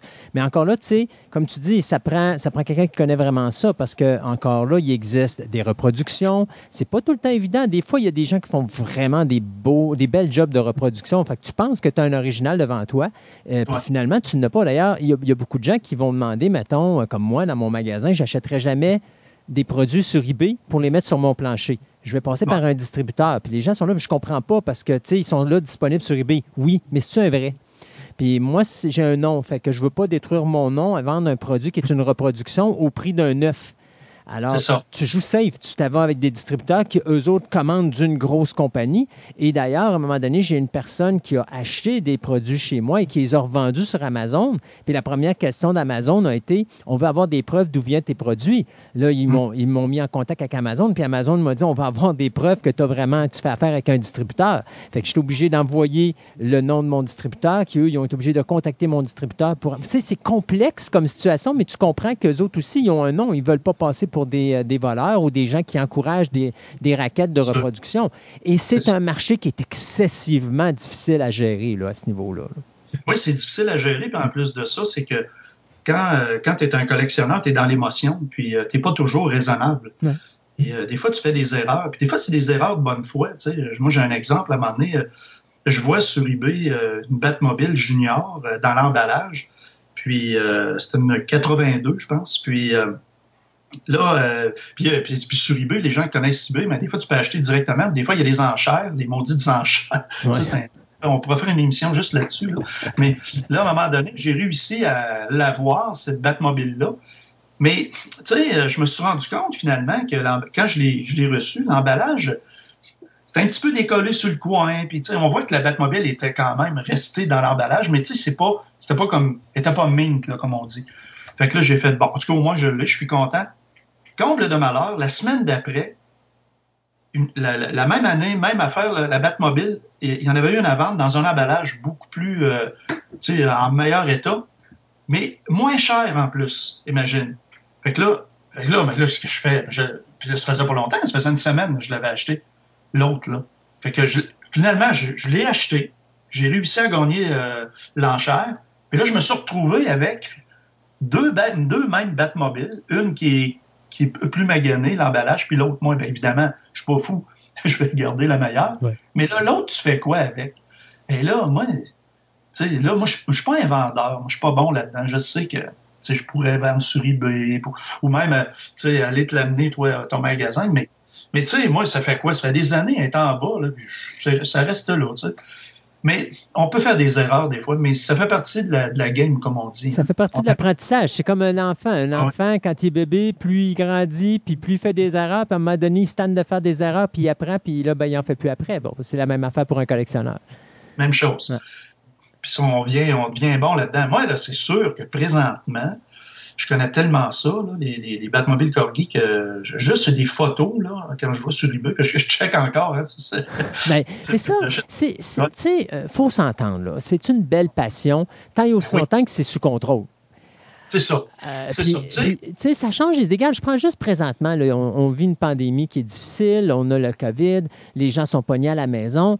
Euh, c'est quoi de mieux que justement avoir une passion qui va faire en sorte que tu vas te changer les idées dans cette situation qui est difficile, puis dans ce stress qu'on vit tous les jours?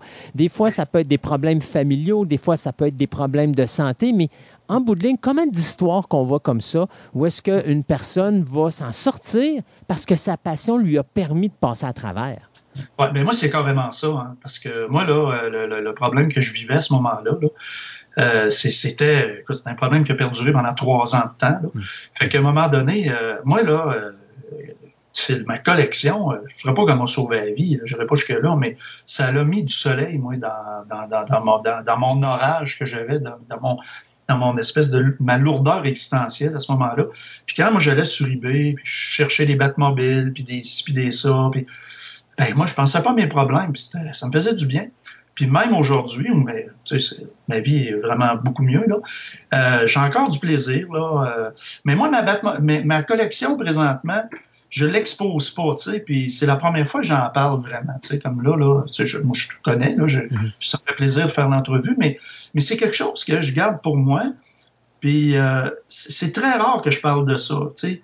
Euh, mes, mes- mes intimes, mes amis, mais ça, ma famille savent que j'aime bien ça. Ben, tu sais, moi, j'ai bien d'autres passions dans la vie que les Batmobiles. Moi, je suis un passionné à la base. là. Mais ça, l'angle des Batmobiles, là, ben, moi, je suis satisfait présentement.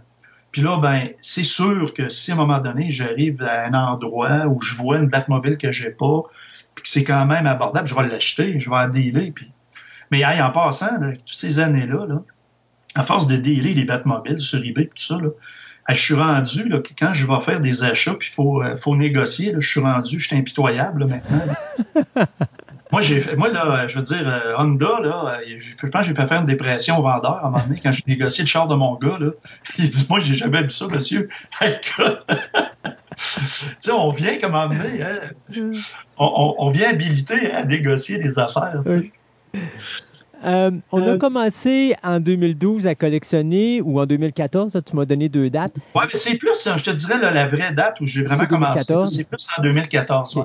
Ce qui est quand même drôle, c'est quand même un an avant la mort de- du concepteur de la Batmobile, si je ne me trompe pas, parce que je pense que John Barris était décédé en 2015. Euh, C'était ça, exactement, je pense, ouais, c'est ça. Fait que, euh, ça, ça- ça a-tu, euh, quand tu as vu ça apparaître, le décès de John Barris, euh, de George Barris, pardon, c'est-tu quelque chose qui t'a dit, euh, ouais, OK, ça, ça, ça, ça l'a-tu choqué un petit peu, ça l'a-tu remis en place des choses? Est-ce que ça l'a fait monter les prix de Batmobile à ce moment-là, 66 sur le marché? Euh, comment qu'on a vécu cette situation-là? Ben, ben moi, j'ai vécu ça un peu, euh, un peu insensible. Je te dirais, moi, d'abord, Georges Barris, c'est, c'est quelqu'un que je connaissais pas, tu sais. Puis, euh, tu sais, j'ai vu quelques reportages sur lui à un moment donné. Puis, tu sais, mais tu sais, c'est un bon monsieur, mais tu sais, tu voyais que, tu sais, euh, tu sais, il signait des autographes sur des Batmobiles, puis des, tu sais, il faisait de l'argent avec ça, le monsieur, là, tu sais. Puis, euh, mais moi, tu sais, je veux dire, euh, à la base, là, c'est ce qui m'a attiré dans cette collection-là, c'est la beauté de cette, de cette véhicule. auto, du véhicule. Moi, euh, que c'est, tu sais, que c'est, Georges Barris qui fait ça, ou que c'est Walt Disney, ou, euh, ou Lucien Bouchard, ou peu importe, je m'en fous à quelque part, tu sais. Euh, moi, c'est la beauté de. Je, je suis fasciné par le modèle, dans le fond, Lincoln Futura, qui a été modifié. Je trouve qu'elle est, elle est belle, elle est élégante, c'est, racé, c'est, ça vient me chercher. J'aime ça, j'aime les courbes de cette. C'est, c'est capoté. Mais même, moi, je, tu sais, je, je vais le dire, j'ai une Honda Civic là, noire. tu sais. À un moment donné, j'ai dit, tu sais, je me ça aurait été facile pour moi d'acheter des stickers faire, tu sais, j'aurais pu, là, mais là, tu sais, écoute, là, tu sais, Là, femme, elle Je pense, je pense que le divorce serait arrivé plus vite que, que ça. Là. Ouais, peut-être pas le divorce, mais tu sais, le- un peu, là. je pense qu'il y aurait un peu de mépris, là. Tu sais. Donné, le monde dirait, là, calme-toi nerfs, genre, tu sais. Mais moi, écoute, à ce de moi, là. Le- l'enfant. Puis c'est ça, c'est ça qui est le fun avec une, une collection, quelle qu'elle soit. Que, c'est- ce soit quelqu'un qui collectionne des, des cartons d'allumettes, peu importe. Tu sais, il y en a qui collectionnent, mais, on vient de passer le carnaval de Québec, là. Ouais. Collectionner les a- du carnaval. Ben oui, tu sais, mais tu sais, là, les gens qui collectionnent des effigies du carnaval, ben, le bonheur pour eux autres, c'est que il y en a pas mal moins que les Batmobiles, tu sais. Mm. t'en reviens à bout, là, tu sais. Mais tu sais, t'es là avec ta collection, mais t'as du plaisir. C'est ça, dans le fond, le but, c'est d'avoir du plaisir avec ta collection. Moi, euh, je, descends dans mon que dans mon sous-sol, j'en ai pas mal. J'en ai, j'ai une pièce, c'est rempli, là, tu sais. C'est la caverne d'Alibaba, là, pour moi. Moi, je rentre là, là, des fois, j'ai un petit verre de vin, là, puis là, je m'installe en bas, là. Puis là, là, je, un moment donné, je fais, ah, ok, je, là, je prends, mettons, euh, Bad Boat ou euh, n'importe quoi d'autre, là, je regarde ça, puis j'ai un petit présentoir, là, tu sais, euh, euh, en rond, là, tu sais, qu'on peut tourner, là. Puis il y en a qui font des gâteaux là-dessus, mais moi, je mets mes... Puis là, je la fais tourner. Puis là, je la laisse là pendant un mois de temps, puis je la regarde, puis tu sais, je change, là, comme ça. Mais, euh, mais à un moment donné, euh, il va falloir que, que j'achète des, des, des rayons avec des lumières, tu sais, vraiment, puis tu sais, organiser mieux la présentation de ma, de ma collection, pour moi, tu sais. Mais le plaisir, ben, moi, je suis, moi, je suis un fan de films. Alors, euh, chez moi, j'ai des figurines, j'ai des véhicules, j'ai toutes des affaires qui ont rapport avec des séries télé puis des films. Puis, Ouais. tu sais, c'est plus des choses que je vais nécessairement regarder puis m'asseoir devant puis les admirer. Ça fait juste partie de mon, mon univers. Donc, c'est un endroit où, quand je vais m'asseoir, je vais être bien dans ma peau. Euh, C'est ça. Puis, c'est pas nécessairement de les regarder, c'est juste, ils sont autour de moi. Fait que je suis comme imbibé dans mon univers, un univers qui me fascine.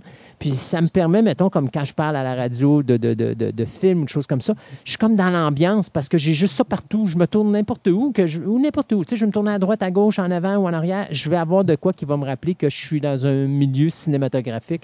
Et, euh, et, et c'est ça, un passionné. Et c'est ça le plaisir de collectionner. C'est pas nécessairement juste d'avoir l'objet, parce que ça, c'est maladif. C'est juste Ouais. l'idée d'avoir de quoi qui te change les idées de place, puis qui te donne. euh, tu sais, tu as l'impression de te retrouver, puis tu te sens complet. C'est ça, exactement. C'est ça, mais tu viens de dire un point important. C'est pas, c'est pas tellement d'avoir, d'obtenir l'objet matériel que entre les mains. C'est plus que ça. Tu sais, c'est en fait, c'est quand c'est immatériel, le plaisir que ça te crée là, de regarder ça. Moi, c'est sûr que dans mon cas, ben moi, euh, moi, ma femme, euh, elle aime pas tellement ça, ma collection. Elle, elle, elle aime le plaisir que ça, me- que ça me procure, mais sais, je pourrais pas, comme, mettons, euh, mettre des présentoirs, euh, tu sais, avec des lumières partout dans le salon, ici en haut, mettre ça, là, là ça serait trop pour elle, tu sais. Puis, euh, mais ce que j'ai réussi dans le salon, par contre, c'est d'aller chercher, euh, qui est un peu une collection connexe euh, au Batmobile, c'est euh, des, euh, des comics. Tu sais, le, le premier Batman, là, qui, est- qui est sorti euh, en 1940, là, euh, moi, j'ai, acheté un... Ce qui était Détective Comique numéro 27. Non, ça, c'est, je l'ai lui aussi. Lui, ben, le, le premier premier de tout, là, c'est en mai 1939, là, Détective numéro, numéro 27. C'est C'est la ça. première fois, tu sais, qui, c'était, puis dans le cas, c'est Bob Kane, là, l'illustrateur, qui, lui, euh, tu sais, il a sorti ça en 40. Puis là, ben, euh, en 39. Puis l'année d'après, ben là, c'est là que là, ils ont sorti le, le premier comic, mais intitulé Batman, le Mhm. numéro 1. Fait que là, ben moi, je, là, ben, ce que j'ai fait, ben, je suis allé chercher ces comics-là. Puis d'ailleurs, euh, je suis allé chercher Superman aussi, puis Action Comique, là, le, le, le, premier, Superman, qui est connexe. Mais tu sais, je n'ai pas les moyens d'avoir les originaux. c'est, des affaires, ça vaut 1 500 Non, 000. c'est ça. Mais de toute façon, tu Et- vois, Détective Comique numéro 27, quand ça a été le temps de célébrer l'anniversaire du comic, ils l'ont reprinté à nouveau. Donc, tu es capable d'avoir des reprints sans problème. là. Ben, c'est ce que j'ai fait. Puis moi, ce que, là, je, allé- me contente de ça. Puis à un moment donné, je me suis raisonné. Puis là, j'ai mis dans, un beau cadre. Fait que là, dans mon salon, j'ai quatre beaux cadres. Là. Ça fait beau, là, ça a de la gueule. Moi, j'aime bien ça. Mais c'est esthétique. Ça, ma femme, elle a accepté ça. Elle trouve ça pas pire. Mais, euh, tu sais, euh, c'est certain que que de moi, j'aurais le téléphone rouge de la... De, de de j'aurais tout, tout plein d'affaires. Régent, je peux t'arranger ça. Ah, je sais. Ben, écoute, je sais. Je ouais, peux même t'avoir la statue buste là, dans lequel tu peux lever la tête et appuyer sur le piton. Je peux tout t'avoir ça sans problème. Je sais, ouais, ouais. Ah ouais. Mais c'est ça, ça finit plus. Mais à un moment donné, je te parlais de ça, tu sais, euh, c'est- comme je suis retraité maintenant, j'ai du temps. Ça se peut qu'à un moment donné, je pousse cette belle folie-là jusqu'à m'acheter un, un habit, un costume de Batman, puis faire des vidéos où je vais expliquer ma collection, tu sais, puis j'aurais en français parce que ben, je te confiais que c'est beaucoup en anglais ces Ouais. affaires-là quand on va sur YouTube. Là, puis c'est un peu frustrant, quelqu'un qui est francophone que moi, moi je suis pas très bon en anglais. Moi, J'ai une grande carrière humoristique en anglais, moi, parce que quand je- j'essaie de parler anglais, le monde part à rire, tu sais, fait que, écoute. Mais, mais j'aimerais ça le faire en français à un moment donné. Mais ça, c'est un projet que j'ai. Quel beau projet. Ah, c'est des beaux projets. Mais moi, écoute, euh, moi, je me dis, là, les gens qui ont des collections, là, peu importe la collection, si ça te fait du bien, ça te fait plaisir, ben let's go, Colin. Mais à un moment donné, euh, faut- on le fait pour soi. C'est très personnel, hein, une collection. tu sais. Régent, je te demanderai pas c'est quoi ta Batmobile favorite dans l'univers de Batman. On le sait tous.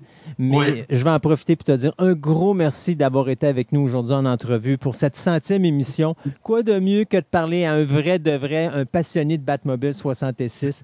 Et puis, euh, quand tu voudras avoir ton Batphone et euh, ta statue, euh, ton buste, là, tu m'appelleras, on organisera quelque chose.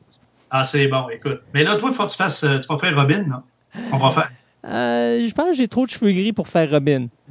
Ah, ouais, ouais, c'est ça. ouais. et sinon, si je veux faire Burt Ward d'aujourd'hui, il va me manquer euh, pas mal de livres. Et Colin, oui. écoute, Ça vaut, ça vaut son pesant d'or.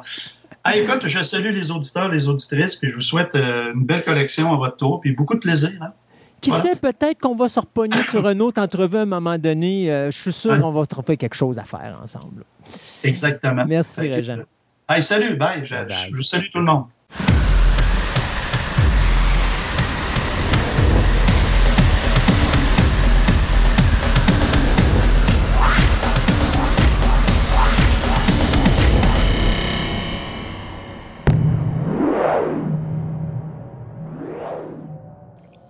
Conclure cette centième émission de Fantastica, je me suis dit, j'ai pas le choix, je dois aller chercher la crème de la crème, la cerise sur le Sunday, le mot Everest du journalisme sportif, Monsieur François Raté. Bonjour François.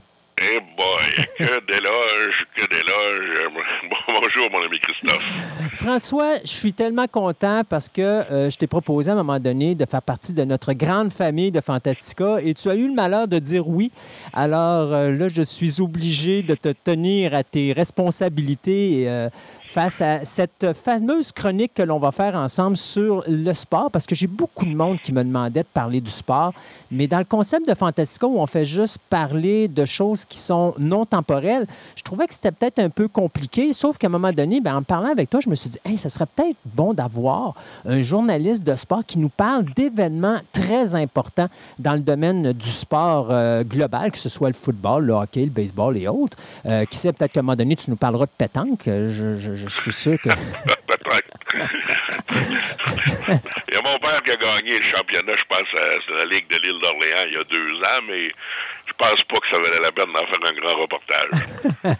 Et donc, je me suis dit, écoute, il faut qu'on commence par le plus grand événement de toute l'histoire du sport mondial, c'est-à-dire la journée où François Raté a décidé de devenir un journaliste sportif. Et donc, je me suis dit d'abord, on va commencer par le début. Euh, c'est-à-dire, qu'est-ce qui a donné le goût à François Raté de s'en aller soit un dans le journalisme ou deux dans le domaine du sport? Ben, j'ai toujours aimé le, sport, ça c'est évident que dès, ma jeunesse, euh, j'ai commencé à j'ai eu beaucoup d'intérêt. Je me suis dit dans la, dans la famille, ça vient de mon grand-père raté, euh, qui était qui aimait beaucoup le sport, qui a transmis ça à mon père et qui me l'a transmis également. Donc euh, dès mon jeune âge, euh, mon père a commencé à m'amener euh, voir des matchs, que ce soit les remparts de Guy Lafleur au début des années 70, quand j'avais 7-8 ans. Euh, l'avait ensuite suivi par les Nordiques. Il y avait un club de baseball qui jouait au stade municipal où évoluent maintenant les capitales. Ben, à l'époque, il y avait les, les carnavals, les métros, qui étaient les, les clubs écoles de- des expos de Montréal. Donc, euh, où on avait l'occasion de pouvoir aller euh, voir jouer les, les, les futures euh, vedettes des expos, là, que, que ce soit les Gary Carter, Ellis Valentine, Steve Rogers, André Dawson.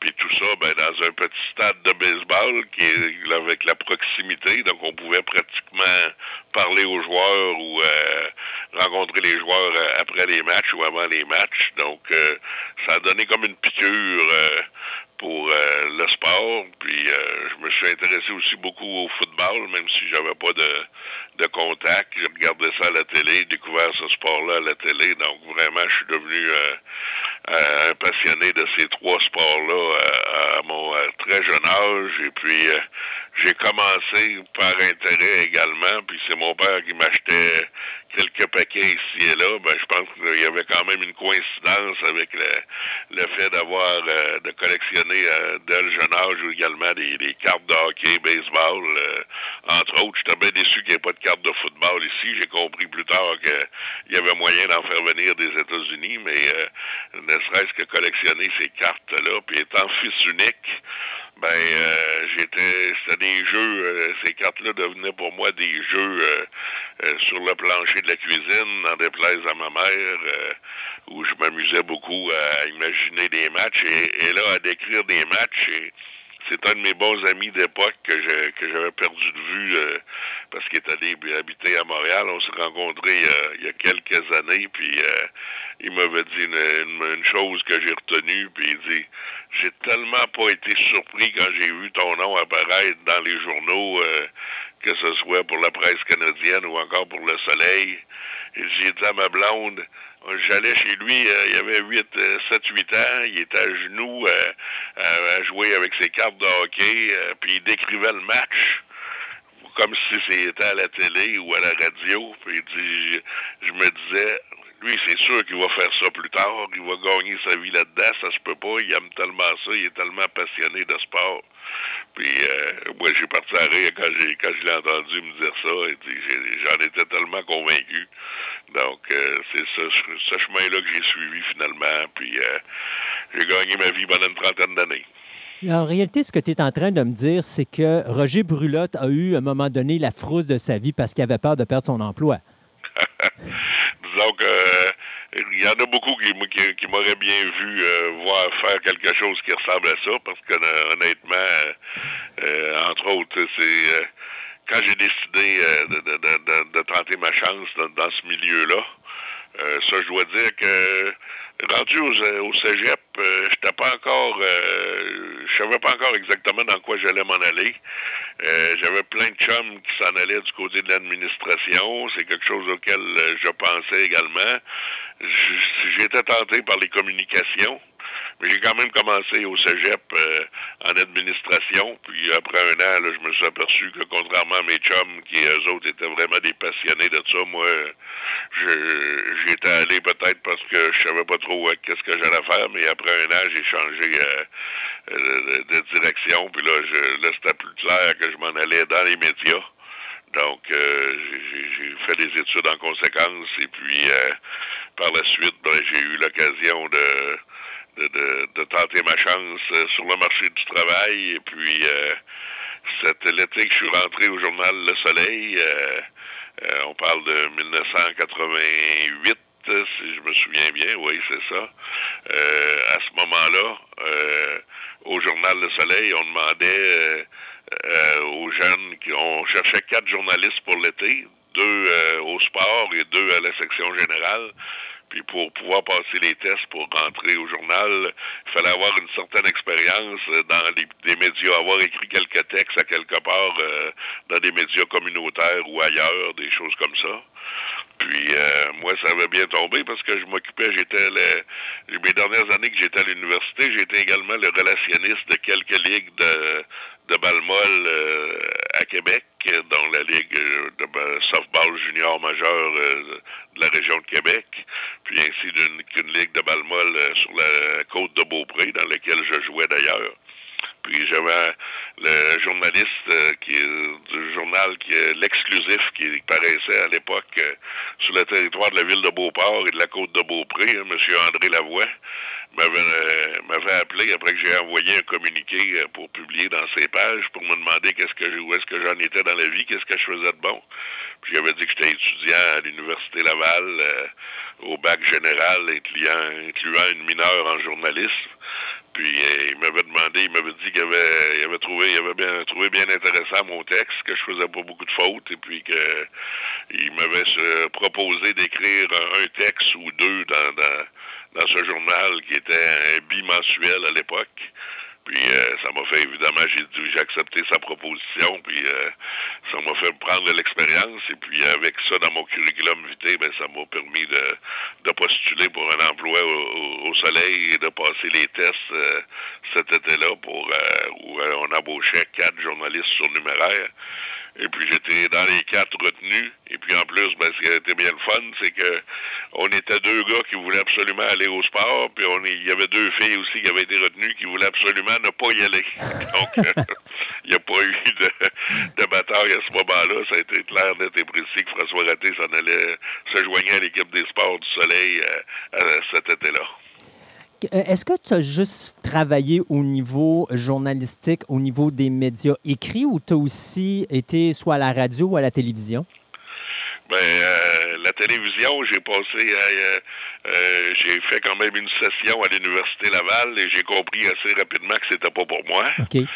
Le, professeur aussi, c'est pas gêné pour me le dire, mais j'ai dit que j'en étais très conscient, puis que la seule, la seule raison pour laquelle j'étais là, c'est parce qu'on n'avait pas le choix de faire euh, un cours euh, en radio, un cours en télé et un cours en presse écrite pour ensuite se spécialiser dans une des trois branches. j'ai collaboré à plusieurs émissions de radio comme collaborateur un veux, veux pas, avec j'ai écrit une chronique sur le football euh, de la NFL pendant près de 20 ans au, soleil et après quelques années euh, ayant gagné en notoriété dans le domaine, ben euh, on m'a demandé souvent de collaborer à des émissions de sport. Donc j'ai fait la chronique de football pendant plusieurs années avec Ray Cloutier, Ray de Sports bien connu à Québec dans le domaine de la radio. Donc, avec Info 800, j'ai collaboré pendant plusieurs années euh, pour euh, une chronique sur le, football de la NFL. D'ailleurs, euh, quand je quand je, suis dans un endroit public des fois, puis on parle quelques personnes ensemble, il y a souvent quelqu'un, puis encore ça m'est arrivé encore récemment, là, qui va dire Oh, je reconnais votre voix, vous, là, attendez un peu. Puis là, les gens cherchent un peu, puis quand je leur donne un indice, ben Ah oui, c'est vous qui parliez de, football à, la radio, parce que j'ai fait ça pendant pratiquement une dizaine d'années. Donc c'est quelque chose que j'ai bien aimé. Par contre, j'ai jamais animé d'émission. Je me suis contenté d'être un collaborateur. Mais non, mais je voulais dire, est-ce qu'on préfère la radio à euh, l'écriture ou les deux, c'est quelque chose dans lequel on va chercher ce, petit plaisir euh, coquin qu'on aime bien avoir? Euh, honnêtement, moi, j'aime bien les deux. Mm. la presse écrite, j'ai adoré pendant toutes ces années euh, au journal, euh, que ce soit parce que moi, mon, mon emploi au journal euh, Le Soleil, j'ai été beaucoup, plusieurs années comme affecté au pupitre des sports. Et les dernières années, même, j'étais même chef de pupitre au sport. Donc, à ce moment-là, en plus d'écrire la chronique sur la NFL. Donc, ça me permettait d'avoir les deux les deux aspects du travail de journaliste au sport, parce que le, fait d'être euh, au pupitre, euh, ben ça, c'est on procède à la mise en page, on choisit euh, qu'est-ce qui va avoir le contenu du, de, la section des sports du lendemain, quelle importance on accorde à une nouvelle par rapport à une autre on a toujours le challenge de fermer le journal euh, à 23h30 qui est omniprésent tous les tous les soirs. Puis euh, dans le domaine du sport, ben, souvent il va y avoir deux, trois matchs de hockey en même temps. Il peut y avoir un échange à la dernière minute euh, qui se confirme, une blessure à un, joueur vedette. Donc faut toujours être capable de survirer sur un 30 sous, comme on dit pour euh, relever ce défi-là, pour euh, toujours respecter le deadline qui est autour de 23h30. Euh, donc c'est très important. C'est un stress qui vient à chaque fois, mais qui, est toujours le fun à chaque fois qu'on ferme le journal. On l'a fait, on a réussi encore une fois, bravo. Mais il y a également, ben, du côté de la radio, c'est quand même quelque chose aussi s'adresser directement aux amateurs, donner son opinion sur un match. Ben, c'est une autre façon de, de, toucher les gens, les amateurs, puis euh, c'est différent, mais euh, je dois avouer que le, le, travail de journaliste écrit euh, maintenant avec les réseaux sociaux, puis les, les façons que les, les lecteurs peuvent réagir, quand j'ai commencé à la fin des années 80, et si les, gens pouvaient téléphoner des fois au journal pour parler au gars qui a écrit telle nouvelle ou quelque chose, mais euh, ça a changé beaucoup au fil des ans avec euh, les réseaux sociaux. Donc là, euh, il y avait moyen là, par la suite avec Internet d'organiser plus de de, de, de chronique en collaboration, peut-être demander aux amateurs de se prononcer sur euh, euh, une équipe d'étoiles ou sur un match, entre autres, qui, avait pu les, frapper, les, les intéresser. Donc, euh, c'est différent, puis ça a évolué beaucoup au fil des ans. Qu'est-ce que ça demande comme. Parce que, tu sais, je t'écoute parler au niveau d'être journaliste sportif. Euh, c'est pas une job de, de 9 à 5, là. C'est- C'est une job où est-ce que dès qu'il y a quelque chose qui se passe, il faut, faut que tu sois prêt à n'importe quel moment. Euh, c'est quoi les exigences pour être journaliste au niveau sportif? Ben, d'abord d'être un passionné de sport, hein, comme je l'ai dit, ça c'est bien important. Euh, maintenant, c'est plus compliqué parce qu'on demande aux jeunes. Moi, j'étais chanceux parce que quand je suis rentré au soleil, comme je disais, il y avait besoin de deux, de- deux personnes au sport. Euh, par la suite, euh, moi, je suis un des derniers, puis il y a peut-être rentré un ensuite, Olivier Bossé, quelques années plus tard, qui est, maintenant, il est retourné au général, mais il a fait quand même plusieurs années euh, au, sport, au reportage au sport. Parce qu'on retrouve maintenant ce qu'on demande aux jeunes, c'est d'être polyvalent, hein, parce qu'on les utilise à toutes les sauces. Les, jeunes stagiaires, les jeunes qui ont été euh, engagés par le journal au cours des années suivantes, c'était regardez là, euh, ça se peut que vous alliez nous, dé- nous, dépanner dans le domaine des sports pendant deux semaines, mais ça se peut également qu'on vous envoie à, la couverture générale. Peut-être que vous allez faire une semaine euh, du côté de- des faits divers. Après ça, euh, on va peut-être avoir besoin de vous du côté de la, euh, de, la politique pendant le temps d'une couverture d'une campagne électorale. Donc, les jeunes sont vraiment utilisés à toutes les sauces, mais quand tu es vraiment, euh, quand t'es vraiment euh, ceux qui m'ont précédé, entre autres, là, qui ont eu de longues carrières au sport, puis je parle encore à Carl Tardy, qui est encore là aujourd'hui, ou à d'autres, euh, et Maurice Dumas, Kevin Johnston et compagnie. Euh, c'est premièrement, c'est que tu le 9 à 5, tu fais une croix là-dessus, c'est la première chose. Ça, c'est sûr que les fins de semaine, euh, oublie ça également, parce que tu vas en avoir quelques-unes en congé, mais ça sera pas la, la, la majorité. Euh, souvent, l'horaire est fait de sorte en, que tu vas travailler soit le samedi ou le dimanche, mais toujours une des deux journées, ou encore tu vas travailler trois fins de semaine de suite pour avoir une fin de semaine euh, de congé. Donc, euh, puis ben, c'est beaucoup fait en fonction de, l'horaire. euh, le Rouge et Or de l'Université Laval, le club de football, euh, ne consulte pas les, les, les, les journaux, ben, les médias pour mettre placer ses matchs le samedi ou le dimanche. Euh, les clubs de baseball vont jouer pratiquement tous les jours. Euh, quand il y avait l'époque des Nordiques, euh, évidemment, ben, tu allais couvrir les entraînements le matin, tu pouvais retourner le soir quand il y avait un match à domicile. Donc, ça veut dire qu'une journée que tu commences à 10 heures le matin que tu finis à minuit le soir. Donc, il faut que tu composes avec des horaires comme ça. J'ai d'ailleurs une, une ex-copine qui me disait, m'agaçait à l'époque que je faisais mes débuts euh, au soleil, puis également euh, avec les Nord- euh, avec la presse canadienne, que j'ai été à temps partiel les- sur la couverture des Nordiques les quatre dernières années des Nordiques. Elle me disait, elle, elle, elle, avait été au cégep, puis ça s'était terminé là, puis elle s'était trouvé un petit emploi. Puis euh, quand on essayait de, de trouver du temps libre pour se passer du temps un petit peu ensemble, euh, je disais que là, en fin de semaine, je travaillais, samedi, je travaillais au soleil, dimanche, je couvrais l'entraînement des Nordiques, et puis qu'on n'aurait pas bien le temps de se voir en fin de semaine. Ben, c'est ça. Elle me répondait avec le sourire, euh, ben, c'est pour ça que tu es allé à l'université, c'est pour travailler les, autant la semaine que la fin de semaine. Bravo, champion. Mais ça demande quelqu'un de, très compréhensif. euh, si, mettons, on veut monter une, famille, une vie familiale, c'est pas nécessairement tout le temps évident, ce qu'on peut voir. Là. Non, vraiment pas. Là. Euh, regarde les, les, les, les gars que je vais revenir avec l'exemple des Nordiques, c'est sûr qu'ils sont plus là, là, mais quand même les, les, les journalistes, les, les tops dans les journaux euh, euh, du côté des sports, c'est évidemment les, les gars qui sont affectés à la couverture de l'équipe professionnelle dans la ville. Donc euh, on peut parler du Canadien, même chose le Canadien de Montréal. euh, tu regardes les médias à Montréal, là, les, les gars qui, euh, qui, qui vont euh, qui suivent l'équipe sur la route quand il y a des conditions normales, là, on parle hors COVID-19. Euh, ils, sont, ils partent sur la route. Ils vont les, quand l'équipe euh, joue euh, trois matchs à l'étranger sur une, une semaine, ben, c'est sûr que les gars partent avec leurs valises.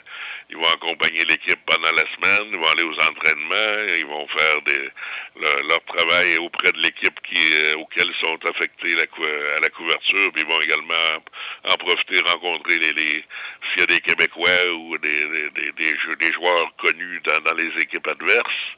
Donc c'est sûr que tu te promènes. Et puis encore là, ben euh, c'est la même chose. Hein. Beaucoup d'activités de sport ont lieu les fins de semaine. C'est souvent regroupé euh, surtout euh, du vendredi au dimanche. Donc, il faut que tu acceptes de vivre avec ça. Ça, tu pas le choix. puis il faut également la, même chose que les, les conjoints également en face de même, compose avec ça. Donc, c'est pas toujours évident, honnêtement. Là, euh, euh, un journaliste qui est affecté régulièrement à la couverture d'une équipe de, sport euh, va peut-être avoir un mois l'été où ça peut être un peu plus tranquille, là, mais le, reste de l'année, il faut toujours que tu sois aux aguets. Puis, il y a tellement de compétition maintenant, mais il y en avait déjà beaucoup avant. Mais maintenant, là, avec encore, je reviens encore aux réseaux sociaux, euh, les, les, les, gens qui rentrent dans le vestiaire, là, euh, il y a la, la, télé, la radio, les journaux, mais tu rajoutes les réseaux sociaux qui, ont pris de plus en plus de place au fil des ans. Puis euh, le, le, fun de faire carrière là-dedans, le défi à tous les jours, c'est d'essayer de sortir la nouvelle.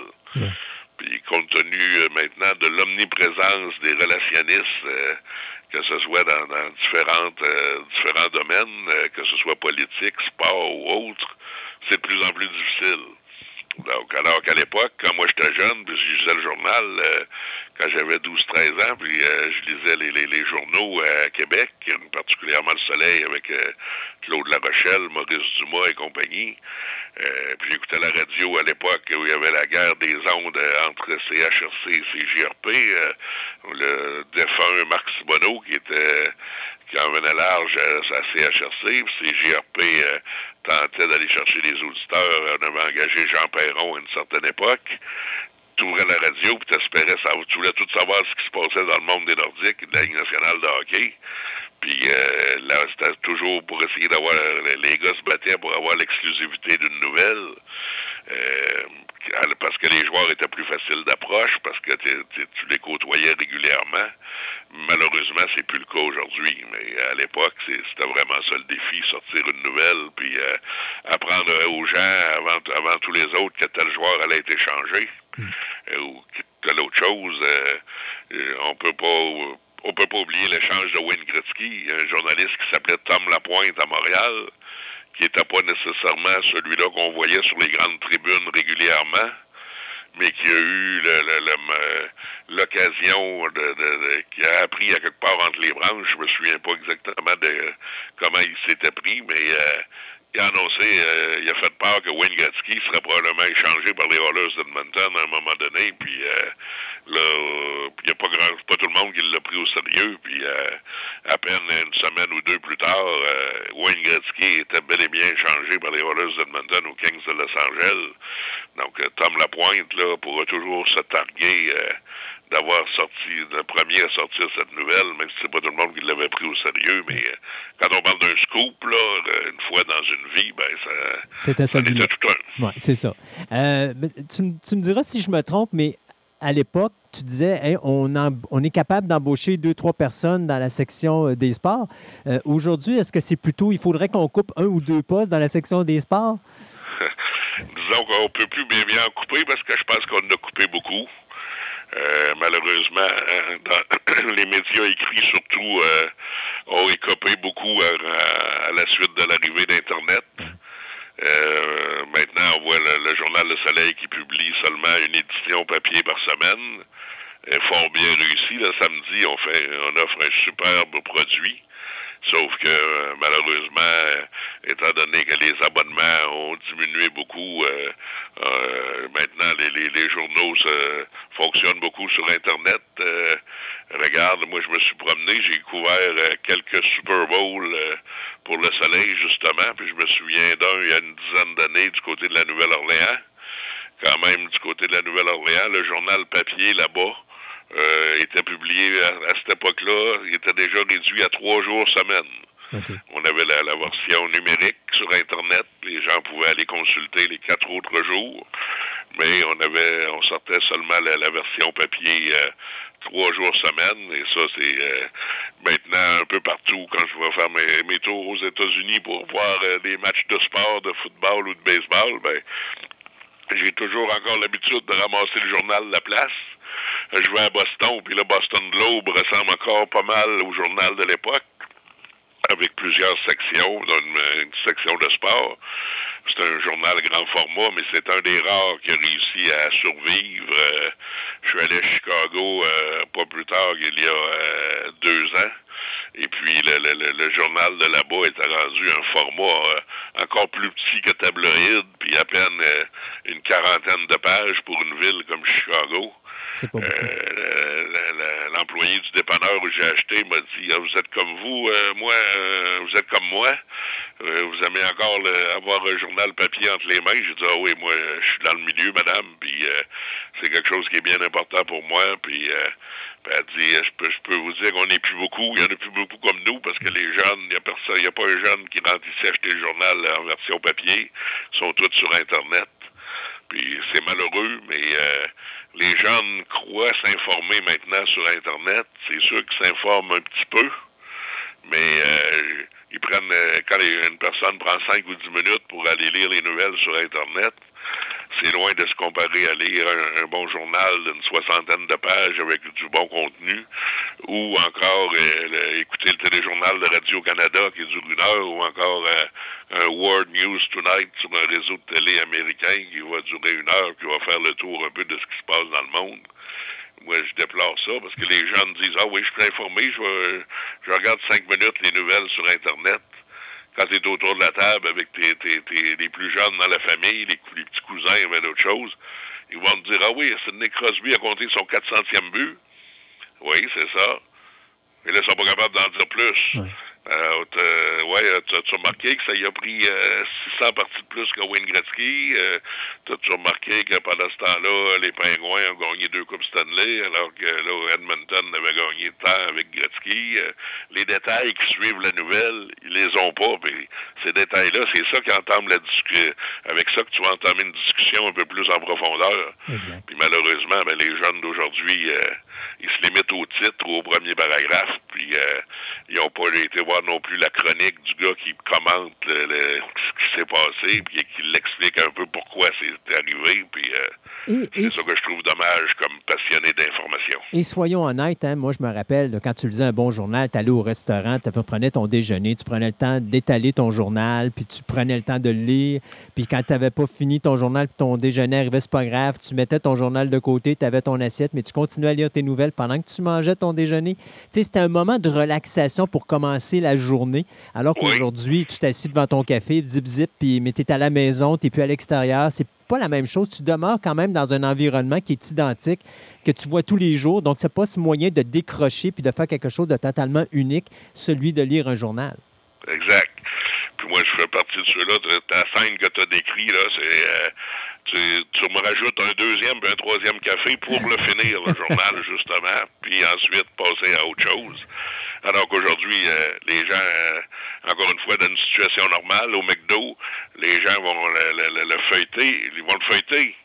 Mais euh, tu vas voir qu'ils n'arrêtent pas souvent pour lire un, un texte à quelque part parce que ça va se faire très rapidement. Puis euh, ils vont quitter le McDonald's sans, sans euh, ils vont peut-être avoir lu une nouvelle, deux, euh, regarder les titres, comme je disais, puis ils vont quitter rapidement là, parce qu'ils ont autre chose à faire. Ils sont pressés. Puis euh, moi, je trouve que c'est se, se, priver d'un bon moment, d'un bon moment divertissant dans une journée qui permet toujours d'apprendre des choses. François Raté doit couvrir un Super Bowl. Il décide, mettons que le Super Bowl se passe, je sais pas moi, à Chicago. Il décide de partir à Chicago, écouter le Super Bowl live. Ça fait-tu partie de la job ou c'est un extra qu'on s'offre? ça fait partie de la job. Mais c'est comme euh, j'ai toujours dit à tout le monde, le job, euh, peu importe l'emploi que vous occupez, il y a des côtés plus plaisants que d'autres.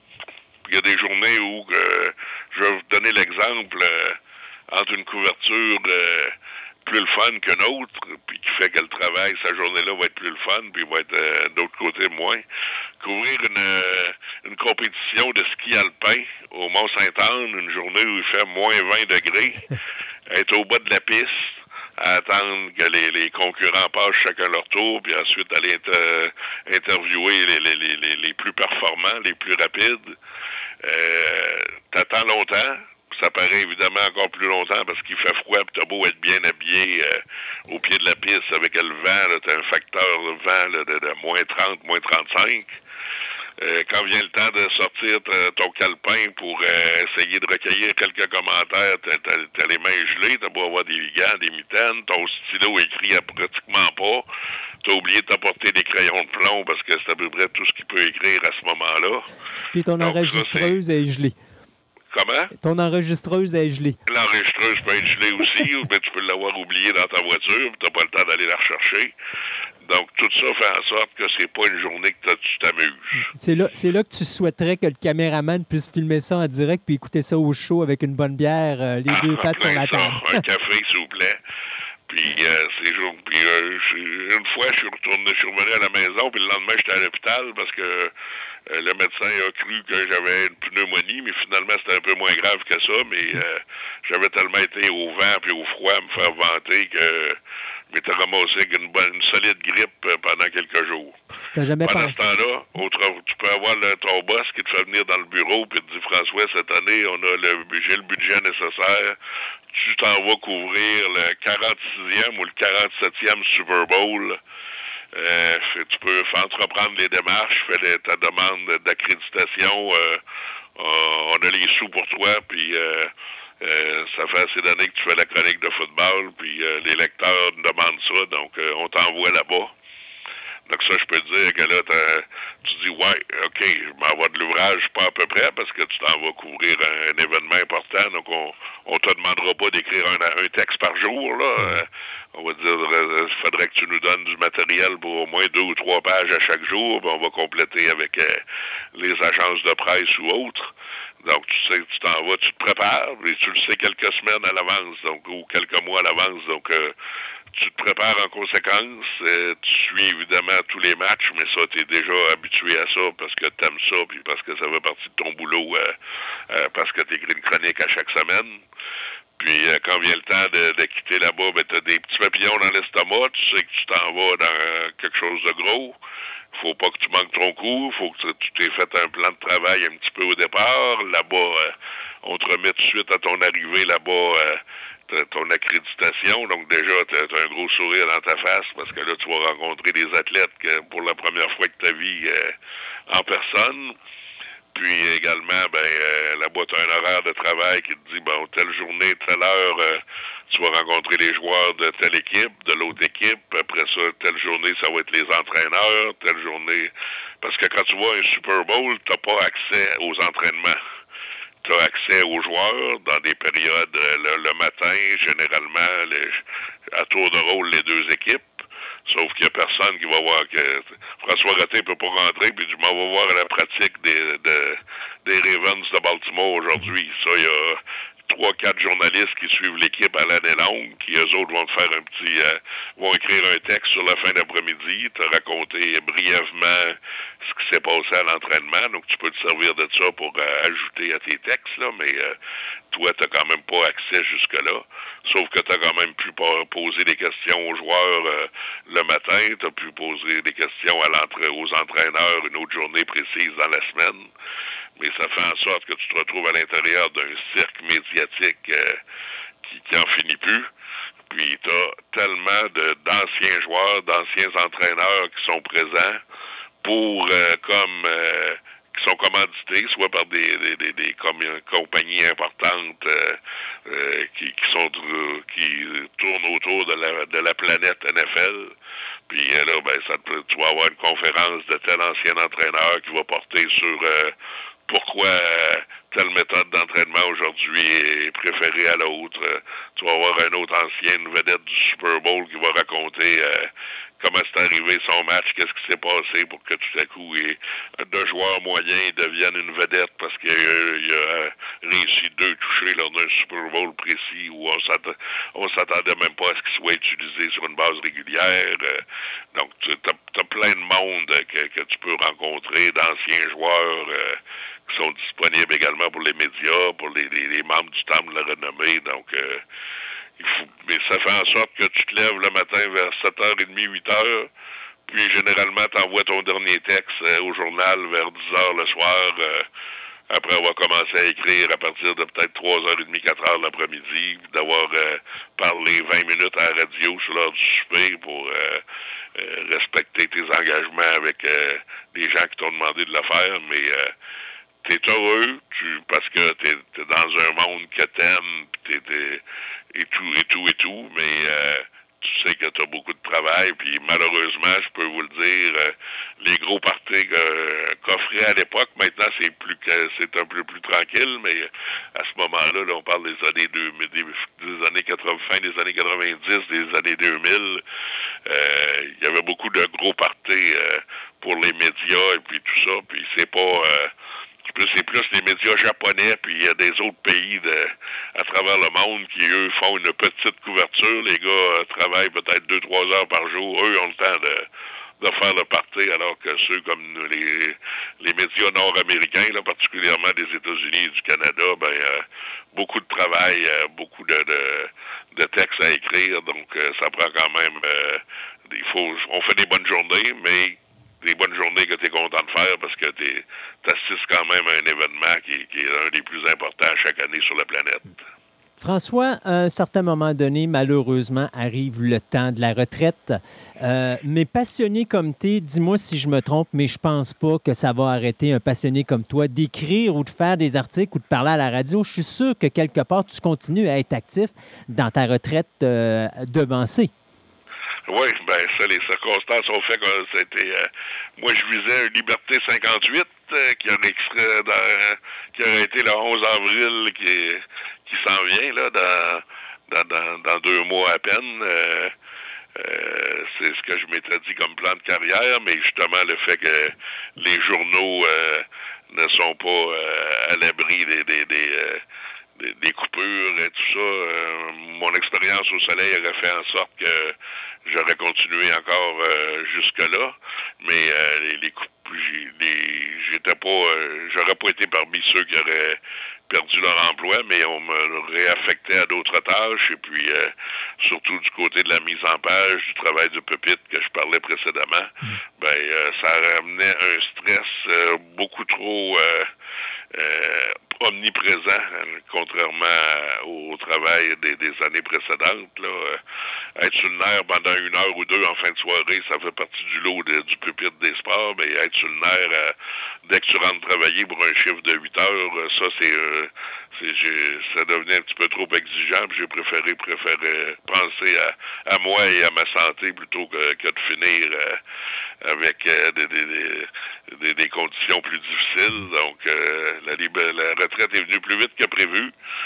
Ça a fait en sorte que Maintenant, quand j'écoute des matchs de football, ben, ça peut arriver que le match qui s'annonce moins intéressant, euh, je le je l'écoute pas, ben j'y prête beaucoup moins d'attention, contrairement euh, aux 20 années où j'ai écrit ma chronique. Là, je, je, dévorais tout ce qui se faisait, télé, radio, internet, euh, revue, peu importe l'époque. J'en manquais pas une parce que les émissions qui passent à tous les jours, il y a beau avoir du football uniquement à la fin de semaine les émissions qui passaient toute la semaine, du lundi au vendredi à la télé américaine, euh, je, je m'y tapais toutes parce que je voulais vraiment être vraiment à l'affût de l'information. Euh, j'ai un, mordu de football qui me communiquait des fois avec moi euh, au journal à l'époque, qui m'avait fait un beau compliment. Il m'avait dit Monsieur Raté, souvenez dans vos chroniques, vous commencez, puis là je me dis Ah oui, ça moi aussi, j'ai entendu telle chose à telle émission, donc probablement que la chronique va porter pas mal là-dessus. Puis, oups, tout à coup, il arrivait un ou deux éléments dans votre chronique que j'avais jamais entendu parler, que j'ai dit, voyons, j'ai pas vu ça nulle part. Qui était, ben, là, j'ai expliqué à l'époque que moi, je, j'essayais d'aller chercher des, des, éléments un peu partout, euh, télé, radio, journaux. Euh, le Soleil, entre autres, était abonné à l'époque au New York Times News Services, qui était la grosse qualité d'information, puis je pigeais souvent des informations là-dedans que je fouillais, puis je livrais autrement. Donc, euh, j'étais content de savoir qu'un mordu euh, de la NFL comme ça, je réussissais toujours à y en apprendre, justement, parce que je faisais beaucoup de recherches euh, qui, qui prenaient beaucoup de mon temps à l'époque où j'écrivais une chronique. Donc, euh, c'est ces choses-là maintenant que j'ai mis la... Je mets la pédale plus douce, j'en lis un petit peu moins. je laisse les, les, les, émissions de semaine, ben, j'en ai délaissé quelques-unes. Évidemment, les, les dimanches sont toujours pris par le football, mais J'en fais un petit peu moins, mais euh, il y a des gens encore qui ont pensé à moi, tout comme toi d'ailleurs. Puis euh, j'ai recommencé cette année à faire de la collaboration, euh, une émission qu'on peut retrouver sur Facebook, Internet, qui, où justement on m'a demandé de, de reparler de football.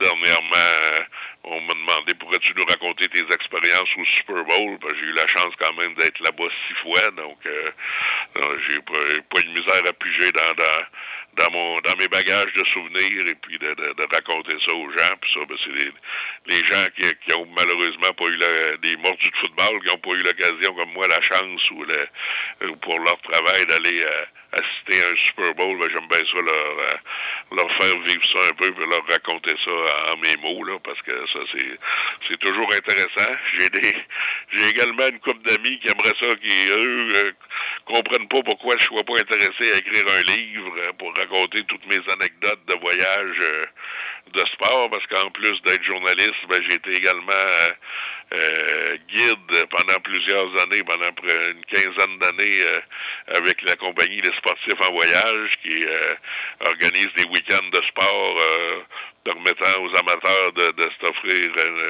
qui n'ont pas peur de faire un peu d'autobus, d'aller voir des matchs de baseball ou de football, de hockey même euh, à New York, Boston, Buffalo, Philadelphie, bref, les, les grosses villes euh, situées dans l'est des États-Unis. Donc, euh, quand tu fais un voyage comme guide avec 50 personnes, il se produit toujours quelques anecdotes, il y a toujours des choses à raconter également.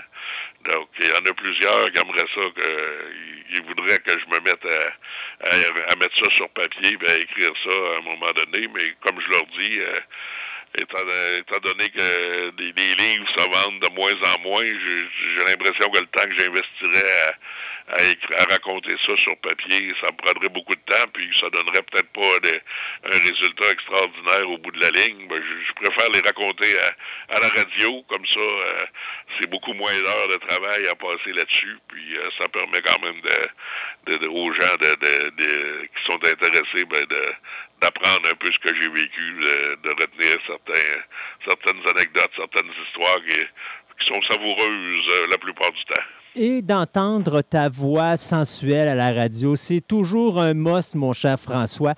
Si les gens n'ont pas encore compris qu'on parlait un passionné, bien, euh, ils vont écouter les prochaines chroniques que tu vas faire avec nous, puis je pense qu'ils n'auront pas le choix de se rendre à l'évidence que François Raté, c'est un vrai de vrai, un sportif dans l'âme, euh, et euh, on est vraiment content de te compter parmi la famille de Fantastica. Euh, donc, euh, je pense d'ailleurs que tu vas pouvoir nous, euh, dans les prochaines chroniques qu'on va entendre de toi, tu vas pouvoir nous faire revivre des expériences que tu as vécues, que ce soit dans des Super Bowls ou que ce soit même des expériences dans le baseball, dans le hockey. Je pense que tu vas couvrir pas mal large au niveau du sport. Alors, ça va être un plaisir de te suivre et de t'écouter à Fantastica, l'émission radio. Christophe, ça m'a fait énormément plaisir.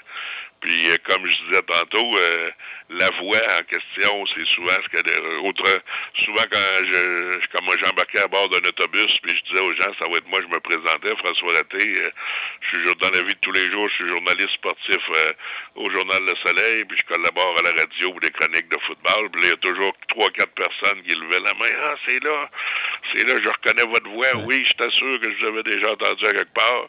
Mais le seul problème, Christophe, c'est que dans toutes les fois que je me suis fait dire ça, je pense qu'il y a seulement une dame, une fois, qui m'a dit qu'elle avait reconnu ma voix. Le reste, c'est rien que des gars. oh. Ben, écoute, faut jamais désespérer, François. Tu fais juste commencer ta retraite. Alors, c'est peut-être là que ça va aboutir. faut toujours que ça, ça faut que ces événements-là arrivent au meilleur moment. Et je pense que là, tu as, plus de temps devant toi d'en profiter. peut-être, peut-être bien, peut-être bien. Un gros merci, François, puis on se dit à la prochaine. Ça fait plaisir, Christophe. Bye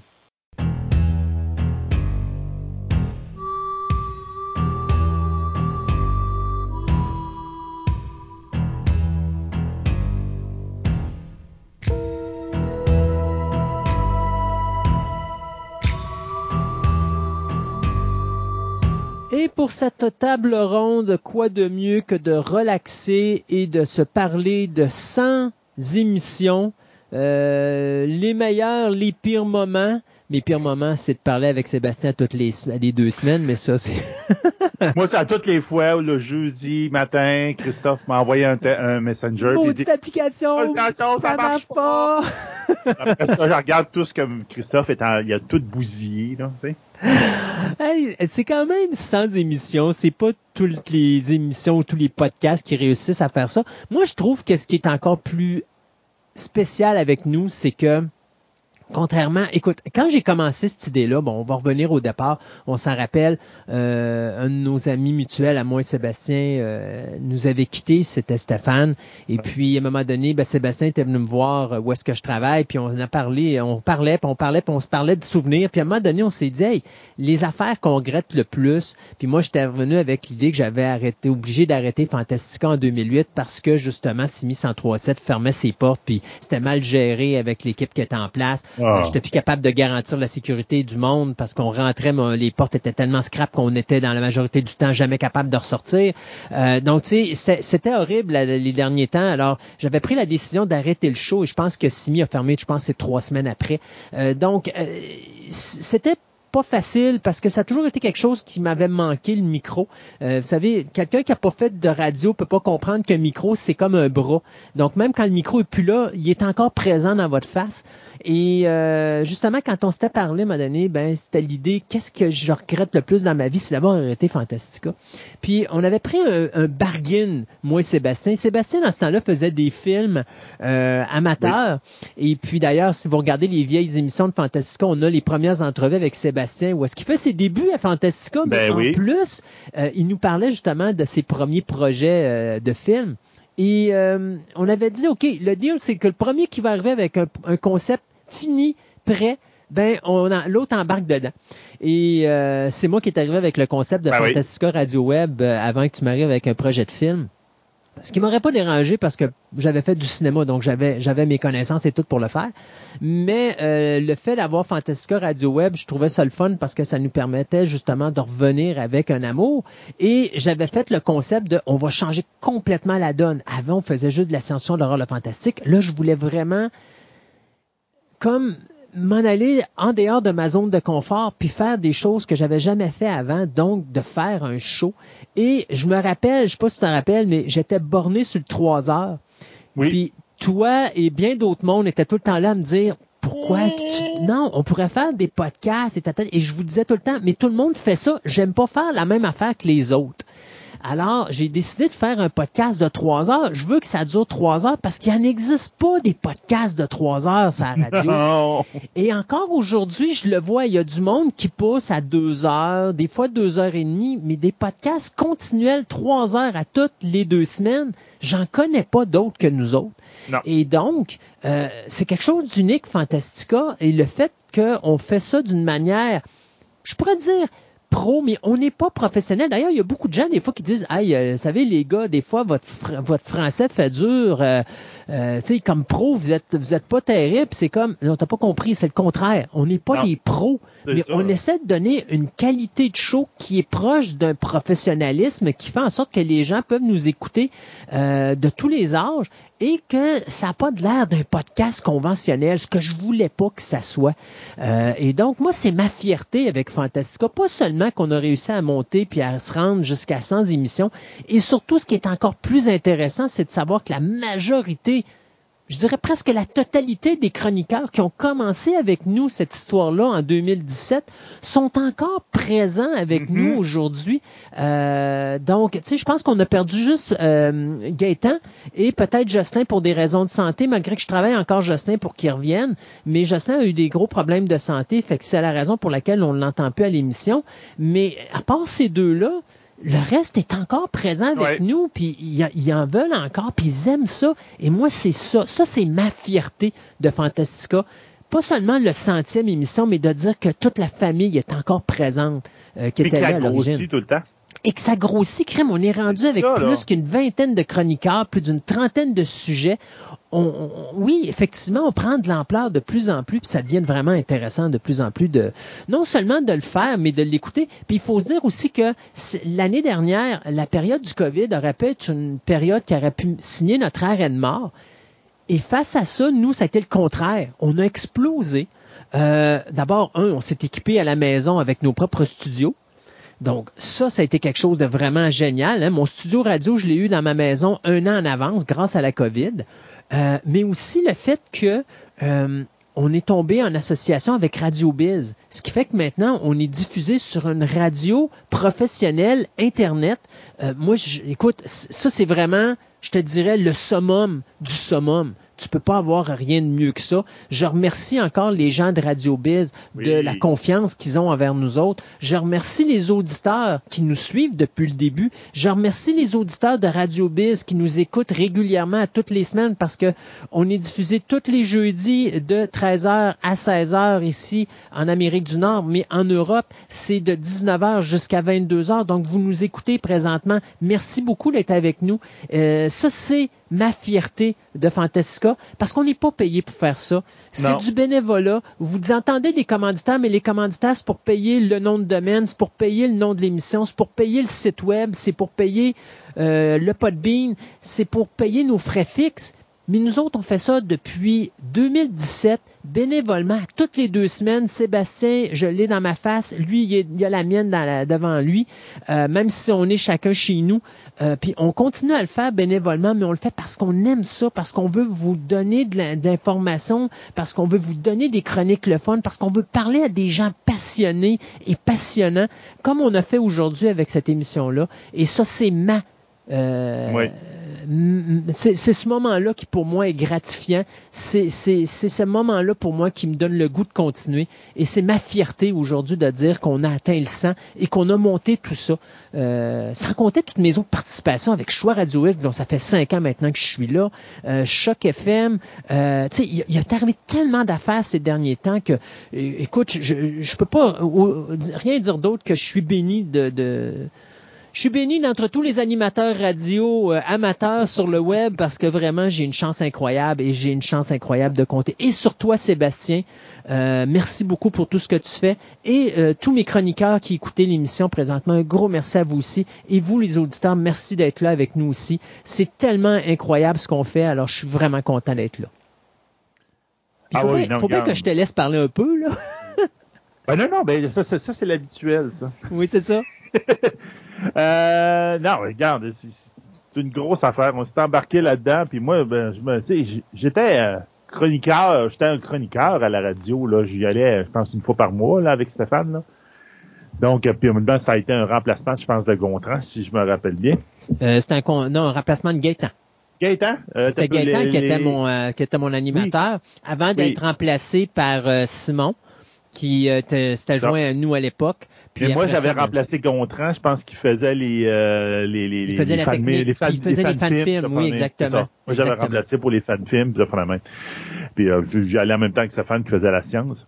Donc, euh, c'est ça. Puis là, de tomber là-dedans, tu te dis, ben, OK, oui, on, va- on, on va s'essayer, bon, on, on va s'amuser. Puis en fin de compte, ça- c'est quand même très plaisant. Puis comme tu dis, ça fait de ça fait 100 épisodes qu'on s'endure. Donc, on arrive à faire quelque chose de euh, bien intéressant. J'ai hâte qu'on puisse euh, de nouveau faire ça en, en présentiel tous les deux parce que c'est plus le fun. C'est, c'est, c'est plus interactif, là. On a tout le temps un lag de, de, d'interaction. Ouais. à- Mais- à paraître. euh, ce que les gens voient pas présentement, c'est que moi je te vois, mais toi tu me vois pas parce que moi j'ai pas de caméra ici. Alors toi tu as juste euh, la face de mon minou qui est là Oui. de- devant tes yeux. Moi je te vois alors parler. Alors toi je te vois que tu es sur la base alpha parce que tu t'es créé un petit fond. euh, un petit fond spécial, effectivement, c'est vraiment cute. Mais euh, c'est quelque chose sur lequel il faut que je travaille, une caméra vidéo, là, parce que c'est la seule chose qui manque dans mon studio. Mais là, j'ai investi tellement d'argent sur mon studio que je vais essayer de me refaire un peu avant de commencer à refaire des investissements. Là. Mais c'est ça. Donc, euh, tu sais, je, je, je, je suis tellement content. Puis, tu sais, je pense que toi puis moi, je pense pas qu'on a, au début de ce projet-là, je pense qu'on n'aurait jamais pensé Que ça t'offre et que ça grossisse de la manière que ça l'a fait. Et je pense qu'il y a beaucoup de nos chroniqueurs qui également ont jamais pensé que euh, après euh, quoi quatre ans et demi, ils seraient encore présents avec nous euh, dans cette expérience-là de Fantastica. Donc Parce qu'on dépend, on dépend beaucoup. Tu sais, les podcasts en général, c'est c'est des personnes qui vont. euh, tu sais, j'ai- j'ai des connaissances sur un sujet X, ben ou en mettons, Christophe a des connaissances en cinéma. Il part avec un podcast de cinéma, puis c'est comme c'est ça là. Mais là, nous autres là, on ça, on meuble Oui. le, le- le podcast, mais c'est nous chroniqueurs qui font toute la job en grosse partie, tu sais, en, en temps là. Puis c'est ça qui est, je te dis comme tu disais, d'extraordinaire dans le sens qu'il est embarqué dans le projet, comme on disait, gratuit, puis c'est euh, tout là, c'est, on fait ça bénévolement, puis c'est pas rien qui il nous lâche pas, puis il y en a d'autres qui se greffent, puis il y en a d'autres qui veulent embarquer dans le projet. C'est ça qui a été impressionnant là. Et qui C'est grâce dit, à ouais. eux autres. Oui, exact. Et qui aurait dit en 2017, si je t'avais dit, Sébastien, on va faire Fantastica, puis je te garantis qu'à un moment donné, on va avoir des vrais journalistes qui vont se joindre à nous. Écoute, on a euh, François Raté aujourd'hui qui était avec nous en fin d'émission, qui est un journaliste du, So- du journal Le Soleil qui se joint à notre équipe. Raphaël Beaupré qui est une journaliste qui travaille à Choc FM qui joint à notre équipe. Sans compter Bertrand Hébert qui est un écrivain. Sans compter nos professeurs parce qu'on a Martin Hébert qui est un professeur d'université. On a François également, notre astronome qui fait l'astronomie qui est, euh, qui est un professeur de cégep. Donc, tu sais, tu as des gens qui travaillent dans le domaine de... on parle d'Elisabeth, on parle de... euh, d'Andréane. Elisabeth, Elisabeth, c'est notre, notre personne internationale. C'est notre personne internationale. On a, mais tu vois, on a aussi euh, Andréane qui, qui travaille dans le domaine de l'archéologie. Donc, tu sais, on a eu des, professionnels qui jouent. Oui, on a des amateurs aussi qui jouent, à- à- qui sont joints à nous, mais faut comprendre que jamais j'aurais cru que tous ces gens-là se seraient réunis autour de nous. Et c'est pas juste une réunion, c'est qu'ils restent avec nous et ils demeurent. Et, ça, pour moi, c'est vraiment, euh, comme je disais tantôt, c'est c'est vraiment l'aspect le plus le plus sensationnel que je trouve de Fantastica, c'est on est capable de ramasser tous ces gens-là, puis tu sais, tant que vous montez pas un podcast, puis tant que vous sa- tu sais, vous êtes pas à essayer d'orchestrer, moi j'ai pas une recherchiste, c'est moi qui dois faire les recherches. Oui.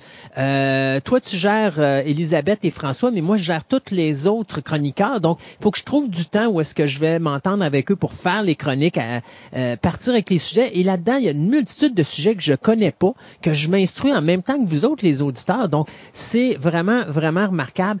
Et avant qu'on termine, moi, un point qui est extrêmement important, je veux remercier les commanditaires qui ont été avec nous depuis le début, Euh, que ce soit Patrice Ben de oui. Vidéo Centre-Ville ou que ce soit Jean-Pierre Sanson de la boutique du collectionneur TPM, qui nous soutiennent depuis les tout débuts, sans qui même aussi, eux autres aussi sont importants parce que sans ces commandites, même si c'est pas des montants astronomiques, c'est des montants qui nous permettent quand même de payer les frais fixes du show. Euh, ils sont pas obligés de le faire, hein. c'est ça, ça leur fait des publicités, mais tu sais, je sais pas ce que ça peut leur rapporter, mais je suis pas sûr que ça leur ramène tant d'argent que ça ou que ça leur fait un retour tant que ça, parce que la majorité de notre auditoire est pas nécessairement au Québec, est à l'extérieur.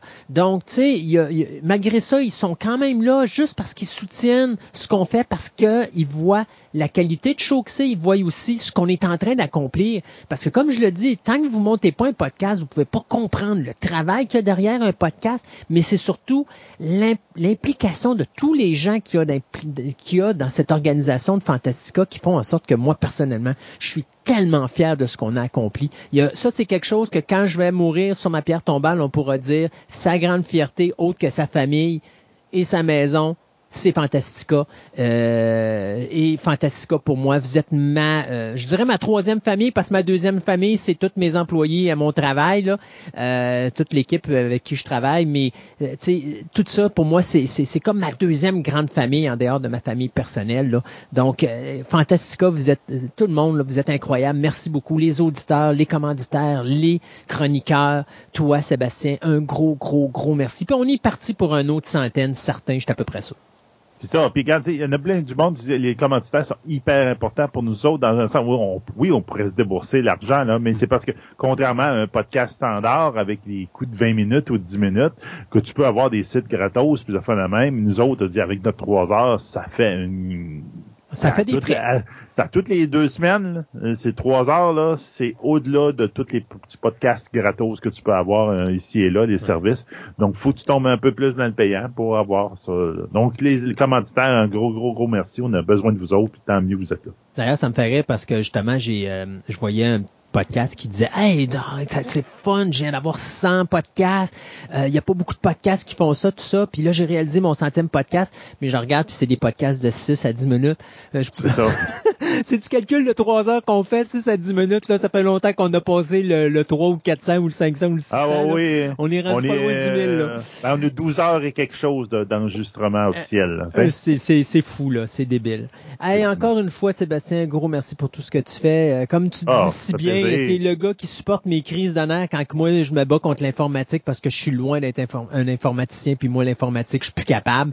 Euh, donc Facebook, je t'en guerre contre, je t'en guerre contre tout ce qui s'appelle euh, internet et euh, système informatique où est-ce qu'il faut que j'apprenne à travailler puis que ça fonctionne tout de travers. Tout est on l'a dit, Skynet, la journée qui apparaît, on a notre âme secrète. Vous m'envoyez, moi, vous scrapez ça, ça sera pas trop long.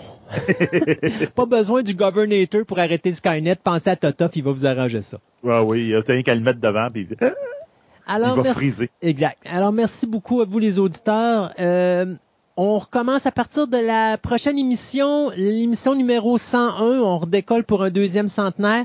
Euh, vous dire qu'on va changer un petit peu la donne de la table ronde. Habituellement, Sébastien nous disait toujours euh, des annonces qu'il mettait sur euh, Twitter, Instagram, tout ça. Une fois de temps en temps, on va garder des sujets chauds, mais principalement, on va servir de la table ronde pour parler de ce qu'on va mettre sur la page Twitter. Ça va nous permettre de parler aussi de projets variés, là, des nouveaux films qui s'en viennent en salle et de choses oui, de même. Oui, c'est ça, de plus élaborer sur les toilettes là, juste à place de dire voici juste l'histoire, mais voici le toilet. On pourra jaser un peu exact. Puis tu sais, c'est plate parce que c'est souvent qu'on va parler des nouvelles de projets qui s'en viennent dans un an ou dans deux ans, mais c'est rare qu'on va parler de projets qui sont là. Alors le Twitter, la table ronde va servir à ça. Alors c'est quelque chose qu'on va commencer dans notre prochaine émission de Fantastica. Radio Web. Donc, merci beaucoup encore à vous les auditeurs et on se dit à la prochaine édition de Fantastica. Fantastica.